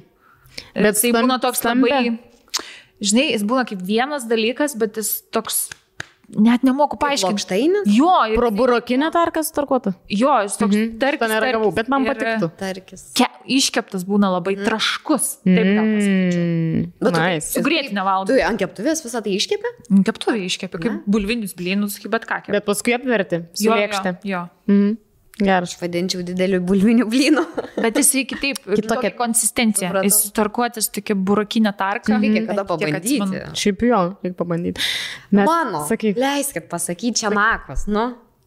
Nežinot, čia Aš žinau, kas tai yra. Tokiuose moliniuose. Molinukuose. Va, vazonėliuose, kaip čia, moliniuose mhm. sotėliuose mamos pridėdavo bul, bulvę, pridėdavo ryžių, biški ten kažkokios Mėsytės. ką ten nori. Grėtinės, ar ne? Jo, ir padažo. Uždengi žodžiu mm. su dangteliu ir įdedi į orkaitę ar ten į krosnį Išsitušino. tušintis. Mm. Ir man atrodo, ten gal pusantros valandos tušinasi, nes ryžis turi išvirti nuo to skystimo, bulvė turi realiai išvirti nuo to, nu ir valgai. Na, žinokit, va dabar, jeigu reikėtų man pasakyti, nežinau, nu, N kilometrų nueičiau dėl šito patieklo. Aš nesu, pavyzdžiui, valgysiu čia nako, ten kavinė ar dar kažkur, ar, ar kažkaip, nežinau, fiestoje ar kažkur. Va tik mama gamina tokius dalykus. Ir kažkada bandžiau nusipirkti tuos pačius indelius, kad pačiai pasigaminti. Mhm. Nebuvo? Nu, kad e, ne, skelbė LT šiaip reikia. Jo, jo, jo, jo, aš manau, kad taip tik tai iš antrų rankų gali nusipirkti. Bet čia man labai skanu, bet čia nebuvo mano vaikystės Jėzau. dalykas. O, man labai dar patikdavo šaltanosiai, žinot, šaltanosiai. Kai ne. blynai, bet su mėlynė. Tu, atsiprašau, ne blynai, koldūnai. Koldūnai tik ne su mėsa, su mėlynėm. Realiai koldūnų tešla ir koldūnų forma, bet viduje mėlynės, kur ten kaime pats susirenki. Jeigu pakankamai daug prirenki, tai ten užsidarydavo arba tie atsisto šaltanosius. Nu, kokie man jie skanus, dievas mano. Ir ten, aišku, prabėga, dažnai ten prastai užsuki, prabėga tą mėlynę ir jie visi violetiniai gaunasi. Tai man čia dar nerealiau. Aš kažkada pati pasidariau ir buvo lygiai taip pat skanu ir labai labai faina. Šiaip iš tokių vasaros, kur iš močiutės, tai atsimenu labai mėgdavau daryti su pienu, su uogom ir pienu sriuba šalta. Mhm. Tai būdavo kažkas tokio. Tiesiog uogos ir Ir pienas. šaltų pienų Jo, užsipilti. šaltas Taip. pienas. Visiškai vasaros riba būdavo. Tada labai mėgdavau rabarbarus cukrum, nes skindavo ir galėdavo su cukru valgyti. Taip. Labai geras dalykėlis. Labai. Mm, tada rinkdavau rūkštynės, atsimenu, ta rūkštynės Rūgštynių sriuba. klasika. Taip. Man Ir šiaip su girmėlytėm dar paskui, kai išvertam, kiek Jo, lieka. Tų kaimo jo daug visokių gerų dalykėlių yra. Aš labai visada mėgdavau, mano gautų salotas visada būdavo pomidorai su grėtina. Bet ir dabar, dabar pasidarai. Mėgstu, bet aš dabar tik graikišką jogurtą todėl. Man žinok, Sveikesnio varianto. skanu tą sunką išgerti, paskui maišo sultis su grėtinė ir tokį gali tiesiog gerti. Tai agurkiuką, kokį įsipjaustai. Nu, kad yra agurkas tada jau su medum. agurkiuką. Nu, čia irgi yra klasika, kur dabar bandau savo vaikams tai pažinti. Sako ne. Nu, žinai, tas agurkas dar ne, ne iš tavo šiltnamio atneštas. Mm. -hmm. Gybiškai keiščiau yra. Aš labai atsimenu, mes partusus, nežinau, kodėl pats geriausias būdavo e, zakuskė, čia taip gal pasakyti. Mhm. Aha. Tai buvo krabų lasdelės e, išmirkytos, kiaušinį miltos ir iškeptos keptuviai. Ir Tešlos apvalkalė. Jo, tešlos apvalkalė ir tas padažas. Pomidorų padažas su Majonkė. majon- majonkė kartu Geras, padarytas. Geras. Tai tas turbūt kiekvienam baliui būdavo, paauglė. Ir aš meneždavausi, kai tie suneštiniai baliai būdavo. Tai visada, visada. Ir visada tie tafelblėt rutuliai su traškučiai, tie smirdantis. Visada būdavo vakarėliuose šitas. Jokinga. Labai, labai. Ir aš turėdavau, e, labai mėgdavau valgyti e, tos e, keptus muštinius, bet aš mikrobangiai šildavau, nes mes mhm. kažkaip čia kalbėjome apie Taip. kaip darydavom, kokią techniką. Taip. Aš tai mėgdavau, tipo, pasimi bulką, sene, užsidedi e, pomidorų padažo, Taip. irgi šlapkės. Taip. Ir tada kokį sūro gerą gabaliuką ir pašildai mikrobangį ir valgai. Pavyzdžiui, jį darydavo kitaip. O ar kai tai jie darydavo, aš man iš mikrobangės tas skystis, man tau? Labai man išbėgdavo tas skystis iš tai. bulkos. Taip, ir jinai tokia per daug sumaištė. O orkai tai, bet irgi kečupas, tipo, ten mėsytė kažkokia, arba mėsytės, tai tiesiog sūris ir biški prie skoniuko kažkokio, o jezu, jezu. Nu, mes daugiausiai, žinokit, vatoj, uždarom, uždaromoji sumuštinių kepyklė. Visą laiką darydom ir dabar aš esu nusipirkus ją ir mano tikrai vaikai valgo šitus karštus sumuštinius. Nu, jie labai skanus, labai gerai gaunasi. Čirviniai blinai dar yra labai vaikai- vaikystės maistas, Taip. kur valgydavau ir labai mėgdavau. Jo, šitas tai tikrai. Tinginiukai, kur uh, varškės tie tokie ilgi ir supjaustai. Žinot, Varškėtukai. varškėtuk. E, nu, virti Mes vadindavom tinginiukais. Vėlgi daug tų pavadinimų pusės nesuprantu. Dar būdavo ežiukai, kur per kitą tarkos pusę praleidi, bet jie tokie sūrus, ten be varškės, man atrodo. Aš dar labai prisiminiau vieną grybą iš savo vaikystės, kurio aš labai norėčiau dabar. Rudmėse. Mhm. Žinot, rudmėse, kur Jo. tipo prakepi taip ant sviesto ir iš vis ten ant bulkytės valgai daugiau nieko, nereikia ten druskytės. Jos toks skonis nuostabus ir unikalus tų rudmėsių, bet kur jų gaut? Jos rudenį tik tai būna turbūt. Aš niekada niekur nemačiau. Žmonės kiek čia nesumatė. Ir aš nesu mačius niekada pirkti niekur, Aha. nes kit, nu, būna kaip pakelėse pardavinėti. Kaip man su vėžiais. Man, pavyzdžiui, vaikystė žiauriai primena, aš eidavau, atsimenu, su giminėm net rinkti vėžių šviežiai. Nu, ten tipo. Kažkur ten vaikštai po kažkokius krūmynus ten prie tų upeliukų ar ko ir tipo renki juos užtvankose ten ir panašiai. Ir tada jie būna švieži ir juos išverdi ir skonis pasaka. Niekur nerandu vėžių. Yra lietuviški lobsteriai. Nu, kur juos nusipirkti? Aš manau, tau dabar privačiai parašys visi. Parašyk man, Berniukai, aš močiutės, tikrai norėčiau. Kurie... Parašykit, kas rudmėsių žino, kur gauti. Va taip kaip tu pasakoji apie rudmėsę, tai mes kepdavom baravyko galvutę. Jo, Bet bet skanu ir visai Ne, nuo šiaip sviesto yra jėga. delikatesas. Tai Dabar taip. dabar taip, O vaikai. su kančia aš valgydavau vaikystė mane. Su kančia aš valgydavau visus grybus, kur, žinot, padaryti būdavo ten Gleizuoti. vietinė, ne? Mhm. Tai Juos kažkokiu padažu. Ir Dabar man skanu. Dar atsiminiau vieną, kur darydavo močiutė ir mama mėgdavo, jeigu šviežiai būdavo e, nukaštos bulvės, tos šviežios bulvės, ir Na. tušovkę padarydavo su bulvėm, tokį su svoguniukai, su morkytėm, tušonkė, gal taip pasakyti reikėtų. Ir su greitinėlė, su morkom, su svoguniuku, tokiu padažu Aha. ir šviežios, šviežios bulvės, mažytės tokios. Mm. Tai galiu pasakyti vienas iš tokių troškinukų daržovių, kuris mm -hmm. man iki šiol tą skonį aš jaučiu, nes tos šviežios bulvės, ką tik nukastas, tai mm. -hmm. jos turi kažkokį skonį kitokį net. Taip. Ir Ja, šito aš net, ne, net Nu. nebuvau girdėjęs. O dar jeigu pats e, ir sodinai tas bulves, ir pats nusikasiai, tai jos dar skanesnės. Pats spirgučių vabalus rinkai nuo jų. tipo, ant viršaus. Ai, Taip. Tai, Bet aš- labai labai skirtingai. Bet dabar, ką, vat, kai esi saugus e, moteris, e, nepasigaminė tokio? Ne, nes kitaip būčiau didesnė to. Šiaip dabar aš kaip pagalvoju, tai labai susiaurėjo visą tai, ką aš galiu valgyti, pavyzdžiui, ir kai, ką mes iš vis gaminamės. Ir pas mus vis tiek būna kažkokia vištiena, ar tai kalakutiena, arba žuvis šalia kažkokių daržovių salotų ir tada bandai, nežinau, ryžius, bolivinę valandą, mhm. dar kažką sveikesnę angliavandenių versiją pasigaminti ir viskas. Čia visi patiekalai dar sriubūva, kiek gali pasigaminti. Man Vis dar ribų esat užsėdę? Jo, mėgstam sriubas daryti. Vis dar. Vis dar. Noriu sakyti, kad man žiauriai faina, nu, kadangi vaikai pas mus daug būna ir jie daug ko nevalgo ir aš esu priversta daryti kažką, nu, tipo, kas yra vaikų maistas, ko šiaip aš niekada nedaryčiau, bet man yra faina, nes tada tu prisimeni irgi maistus kažkokius iš vaikystės. Pavyzdžiui, prisimenu, būdavo tokie kepsniukai. Pukučiai jos kai kas vadina, kur taip supjaustai labai mažais gabaliukais vištytė. Taip. Aha. Ir tada dedi krakmolo šaukštą ir majonezo šaukštą ir kiaušą ten arba du. Ir išmaišai ir gaunas tokie kaip vištos blinukai, bet jie tokie žiauriai, sul... na aišku, ten prieskonių įsidėti kažkokie, jie tokie žiauriai sultingi, iškepa. Tai aš labai dažnai dabar juos kepu. Geras, vaikyti. Kur realiai vaikams, bet iš tikrųjų savo kepu, nes labai labai skanu, tikrai pabandyti. Geras. Žodžiu, kai vaikų turi vėl viską iš naujo išgyveni.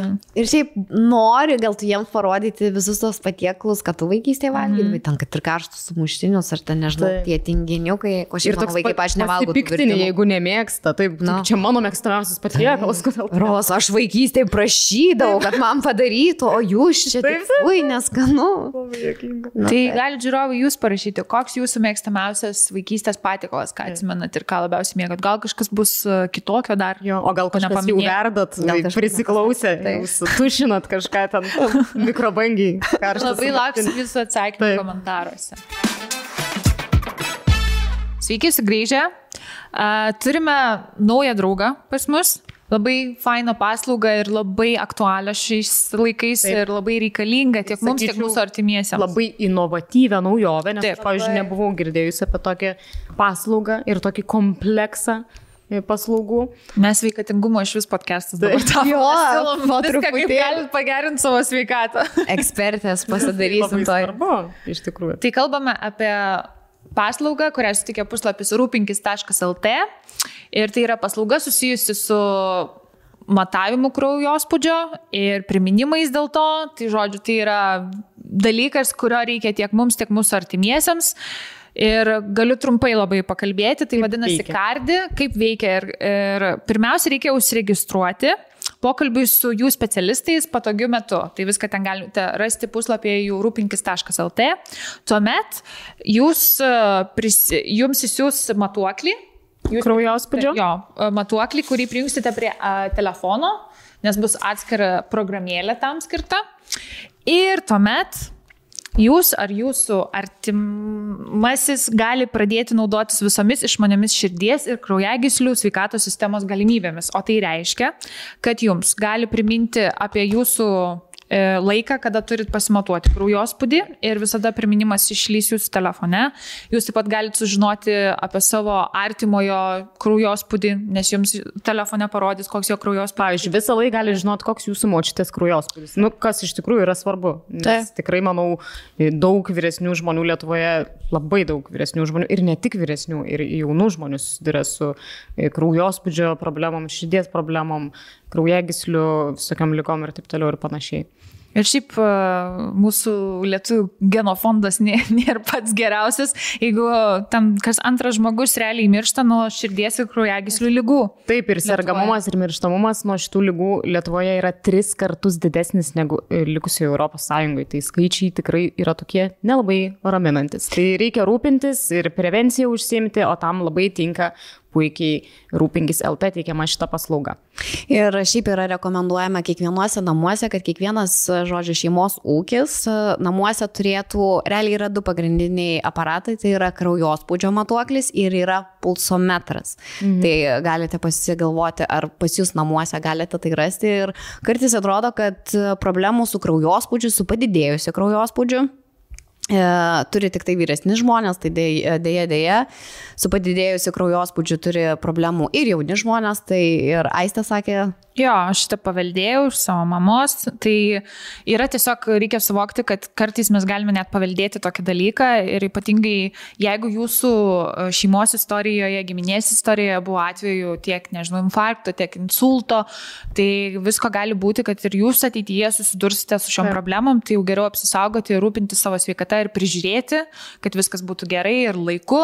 Ir čia dar yra labai gerai, kad e, šią informaciją apie kraujospūdį taip pat gauna ir gydytojas, su kuriuo jūs konsultuojatės. Taip, taip. Tai žodžiu, viskas yra vietoje. Ir visi vietą. duomenys yra išsaugomi programėlėje, taip. tai galite ir pats pasižiūrėti, ir jūsų gydytojas pasižiūrėti, palyginti, kaip keičiasi, nuo ko keičiasi. Taip pat e, ši programėlė teikia ir tokią paslaugą, kad e, ateina ne tik priminimai, kada pasimatuoti tą kraujospūdį, bet ir, pavyzdžiui, kada išgerti vaistus atitinkamus, jeigu jūs vartojate. Tai tikrai labai labai patogu ir ypač atrodo tikrai vyresniems žmonėms, kurie šiaip mm -hmm. dažnai jau gal ir pamiršta dalykus. Tai tas tikrai smagu, kad jūs galite net nebūdami fiziškai kartu, bet prisidėti ir rūpinti savo artimo žmogaus. Tai čia puikiai dovana tiek artimui, pavyzdžiui, mamai tokį tikrai padovanočiau ar močiutėjai, ar kitam žmogui, tiek savo gali pasidovanoti, nes atsimenu, kai man buvo tas atvejis, tai man liepė tikrai aš pati turiu kraujospūdžio matuoklį namuose ir liepia tuomet kiekvieną dieną tikrintis ir mhm. matuotis kraujospūdį, kad sužinoti, ar tu kiekvieną dieną turi didesnį jį tiesiog stebėti reikia. Tai čia labai puikus būdas, kaip tai galima padaryti inovatyviai ir labai paprastai. Taip, nepamirštant. Tai rūpingis.lt tikrai labai inovatyvi paslauga ir labai džiaugiuosi, kad tokios atsiranda ir labai smagu, kad tai prisideda prie savo sveikatos gerinimo ir rūpinimuose. Tai rūpinkis.lt, būtinai pasinaudokit jų paslaugą. Ir rūpinkite savo sveikatą ir artimųjų. Žodžiu, aš nepagalbėjau apie savo varnų update, nes šie žmonės labai domisi, labai įsitraukė visą šitą istoriją. Tai pamiršau pasakyti. Beje, labai juokinga buvo situacija, net žmonės net ištraukas man siuntė, bet mes patys žiūrėjom žinias ir buvo žiauriai juokinga, kad kai tik po podcast'o, man atrodo, diena praėjo ar dvi ir išėjo reportažas per žinias, kai filmuoja vieną rajoną, kur Varnas realiai puola žmonės. Lietuvoje? Taip, Lietuvoje. Ir buvo žiūri jokinga, nes ten buvo net nufilmuota, kaip jos juos puola. O, ir pra, praeinančius žmonės. Aha. Ir ten sakė, kad jos dabar suka ten lizdus, peri savo tuos vaikus ir, ir, žodžiu, yra labai suaktyvėję apsauga jų. Ir labai labai jokinga, nes ir žmonės man siuntė, ir šiaip sutapimas toks, nežinau kodėl, bet kelias dienas ir tipo apie Varnas šneka per žinias. Tai tai ir dabar paskutiniu metu gaunu uh, iš neįti neįtikėtinų faktų. Tiesiog žmonės man siunčia tą, pačią, tą patį skrinšotą, kur varnas atpažįsta žmonių veidus ir perspėja kitas varnas apie pavojingus žmonės. Tai ačiū, man labai daug žmonių prisinti šitą. Mums irgi, mums irgi. ir e, prisintinėjau žinučių, kad prašau pasakyti, pasakykite aistė, kad perskaitytų šitą svarbę žinutę apie varnas. tai aistė, dabar jau visos varnas pranešė, kad turko ko esat e, pavojingos, jo, pavojingi žmonės. Varnom, žodžiu, varnų mafija mus po Ne, iš tikrųjų, tai situacija, galiu pasakyti, tikrai pagerėjo. Mūsų jau nebe harassina tas varnas, žodžiu, nebe bulina. Ir e, nežinau, dabar su jie einu į lauką, tai viskas kaip ir gerai. Kartais jos dar paskraido, nu, mhm. nu, tokias lyg uh, praneždamos apie save, kad jos čia yra. Jo, kad neatsipalaiduotume, bet bent jau neskraido aplink mus ir nebando ten jo. Susnopu į kaltą, nei man, nei koko. Tai toks progresas yra, tikiuosi, kad jos tiesiog atsiknis nuo mūsų galiausiai ir joms atsibodo. Perėjimo metas kažkoks į... į Gali būti, bet jos vis tiek, žinok, ten skraido. Ten bet nieko specialaus nedarai? Ten, sakė, mėtė tos riešutus. Mėčiau riešutus, bet ir tai pabaigiau daryti. Tiesiog pastaruoju metu ir oras nekoks buvo, ir lyjo daug, tai gal jos per lietų ten nenori to daryti, nežinau. Labiau hatai sėdi. Jo, jo, hatai sėdi. nes per lietų, kai vedžiojau, tai iš vis nieko nebuvo Tai situacija biški pagerėjo. Tai va, jeigu kas nors norėtų update, tai Varnos biški atsiknyso nuo mūsų. Viskas yra gerai. Žinau, gal Varnas pažiūrėjo podcastą, paklausė. Bet jos- suprato, kad tave nervuoja. Bet realybė tokia, kad jos tikrai buvo atsekiamus iki namų ir skraidydavo prie mūsų terasos ir čia yra realus faktas. Tai jo, jos įsimena veidus ir jos net seka tave, kur tu gyveni. Tai Neįtikėtina.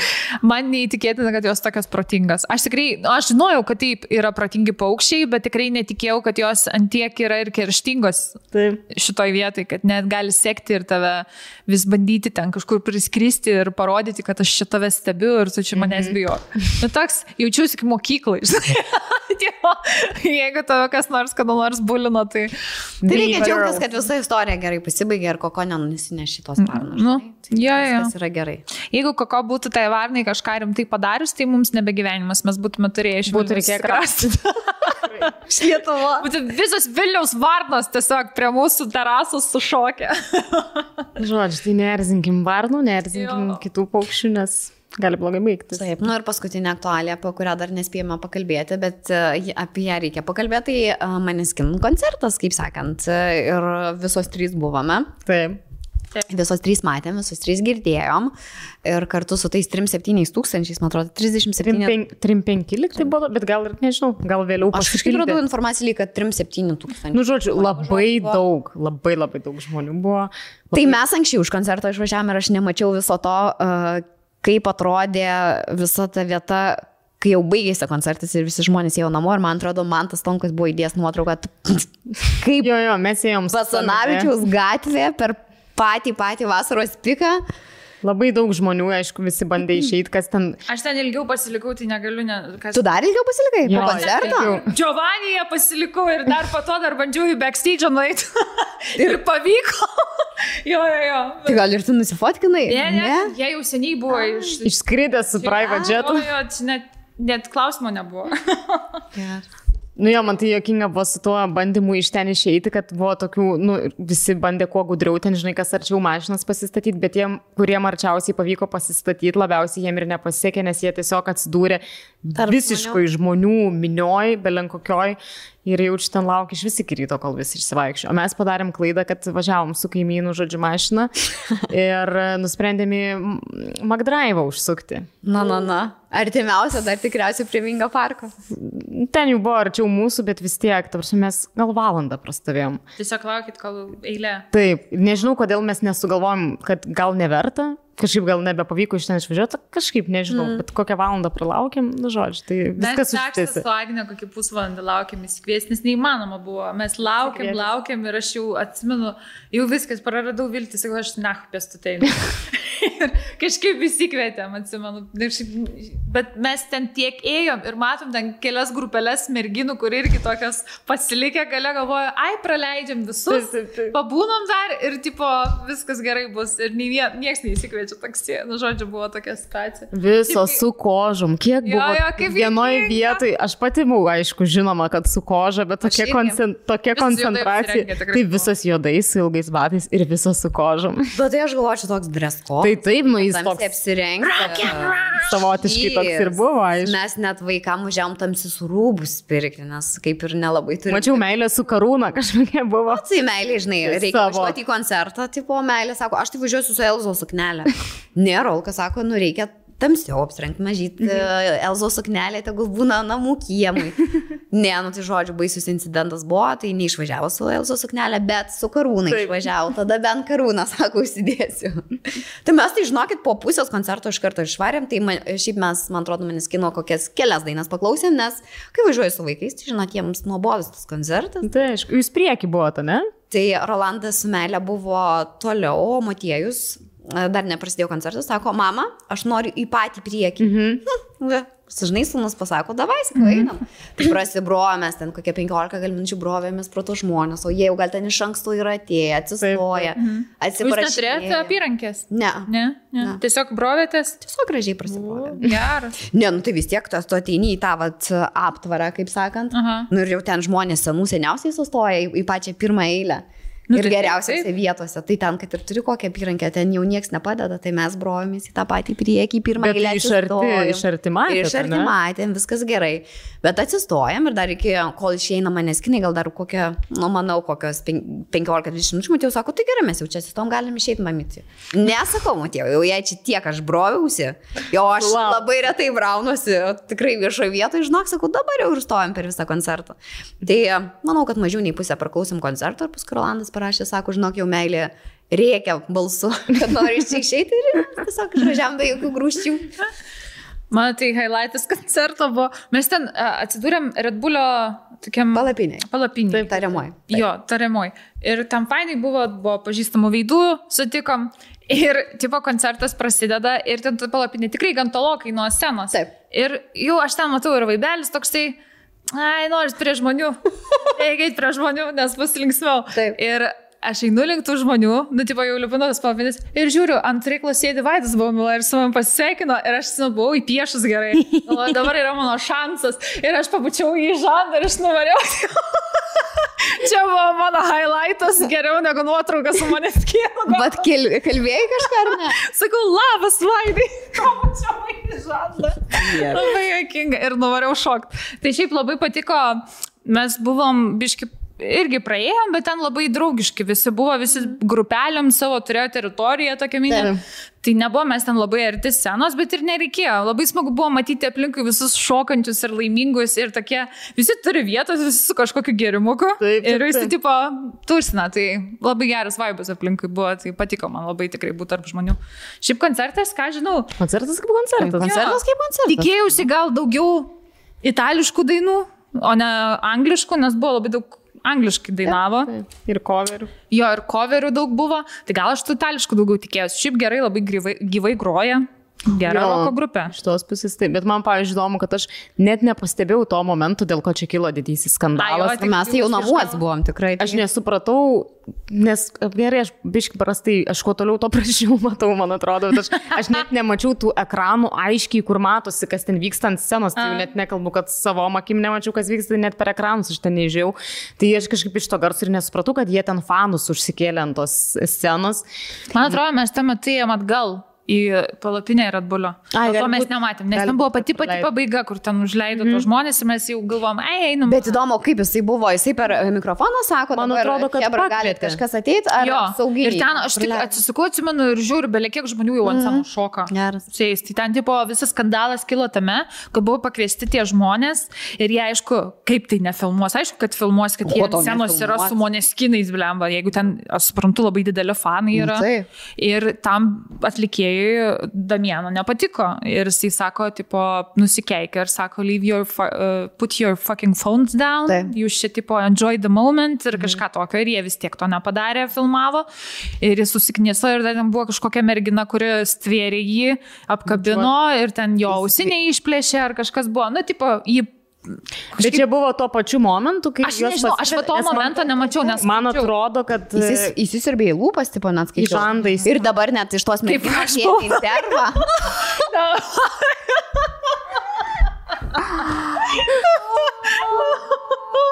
Gerai. Ir aš šiandien, skai, e, tiksliau, bandžiau, pradėjau skaityti e, su ta mergina, kuri visą tai padarė, e, paėmė interviu. Yra atrodo, interviu 15 netgi? minučių. Taip, ir jinai sakė, aš didžiuojuosi šitų savo poelgių. Ir Okay. Istorijos mačiau kėlę. Taip, taip, ten apie tai. Nu gerai, bet žiūrėkit, dabar jūs atsidurėt ant scenos. Nu ir ką jūs būtumėt nefilmavę? Aš būčiau filmavęs, žinokit. Aš irgi. Nu tu, Aš nebūčiau, savo mylimiausią. Žiūrėkit, aš nebūčiau kišus į veidą tikrai kameros ar kažko, aš ten gal biški toliau būčiau, nu, tipo, nu, nu kai visa publika Taip, ten taip. vieni buvo labai arti, kiti mm, toliau. taip. Tai aš gal biški, biški toliau būčiau, bet aš aišku, nufotkinčiau arba nufilmuočiau, nes man čia prisiminimas visam gyvenimui, Taip. daugiau manęs niekas, blėt, nepakvies ant tos scenos. Taip. Tikriausiai gyvenime. Mačiau kažkoks vienas iš tų žmonių, kuri, kuris ten buvo užlipęs, irgi kažkam ten po komentarų rašė, kad jo, ir aš ten buvau ir filmavau ir įkėlė tą video, kur ten save filmuoja Taip. su juo. Ir sako, aš net negirdėjau, tipo, kad ten taip sakytų, gal jis angliškai nemoka. Nu tiesiog jie net nesuprato. Aš čia ieškau. Bet jį norėjau- svarbiausia, kas, dėl ko čia viskas vyko, kad ten ta moteris ten kažką padarė, jam jį apsikabino per prievartą ir ten jie visi filmavo, bet kas keiščiausia, kad jis išėjo tiesiog, tai baigė koncertą, nu jį užknis ar jis tiesiog išėjo. O, tipo, kiti, ten kito grupės nariai toliau dar grojo pabaigą, tipo, ten to gabalo kažkokio, o jis tiesiog išėjo anksčiau ir tai baigė. Čia užsišykęs. Nu tai Aš tikriausiai. ieškau dabar, aš norėjau pacituoti Lemba. mūsų gerbiamo uh, Vaido Baumilo Ok. tekstą, kuriam aš labai pritariu, bet kaip man juokinga, kad tu irgi kaip ir teoriškai įsisirbė. Čia realiai šiandien. Per prievartą. Bet nerandu dabar. Nu, bet jis Bet kažkaip... jis nere, nerodė nepasitenkinimo, kad tu įsisirbėjai. Aišku, kad ne, juk jisai mus Malonus vyras. Sek, seksiulka. Nu, nerandu dabar to, bet nu, jis taip ir rašė, tipo, jo, e, va, va, va, no. radau, cituoju. Vaidotas Baumila. Facebookas. Pasikviečiu žmonės į sceną, tada keikiuosi, kad jie mane filmuoja ir apsikabina ir aiškinu, kaip kas turi mėgautis akimirką. O paskui tik la- tinklaraštininkai komentuoja, kokie lietuviai nupušė. Sorry, nu ne, nu ne mes nupušė. Ego all over the place. Aš Vaidotai, vis- mes tau pritarėm. Nu, ta prasme. Visiškai. Tu pats Taip. pasikvietei tos žmonės ant scenos. Ir šiaip, kai tu, nu, žiūrėk, ateini į savo mylimiausio atlikėjo, ten apie kurį svajoji fantazijose koncertą, kažkokiu būdu pakviečia jisai uh, publiką ant scenos ir tu papuoli tarptų top 8 žmonių, kurie papuola ant scenos, nu, tu esi tiesiog, Max, manau, apimtas euforijos. Tai, būk Nu, rokeris. ir kodėl tu, nu nežinau, žinokit, kaip tu dar Arba nedaryk iš vis šito. Arba išvinsneik, arba tiesiog nepaskelb, kad ateikit ant scenos. Nu, taip, taip. Aišku, yra fair point iš tos pusės, kad gerai, ta mergina, kuri ten įsisirbė jam į tas lūpas, nu jo, gal nedėrėtų ten, nu, bet šiaip visus tos rockstarus, visos ten bučiuoja ir viską ten daro, bet gal ir nereikėtų to daryti. Jis dar nesupranta, kur jisai atsidūrė. Ta prasme, Gal jis nu, nelaiko buvo, savęs tokia žvaigždė, tai pasakyti, nesijaučia dar taip. Kad Yra dar nepratęs, gali Gal, būti. aš manau, kad taip, kad gal, žinot, kaip būna su atlikėjais, kad ant scenos jie elgesi kaip divos ir tam panašiai, Jo. o gyvenime jie, nu, nėra tokie. Nu, taip. Ir gal tai buvo biškai per daug, gal pažydė jo ten asmeninės erdvės. Ir yra tiesa taip, kad jeigu, tarkim, tai būtų moteris atlikėja, ne, ir ten koks nors ambalas įsivežtų ant scenos ir ją per prievartą pabučiuotų, nu, tai jau būtų neskanu. Nu, bet irgi, žinai, sakyt. gelmi, nu, tai būtų... yra du variantai. Pavyzdžiui, jeigu publika būtų, ten nežinau, sumušus apsaugą ir, per, ir jeigu jam būtų neleidžiama užėjti ant scenos ir užėjęs ir pabučiavęs atlikėją, nu taip, aš visiškai Tai nuteikčiau. taip, bet ta pana, tai taip, užlipo jinai ne tuo momentu, kai kvietė. Mm. Jinai, bent jau aš kiek mačiau, kur visi dalinos, kad jinai ten perlipo per tvorą, per apsauginius ten prasibrovė kažkaip ir... ir Aš nemačiau iš tikrųjų. Aš irgi nemačiau, bet aš, Aš galvojau, kad čia viskas irgi. vyko tuo metu, kai jisai pats pasikvietė ant scenos. Tai va čia aš pateisinu, bet jo, jeigu tu Jo. per prievartą kažkokiu būdu prasprukai pro senąją, pro, pro apsaugą ir atsidūrė ant scenos nekviesta, tada, nu, bet aš... e, Ne, atlikėją, aš manau, vis tiek reikia gerbti. Reikia. Tai aš Taip. jeigu atvirai, jeigu būtų man tokia situacija, tai taip, aš būčiau filmavus, bet tikrai nekišus ten telefonų į veidą ir, na, kad mes kartu. su draugė. Jo, nu, ta prasme, ne, aš tik iš toliau būčiau nufilmavus arba nusifotografavus savo asmeniškai, kad jo, fainai, aš išgyvenau šitą akimirką. Taip. Jis, nu, aš manau, kad jie tokie jauni yra, kad čia, nu, viskas kaip ir suprantama. Žinai, kaip tu turi būti užknisęs, kai tu turi ten tą festivalį po festivalio kiekvieną mielą dieną vos ne. Taip. Ir tau visi nori su tavim kaip su kokiu zoologijos sodo, bet gyvūnų fotkinasi visi ir visi nori ten kažkokį bent kraštelį su tavim, ten nusifilmuoti ir panašiai. Na, aš įsivaizduoju, kaip gali užknisi, ypatingai, kai tu esi labai jaunas žmogus. Nu, bet tokia ta šlovės kaina. Jo, tai turi ir tai suprasti. Bet dabar, ką supratau, supratau, sužinojau, kad e, po šito koncerto jie pakeitė taisyklės. Tipo kaip... Sugriežtino Jo, apsaugą. sugriežtino apsaugą ir kaip elgtis, jeigu pakviečia ant scenos, kad negali būti su telefonu rankose mm. ir taip pat turi labai pagarbiai elgtis ir laikyti atstumą nuo atlikėjo ir Nu, jo. panašiai. nu, tai mes, vadinasi, įsirašėm į istoriją. Lietuva. Jau Lietuva įsirašė istoriją. Ne, žinoma, kad, nu taip, truputėlį gal ir buvo perlenkta lasda. Aš... Šiaip, o, va dabar kaip prisimenu, Mes biškai laukinukai. Nu, turim. vad būtent. E, mažai laukinukai. koncertų mes nežinom, kaip elgtis prie scenos, kaip ant scenos nežinom elgtis. Nu, tai dėl Mes vargšai esam dėl to, kad niekas neatvažiuoja blėt, koncertų daryti Lietuvą. Tai dabar ačiū Dievui, Moneskinai, dabar dualypa bus. Taip. Tegul daugiau atlikėjų važiuoja. Gal išmoksim kažkaip. Nu, stovėti. turim mes tų arenų, galim daryti, va, pažiūrėkit, Vingis, Vingio parkas 35 štukas sutalpino žmonių, darom tos koncertus davai. Davai, davai, Darom.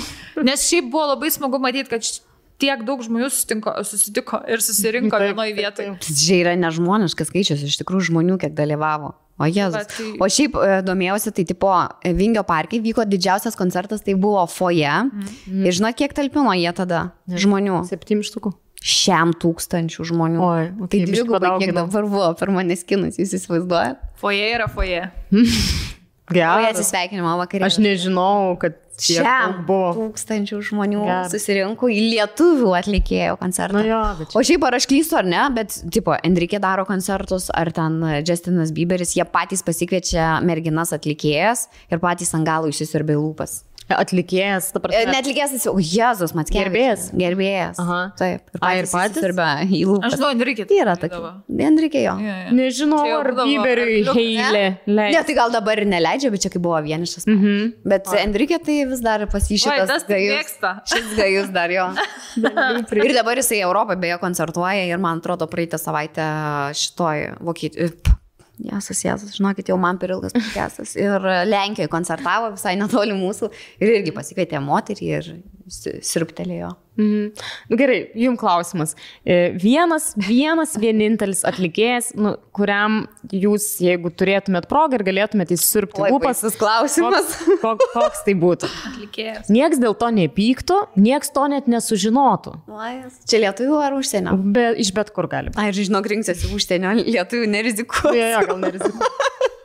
Aš jau savo padariau. Rizikuosi savo gyvybę. Mano būtų Justinas Timberlykas. Mm. Čia nuo vaikystės buvo mano. Mm -hmm. Krašas. jo, Mano tai atsakymas, žinot. Ne, nereikia. Taip. Reikia, ne? O tavo? Minėjimas, ne. Jo. Lemma, dabar net nežinau, taip staigiai. Gal Coldplay šitas kris. Mm. Jeigu dar uh, galėčiau atsukti laiką atgal, tai jaunesnis Dave Gahan iš Depeche Mode. Tai, mm. Nes mano mylimiausia grupė Mode yra, tai uh, jisai jaunas buvo, seksualiausias vyras. Nu, ir aš dar buvau koncerte 2012, atsimenu Londone, tai ir tada jau jam metų buvo, bet taip kaip juda tas žmogus, kokią energiją skleidžia, tai pff, Ja. Ir kokią aptemtumą kelnes nešioja. jis o- odinį visada mėgsta apsirengęs būti, sakė, odinė lemenė ir nuogas būti po odinė lemenė. Nu, žodžiu, labai seksi, seksualus vyras. Kažkada dar Robbie Williamsas būtų buvęs, man jisai buvo. O, labai. Bet esu į labai. Williamsą mačius, kai pasikviečia merginą ir įsisirbgia. Ir net neblogai ir laižosi tą prasme. Ai, ne? Jo. Nu tai va. Aš galėsiu surasti, jums jūs pamatysit. Gerai. Tikrai laižysi. Puikiai atsimenu šitą video. Puikiai atsimenu šitą video. O su kuo labiausiai nenorėtumėt? Ed Sheeran. O, aš irgi. Nu, bet gali ir įlygti. Post Malone. Snubdag jaučiu. Aš snubdogą pabučiuočiau, man jis zajabis. Bet jo, paus malonu. Su, sutriaus vaibas. Man te tatiruoti veidai. Mm. Labai, man turbūt va, kuris dalykas labiausiai nuo vyro, uh, tai tatiruotas veidas. Jeigu labai tatuiruotas. O man veidas, gražu, šiaip man- man gal tie auksiniai dantis, kaip būna sudėta, ar ten kažkas Viskas, dantų yra kaip sudėta. baltodis bando būti jodočiu. Ai, tada. Žinai, čia ir, ir tie visi kiti dalykai, kaip ne priešeitini jų kultūros, bet uh, bandai atkartot, bet ir šiaip, nu, ne tau šitie dalykai skirti. Mm -hmm. Tai paus malon yra tas bičias, kuris tai daro. Man šiaip jis labai ne, nepatrauklus. Bet Eminemas neturi ant veido jokių tatuiruočių, ne? Ir dantų Eminemas? nėra tų Ne. susidėjęs ten kažko. Aš net nežinau, ar Eminemas taip Nemas groja. kitokio Kalibro. kalibro. Jis to greitojo, Jo. greitojo kalbėjimo, kur labai madoj buvo. O turit, pavyzdžiui, klipą, kuris jums žiauri seksy yra. Toks, kur žiūrit ir galvo, wow, čia. O, ne. Žinai, kuris seksi Nu. klipas, kur Britney Spears su smaugliu. Tas. Uh, I'm a slave for you. jo, jo, jo. Jo, jo. Ir kur Tam pasirodymas live buvo. Taip, taip, taip, bu- buvo MTV kažkoks. būtent tas klipas, kur jinai visą to tokia prakaituota, nu, man labai seks. O man, pažiūrėjau, žiūri seksy Donato Montvido klipas, kuris yra su šita Ir Ievute. prakaituotas. Taip, Prakaituotas su Jevute. Nu. Kaip jisai seks, koks tas dainos. Žinokit, aš...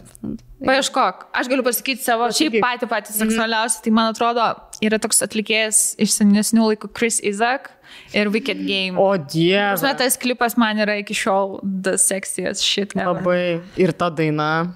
pff, Nereali. A, Nu labai labai gražus klipas, man ta moteris kokia graži. Nu, modelis. Tokie gražus. jo, tų laikų ten labai populiarus. Oi, mes. Grįžtam į Donį Montel. Žiūrėk, ką padarei. Tai tau šitas... Prašau, Donatai, kad nežinau aš tavo klipų. Jo, man šitas seksis šiaip. Ajo, gražus, gražus. Tikrai seksualus. Seksi, tu tai. Man čia tas, kai jis nori, jis labai seksi gali Jis būti. nori, taip. Tai. Kai visi mes norim, būnam seksi.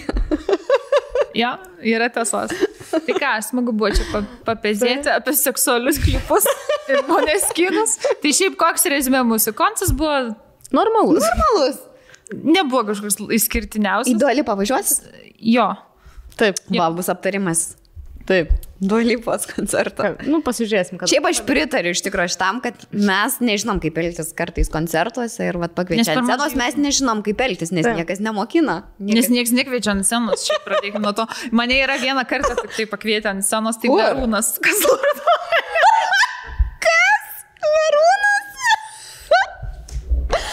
Ir ką darėjai? Per kokią dainą? O, gražuolė. Jo. Aš tik tave ir palieku šitą podcastą. Viskas uždaro.